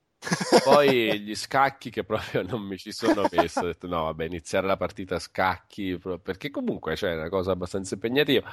Poi ci sono appunto le missioni in cui hai, fai, hai degli incarichi in cui devi hackerare delle cose che sono, diciamo, una parte. ehm, come una parte del discount del- di quelle della missione principale, quelle in cui devi fermare il crimi- i crimini, che sono insomma carine anche lì due o tre volte. E invece sono bellissimi un- dei fatti secondari che, pro- che c'entrano veramente poco con il resto, ma che sono cioè, molto particolari. I trip digitali e anche i giochini con la realtà virtuale. Eh, È tipo realtà aumentata. cioè Sì, scusami, realtà aumentata, esattamente. Sì, sì, sì, è tipo quello. E eh, è caduto solo. Tra l'altro nel frattempo è stato hackerato Sì, Delu, l'abbiamo perso. E vabbè. Eh, no, i, trip digitali sono fantastici, cioè, ci sono, cioè quello del ragno è meraviglioso proprio. Sì, sì. Eh, eh, sì, eh, quello... Ma ci sono solo quello e lo pseudo Carmageddon? O ce ne No, sono ce ne sono altri? due di trip Ah. digitali che sono. eh, aspetta, che adesso non mi vengono in mente. No, ah, c'è Alone che è, mm, è un po' più è bruttino da giocare rispetto a questi altri due che sono fantastici anche da giocare proprio. Cioè il ragno e, mm, e lo pseudo Carmageddon. Eh, Madness si chiama lo pseudo Carmageddon. E Alone invece è, mm, sei tu in una, una Chicago deserta che da quello che si intuisce anche velocemente, ecco, vedi come si raccontano bene le trame anche senza raccontarle. La trama di questo sottogioco Alone è meglio di quella di Watch Dogs. Perché tu arrivi in questa città ed è deserta e eh, tutte le zone sono buie e tu devi riattivare delle robe per rimettere la luce nelle zone e quando rimetti la luce nelle zone spariscono anche i robot guardiani che sono l'unica altra cosa eh, che ci sono, neanche vivente perché non sono viventi, sono l'unica altra cosa che ci sono nel gioco, sei tu da solo e questi robot cattivissimi che appena ti vedono ti uccidono. Tu devi evitarli o anche disattivarli se riesci a prenderli prima che, che loro ti colpiscano e ti facciano male. E um, attivare questi generatori di luce. Bello, bellissimo, boh, atmosfera fantastica, eh, Chicago ta, post-apocalittica, tipo dopo, dopo passati gli zombie ma senza gli zombie dentro molto bella. E poi l'altro è invece, ah, l'altro è fighissimo pure, è quello dei fiori. Tu rimbalzi da un fiore all'altro eh, con, con, colori psichedelici anni 70, sono completamente è, folle. È, è, è, il minigioco di Dead Game Company. Sì, sì, è, cioè, totalmente folle, molto carino. Sono tutti poi, belli la, questi la, la, realtà aumentata invece sono che ti appaiono le cose da fare nel mondo. Sì, sì, gioco. tipo raccogliere monete o quel che è, insomma, bonus invece che altri cosi pixellosi che sono i malus che ti tolgono il tempo, fai delle sfide a tempo. Chiaro. E l'altro non altro spare agli alieni che escono da una roba, tutto molto carino. Queste parti qua sono veramente belle, sono anche un po' uno spirito, eh, come dire, indie cioè, sembrano giochini indie inseriti come sottogiochi di. L'avranno fatto fare ai team che gli fanno i, giochi, per, uh, i giochi, scaricabili. Può darsi, sì. sì, beh, comunque li hanno fatti fare ad altri team. Cioè, questa cosa in particolare è molto figlia del fatto che i giochi li sviluppano con le varie Ubisoft sparse in giro. Mm. Questi proprio completamente fatti. Mentre magari, che ne so, Ubisoft Shanghai gli hanno fatto boh, le animazioni di, di, quella roba là. Invece certo. queste proprio le intere sezioni sono state fatte fare a, a, non a Ubisoft Montreal, adesso non mi ricordo di preciso da chi, però vabbè. Eh no, è... E tra l'altro, poi sono trattati come, come, quasi come giochi, anzi, quasi completamente come giochi Totalmente, c'è una, un progresso, sì, sì, sì, sì. Esatto. Fai esperienza, prendi, poi, eh, prendi, dei punti abilità che puoi assegnare a una roba simile poi a quello che è lo sviluppo di Aiden nel gioco principale e anche quello è in, proprio intrippante. Cioè, Madness ci ho giocato abbastanza. A quello simil Carmageddon, diciamo, in cui ah. vai in macchina e uccidi eh, questi boh, demoni con la testa infuocata. Ehm, là cioè, ci giochi abbastanza perché tu vuoi fare il record. Vabbè, il classico meccanismo di tut- la maggior parte dei, dei giochi per uh, smartphone, eccetera tu vuoi fare il record, ma eh, non ci sei riuscito per un po', però hai sbloccato una nuova abilità oppure puoi assegnarti una nuova abilità con i punti abilità che hai sbloccato, in modo che alla, alla, il tentativo della prossima partita può andare meglio. Quindi cioè, ci giochi... Io ci ho giocato abbastanza, in, mi sono abbastanza intrippato.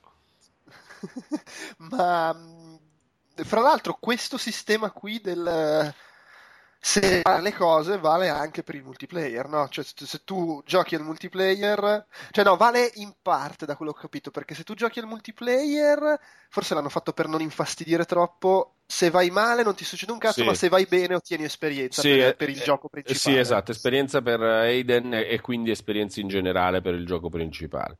Cioè, c'è differenza poi... per tutto, eh, anche per il multiplayer. Cioè, dipende Chiaro. dalla modalità multiplayer. Però se giochi invece con l'app per smartphone e tablet, lì l'esperienza che fai ti serve anche lì come nel, nei, nei trip per potenziarti sull'app. Sì, se giochi dall'app.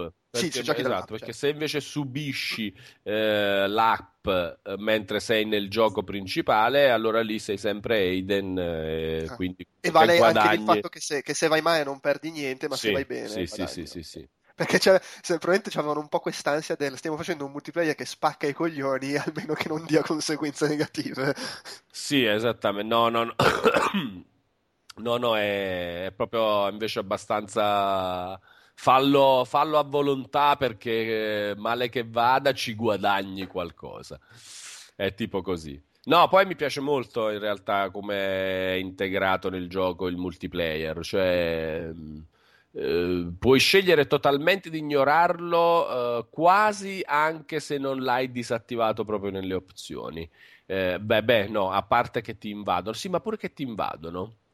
Eh, siccome non perdi niente, tu dici, vabbè, sì, ma è invaso. Ciao, io però stavo andando là, continuo a camminare in quella direzione. Sì, sì, cioè, anche perché non è che ti, fai, viene ti uno e ti spara. tanto c'è questo che ti sta accanto. Esatto, mentre invece la gara, di, la gara di velocità in macchina, in moto, eccetera, quella la devi accettare. E quindi tu Ah. puoi non accettarla. Tanto di pop-up su- sullo schermo te ne compaiono comunque tantissimi. Non è che ti danno fastidio quelli del multiplayer. Eh, Però se, se, se c'hai uno che ti sta facendo l'hack non puoi iniziare una missione, no? Eh, sì, però sei già. Ah, sì, eh, ho capito, sì, in effetti sì.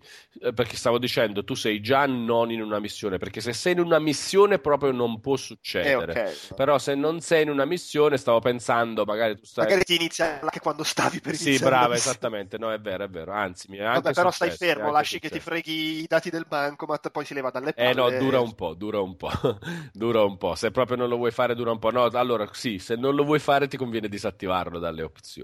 Però in realtà io l'ho giocato. Vabbè, però scusa, se tu stai fermo e lui è lì e sta facendo, quanto ci metti ad eseguire l'hack se tu non fai niente per No, difenderti? eh, lo stesso tempo, perché real- dipende dalla modalità, però c'è la modalità in cui lui ti deve hackerare e tu devi scoprirlo, e tu lo devi scoprire nel tempo in cui lui ti hackera, quindi alla fine se tu non fai, anzi se non fai niente dura, di dura il massimo. Ah, se, ok. se provi a Beh, fermarlo... eh, se ti allontani ed esci dal raggio d'azione, però glielo fermi l'hack, no? Quindi, Eh, però non se ne va lui, cioè quel- No, appunto, però nel senso così dura di più. Se, se Sì, può cerchi di durare di scappare. Eh, sì, sì, sì. Che, che- che se, se non fai niente, è chiaro, se, se ti muovi e lo becchi, Esatto, di ma se ti muovi e non lo Bella, becchi, mi piace le tecniche per far durare il meno possibile il multiplayer di, di Watch Dogs per i pigri che non lo vogliono giocare ma si sono dimenticati di disattivarlo dalle opzioni. Eh, oh, oppure lo voglio giocare, ma in quell'occasione, no, cazzo, volevo fare la missione. sì, è vero. Ok. Sì, sì, eh, sì, non c'è tanto modo. No, vabbè, comunque, secondo me la cosa ideale è o disattivarlo dalle opzioni se non si è interessati, così come Chiaro. anche addirittura staccare il cavo di rete, cioè non collegare la console, oppure una volta che lo si vuole fare, poi accettarlo, perché comunque, secondo me, anche offre anche una certa varietà al tutto. Poi, cioè, oh, a me è stato di- molto divertente. Quando mi hackeravano, eh, c'era questa scimmia di che poi poche volte sono riusciti a beccarli, sti bastardi. C'era questa cosa di no, dai, mi sta hackerando, devo fare dov'è, dov'è, dov'è. È bello, un po' nascondino, è divertente. Le gare poi, Eh, vabbè, sono normali, sono belle, sono gare di velocità o ehm, c'è la modalità in cui tu devi eh, stare abbastanza vicino all'altra macchina eh, per eh, hackerarla a distanza. mm, C'è uno che prende un file tipo cattura la bandiera. Eh, si, si prende il file, chi ha il file deve essere hackerato dagli altri. Quando lo hackeri hai tu il file e poi insomma chi ha tenuto per più tempo il file nel, nel corso della partita vince. Chiaro, sì. Vabbè, eh, cioè, mi sto rendendo conto che stiamo parlando di tutto quello che è collaterale, non abbiamo ancora parlato però del, del- del- insomma, del cuore del gioco. Cosa, cosa cazzo cosa fai in Watch Dogs se segui la campagna principale? Allora, fai delle, delle missioni eh, che sono anche abbastanza varie, eh, secondo me, e eh, anche abbastanza fighe. Probabilmente sono comunque il, tolti i trip digitali, che sono fighissimi, eh, tolto il multiplayer, che è abbastanza diverso, perché comunque mh, cioè, contro altre persone le cose sono sempre diverse. Eh, la campagna è comunque alla fine, secondo me, presenta le mis- a livello di gameplay un po' il, il- il meglio del gioco per varietà, per, eh, eh, per design. eh, eh, perché comunque nonostante la trama sia brutta, alla fine fare quella missione perché eh, devo liberare questo dal carcere, quindi io mi infiltro nel carcere, proprio ci vado di persona, mi faccio arrestare, cioè questo genere di cose comunque un po' più interessante e eh, soprattutto ovviamente al di là di missioni che, che mh, hanno una struttura eh, fissa tipo eh, cattura mh, eh, quello che sta per fare il crimine, che sono poi quelle secondarie. Eh, qui invece cioè, si può fare cose particolari, tipo nel, nel, carcere non ti puoi troppo muovere, però eh, puoi hackerare le varie telecamere, guardi che cosa succede passando di telecamera in telecamera, che poi è una cosa che si ripete molto nel gioco. E in più, secondo me, una cosa che dà un vantaggio al, a quello che fai nel gioco è che quando si spara è figo. Ah. Cioè, quando si spara è mh, molto tipo Gears of War, Uncharted. eh. funziona. Sì, sì, che, non sì. È, che non è una cosa che si può dire della maggior parte dei giochi free Bravo, eh, esattamente, esattamente. E questo secondo me è un po'. eh, il punto di forza di, di Watch Dogs, adesso tralasciando tutto il discorso di come poteva essere queste cose qua, no, il prodotto ce l'abbiamo, parliamo di quello. e secondo me il suo punto di forza è che eh, le cose da gioco d'azione in terza persona sono fighe. In un, eh, in un gioco free roaming, cioè non, non si Sì, cioè, riduce- magari non è il miglior sparatutto in terza persona della eh, storia. però è paragonabile, cioè Ah. è, è tipo uno sparatutto in terza persona, cioè è un free roaming dove quando si spara è come se tu fossi in uno sparatutto in terza persona. e non in una roba, ma porca puttana, punta di lato Sì, dentro. esattamente. No, poi ci sono anche delle opzioni per la mira assistita, queste cose, ma al di là, di, al di là dell'opzione scelta, comunque la sensazione è, molto figa. Poi tante armi.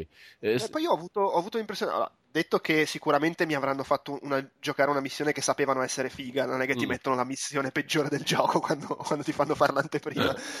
Però ho avuto l'impressione che ci fosse tan- tante cose che si potevano fare. Cioè, preparo una trappola, faccio la bomba, salto di sopra, gli sparo, uso la telecamera, muovo il cancello. Cioè, tan- tante cose diverse. Sì, sì, sì, no, ed è quasi sempre così. È quasi sempre così. Poi chiaramente sta anche un po' al giocatore eh, a secondare queste, questa. Perché può anche decidere di sparare Cioè, basta. Sì, esattamente. Oppure eh, c'è anche quello che proprio si impunta e dice: No, io adesso questa missione la risolvo senza uccidere, nessun- senza uccidere nessuno. Secondo me, non tutte ehm, si possono fare. Però sì, cioè, può essere un, un approccio che uno decide: No, no, no, io faccio tutto così.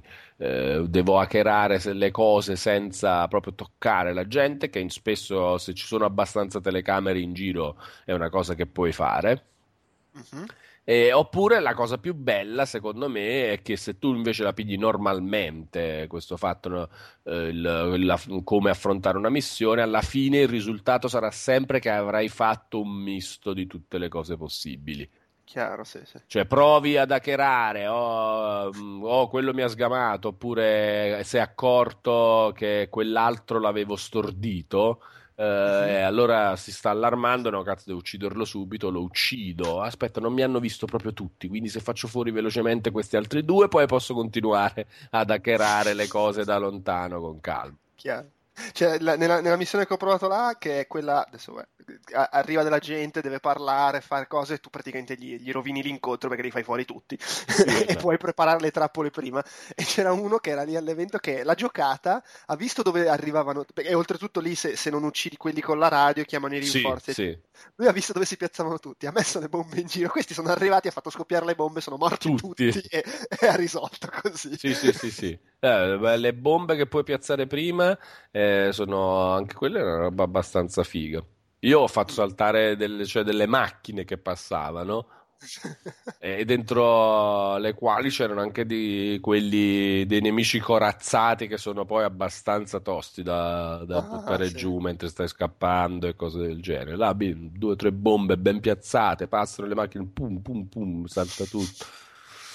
E poi ci sono gli hack che puoi fare al volo quando sei in macchina, che fai esplodere i tubi, i semafori, che però Sì. a me, cioè, nel, senso, la prima volta... oh, Difficile figata. questo.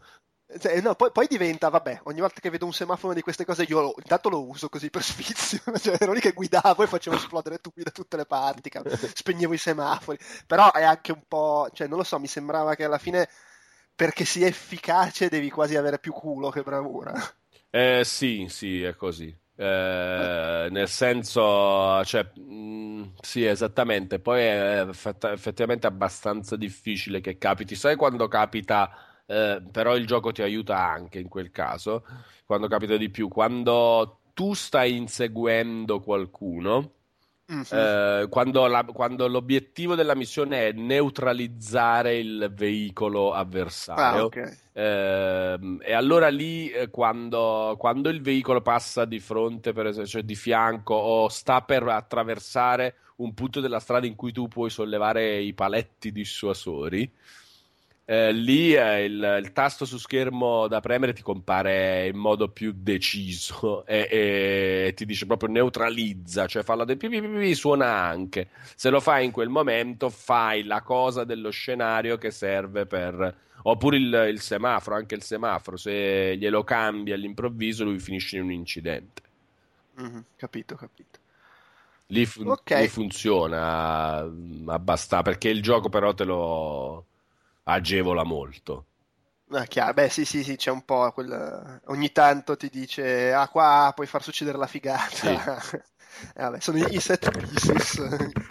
Sì, esatto. E Ci, tra l'altro ci siete ancora? Cosa mi sono è riapparso Delu. Sorno, Sì. sei stato hackerato. Eh sì, sì, ma- blue screen of death mentre parlavamo. non Sì, ah, proprio hacker Sì, pesante. sì, pesante, pesante. Denial of service, tutto, ma hanno fatto. Eh, siamo, siamo, direi Alla praticamente alla fine. fine. Volevo più che altro chiederti, io ho letto la recensione su Rock Paper Shotgun, quella con la foto con le tette, e lì, una, una cosa che emerge lì è un po', che è molto, almeno secondo il tipo qua, è molto, com- forse incoerente non è il termine che vorrei usare, però molto altalenante, ecco, magari in tante cose tipo dice, ah, tu arrivi in un posto, figata, mi arrampico, vado, però poi mi posso arrampicare su quel container a sinistra, vabbè, ok, vado su quella a destra e lì non mi posso arrampicare. Cioè, sai quelle cose, qua, qua sopra posso saltare, qua sopra no, e non capisco perché no, cioè non, non ha senso che puoi andare di qua o non puoi andare di là, oppure robe tipo, eh, sì, le missioni sono libere, però tante volte eh, io dico, ah, questa missione la voglio fare, fa proprio un esempio, questa missione qua sarebbe figo eh, avere il fucile da cecchino per affrontarla così, piglio la macchina, vado a comprarlo, eh, missione fallita, ti levo anche la macchina perché ti sei allontanato troppo, vaffanculo. Eh, cioè, un po' sembra, da come lo descrive, che ti, ti dà l'idea che puoi fare tutto, però poi alla fine se provi a fare tutto emergono limiti che sono un po', un po', non so, ammoscianti. Non so se... anche- Ehm, mi chiedevo se anche tu hai incontrato questo tipo di situazione, che ovviamente dipende poi da come giochi, perché... Sì, no, mm, no, secondo me, a parte che non, non- cioè nel senso, io una volta sbloccato il, il fucile da cecchino, poi ce l'ho sempre avuto, quindi non, ehm, Mm, cioè vabbè, stavo ok, cercando certo, proprio di immaginarmi la cosa, ma no, non ho avuto meno problemi di, di così a fare quello che volevo. Poi magari quello che volevo io per culo era sempre quello che si poteva fare, però erano comunque sempre almeno due o tre cose, eh. Chiaro, sì, sì, sì, sì. Sì, sì, eh, beh, ma sai, alla fine è, è sempre un po'... eh, si muove il confine su sta roba Sì, a sì, seconda di, di- di assolutamente. cosa cacchio ti passa per la Sì, testa esatto, di fare. poi- Magari, è- sì, certo, se- magari uno sperimenta sempre le cose che puta caso il gioco prevede e gli sembra si possa fare tutto. Sì, è vero, è vero, sì, sì, sì.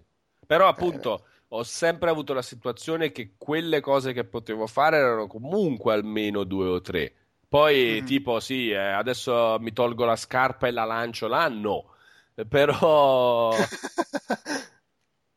No, No, no, mm, chiaro, sì. sì, oppure poi, poi non è che, cioè, ripeto, non essendo, ehm, non essendoci magari anche, mm, che so, il coinvolgimento della trama, così alla fine tu mm, ehm, cerchi di capire che cosa ti, ti propone il gioco nella singola missione e fai quello, non lo so, non, Certo, non sì, mi è sì, capitato comunque di avere quella sensazione di oh, non si può fare questo, a, a- a patto di, cioè, eh, escludendo ovviamente il fatto di sapere già che non puoi volare, per dire, oppure non puoi fare dei salti di un certo tipo. Chiaro, sì, sì, sì. Cioè, nel senso, lo so già, non mi sorprende che non lo posso fare. Eh, Ok, c'è, c'è, c'è altro che vuoi dirci? Ehm, no, Mi sono perso la parte in cui ha detto se è bello o no alla fine.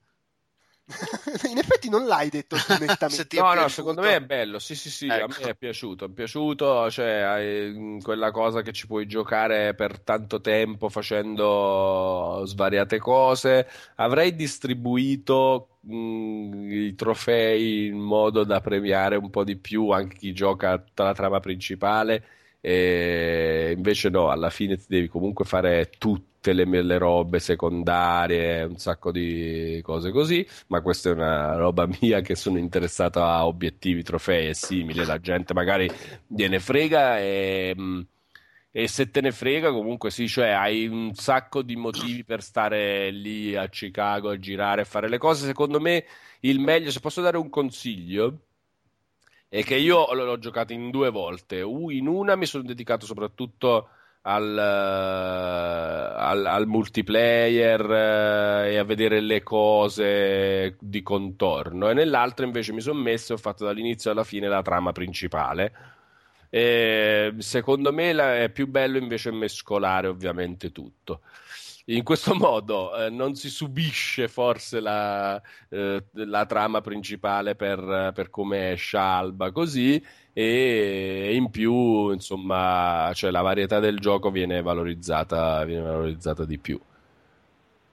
Cioè consiglio di fare una missione principale 5 robe alternative, un'altra missione principale, altre 5 robe, cioè così più o meno, me- mescolando eh, anche a cazzo. Tra l'altro si sente proprio nella tua voce nel- la, la tosse, la difficoltà dell'aver passato sei giorni con la flebo e il catetere a, a giocare so- solo e unicamente a questo per fare la recensione. Ah, tra- tu tra l'altro hai provato solo la versione PS4, hai detto, giusto? Sì, sì, solo la versione PS4. Ho provato. Ah, un'altra cosa è che il doppiaggio, a differenza di altre, di altri giochi AAA, non è secondo me un granché questa volta. Ah, eh, ma probabilmente perché erano mo- ammosciati dalla storia. Sì, sì, può, può darsi. Ma, è- ma che darsi. sono ste cazzate? Sai come quando come i doppiaggi dei film, non so, i film di Van Damme per dire le, le robe di, di quarto ordine eh, che sono doppiate anche male. Sì, che infatti mastona con eh, il, il tipo di produzione comunque, perché Eh beh, certo. sì, cioè, non so, oh, Assassin's Creed 4 ha un doppiaggio di altro livello, secondo me. Per dire, per, per rimanere in casa Ubisoft, ma in generale, che ne so, per Uncharted, eh, eh, le, le- le saghe mh, che sono anche giochi di un certo livello hanno un doppiaggio in italiano di, di buon livello. Mentre, per esempio, la recitazione inglese non mi pareva, ehm, perché ho provato anche la versione inglese, non mi pareva scarsa rispetto a eh, ad altri giochi tripla. Magari non c'era niente di particolare, però era buona. Non lo so. Chiaro, chiaro. Eh, va- vabbè, insomma, vai a sapere poi come, co- co- No, come- no, eh, come sì, era per sottolineare un altro. Cioè, la storia è già un po' così così, il doppiaggio non aiuta. Chiaro, sì, sì. Ok, Ma è eh, possibile giocare col doppiaggio inglese e i sottotitoli italiani? Non hai provato a questa No, cosa? secondo me sì. Questa sì, sì. combo. Ah, ok. Sì, credo- Ah, il doppiaggio inglese e sottotitoli italiani. No, questo non lo so. Mi- Mm. Puoi selezionare la lingua e puoi selezionare se attivare o no i sottotitoli. Adesso non mi ricordo se puoi scegliere la lingua dei sottotitoli. Come sei pignolo. No, no, era curiosità. No, però magari, è sì, qualcuno- giusto, magari è una cosa Ah, no, no, certo, sì. No, vabbè, alla fine, secondo me, se- per goderselo velocemente, alla fine c'è un gioco così. mh, Chi non, non vuole, eh, chi ha difficoltà tipo a seguire una roba in inglese, se lo, se lo giochi in italiano. Non c'è niente di sbagliato nel doppiaggio, eh, è solo un po' moscio. A seconda eh, la storia che è moscia con eh, un doppiaggio moscio. Capito, capito. Il- Vabbè, comunque alla fine tu sto gioco lo, lo- lo- lo- consigli a chi c'ha le anche perché se- volete giocare qualcosa che non sia un gioco indie. Esatto, a chi ha PS4 e Xbox One nettissimamente, ma in generale secondo me Adesso non so proprio come sono tecnicamente le versioni PS3 e 360, però E, e i problemi della versione PC. e i problemi della versione PC, ma in generale, secondo me, in questo periodo, se, non, cioè, se, hai- se ti piace videogiocare, secondo me tutte, cioè, la- me- merita. sì, Beh, anche chiudere gli occhi sulla trama granché. e guardarsi e, e giocarsi le missioni di Watch Dogs, vedere eh, com'è questo elemento dell'hacking, eh, merita, cioè assolutamente, sia per curiosità, sia perché poi alla fine ha- per me è risultato molto divertente per la maggior parte delle eh, 20-25 ore che ci ho messo a finire la, la trama principale e che possono essere molto di più se fai più cose di contorno. Beh, ma anche perché poi, nel senso, vabbè, stanno uscendo come, com- come in qualsiasi momento dell'anno 800.000 giochi indie, Sì. ma a livello di grosse, grosse, grosse produzioni, boh, volendo Mario Kart 8 si può considerare tale, anche se è una roba un po' diversa. Sì, esatto. E se no, cioè, vabbè, sono usciti Wolfenstein, adesso arriva Street Fighter, Murdered, però sono comunque giochi dal profilo più basso. Sì, o comunque Wolfenstein, eh, se vogliamo, cioè, secondo me Magari lo, bello, lo fini- però... lo finisci, però è... Cioè, Watch Dogs è quello che ti dura anche un po' di più. È quello che ti dura fi- fino a quando escono i giochi. Beh, in realtà no, perché comunque poi c'è l'estate di mezzo. Comunque la versione PC su Polygon, se non sbaglio ieri, c'era proprio l'articolo che ti- si intitolava tipo eh, la versione PC è, è un casino, non, non lasciatela perdere per ora, proprio drasticamente e Eh, vabbè, ma ormai, ormai è un po', è un po', succede un po' tanto spesso che la versione PC è meglio aspettare un mesetto. Un mesetto di patch eh, e aggiornamenti, sì, sì. Sì, server e casini. Comunque, tra l'altro, cioè, stavo guardando un attimo, sicuramente mi perdo qualcosa, però le uscite appuntate e in effetti, cioè, da, da- da adesso a ottobre, a ottobre esce di tutto, però fino a ottobre cioè, non esce veramente un cazzo, cioè, The Last of Us PS4. Eh, cioè, per- no, no, no, secondo Poi, me Watch Dogs, se- eh, cioè, secondo me hanno scelto l'uscita proprio in modo modo azzeccato. Beh, la- è, la, è la mossa Rockstar un po'. Sì, alla... Eh, sì, sì, è vero. E alla fine, però, secondo me questo è meglio anche per, per gli utenti, eh, perché cioè uno che, che- che gioca costantemente e tende a seguire eh, le uscite dei titoli AAA, e c'è un sacco di gente che fa, che fa così, secondo me è contento che ci sia Watch Dogs proprio in questo periodo. Ah, no, no, sicuramente. Ah, fra l'altro non esce un cazzo fino a ottobre con l'eccezione di Destiny che inizia a settembre. Mm. Che, vabbè, che comunque un, un peso c'è. C'è anche Drive Club, ma quello facciamo finta di niente. Dai, su, siamo seri. Destiny Oh, ok, magari- Drive Club dai. Beh, oh, magari... No, magari è bello, dai, magari è bello Drive Club. Ma adesso Oh, è free ve- to play, vediamolo, che, vediamo. che cosa ne hanno fatto? Non mi ricordo neanche più. È free to play. No, beh. non è free to play, è che c'è- se c'hai PlayStation Plus eh, hai un, un po' del gioco. Sì, gratuitamente. Ok. Sì, sì, Sì, cioè, diciamo un quinto, se non sbaglio, una roba del genere, di, di- di roba del gioco e poi, e puoi se tu hai comprare PlayStation. Plus e hai quel quinto di gioco, il resto lo compri pagando di meno che, che- che comprando tutto Drive Club? Sì, pagando un po' di meno. Mi, Oh, sì, oh. mi pare Ah, di sì. beh. Sì, sì, sì, no, no, no, no, decisamente sì, ma tipo poco, eh, cioè tipo 50 invece di 60 euro. Ah, beh. Mm. Beh, Oh, però ma ti puoi anche accontentare di giocare solo il, il gratuito. 5%. Soprattutto se fa cagare come sempre. Ma anche perché alla fine è, è tipo gratuito tutto il gioco, solo che non hai tutte le macchine e tutte le, le piste. Che poi è come è uscito Forza Motorsport su Xbox One. Con la differenza che non era gratuito, ma si pagava. Io non, te la- non era neanche scontato se avevi Xbox Live. Ah, Infatti. Va bene, dai, direi che abbiamo detto quello che c'era da dire. Insomma, abbiamo dedicato, porca puttana, quasi un'ora a Watch Dogs. Possiamo chiudere. Va bene. Grazie, grazie Walo, ciao. Caraibi, Caraibi, Caraibi.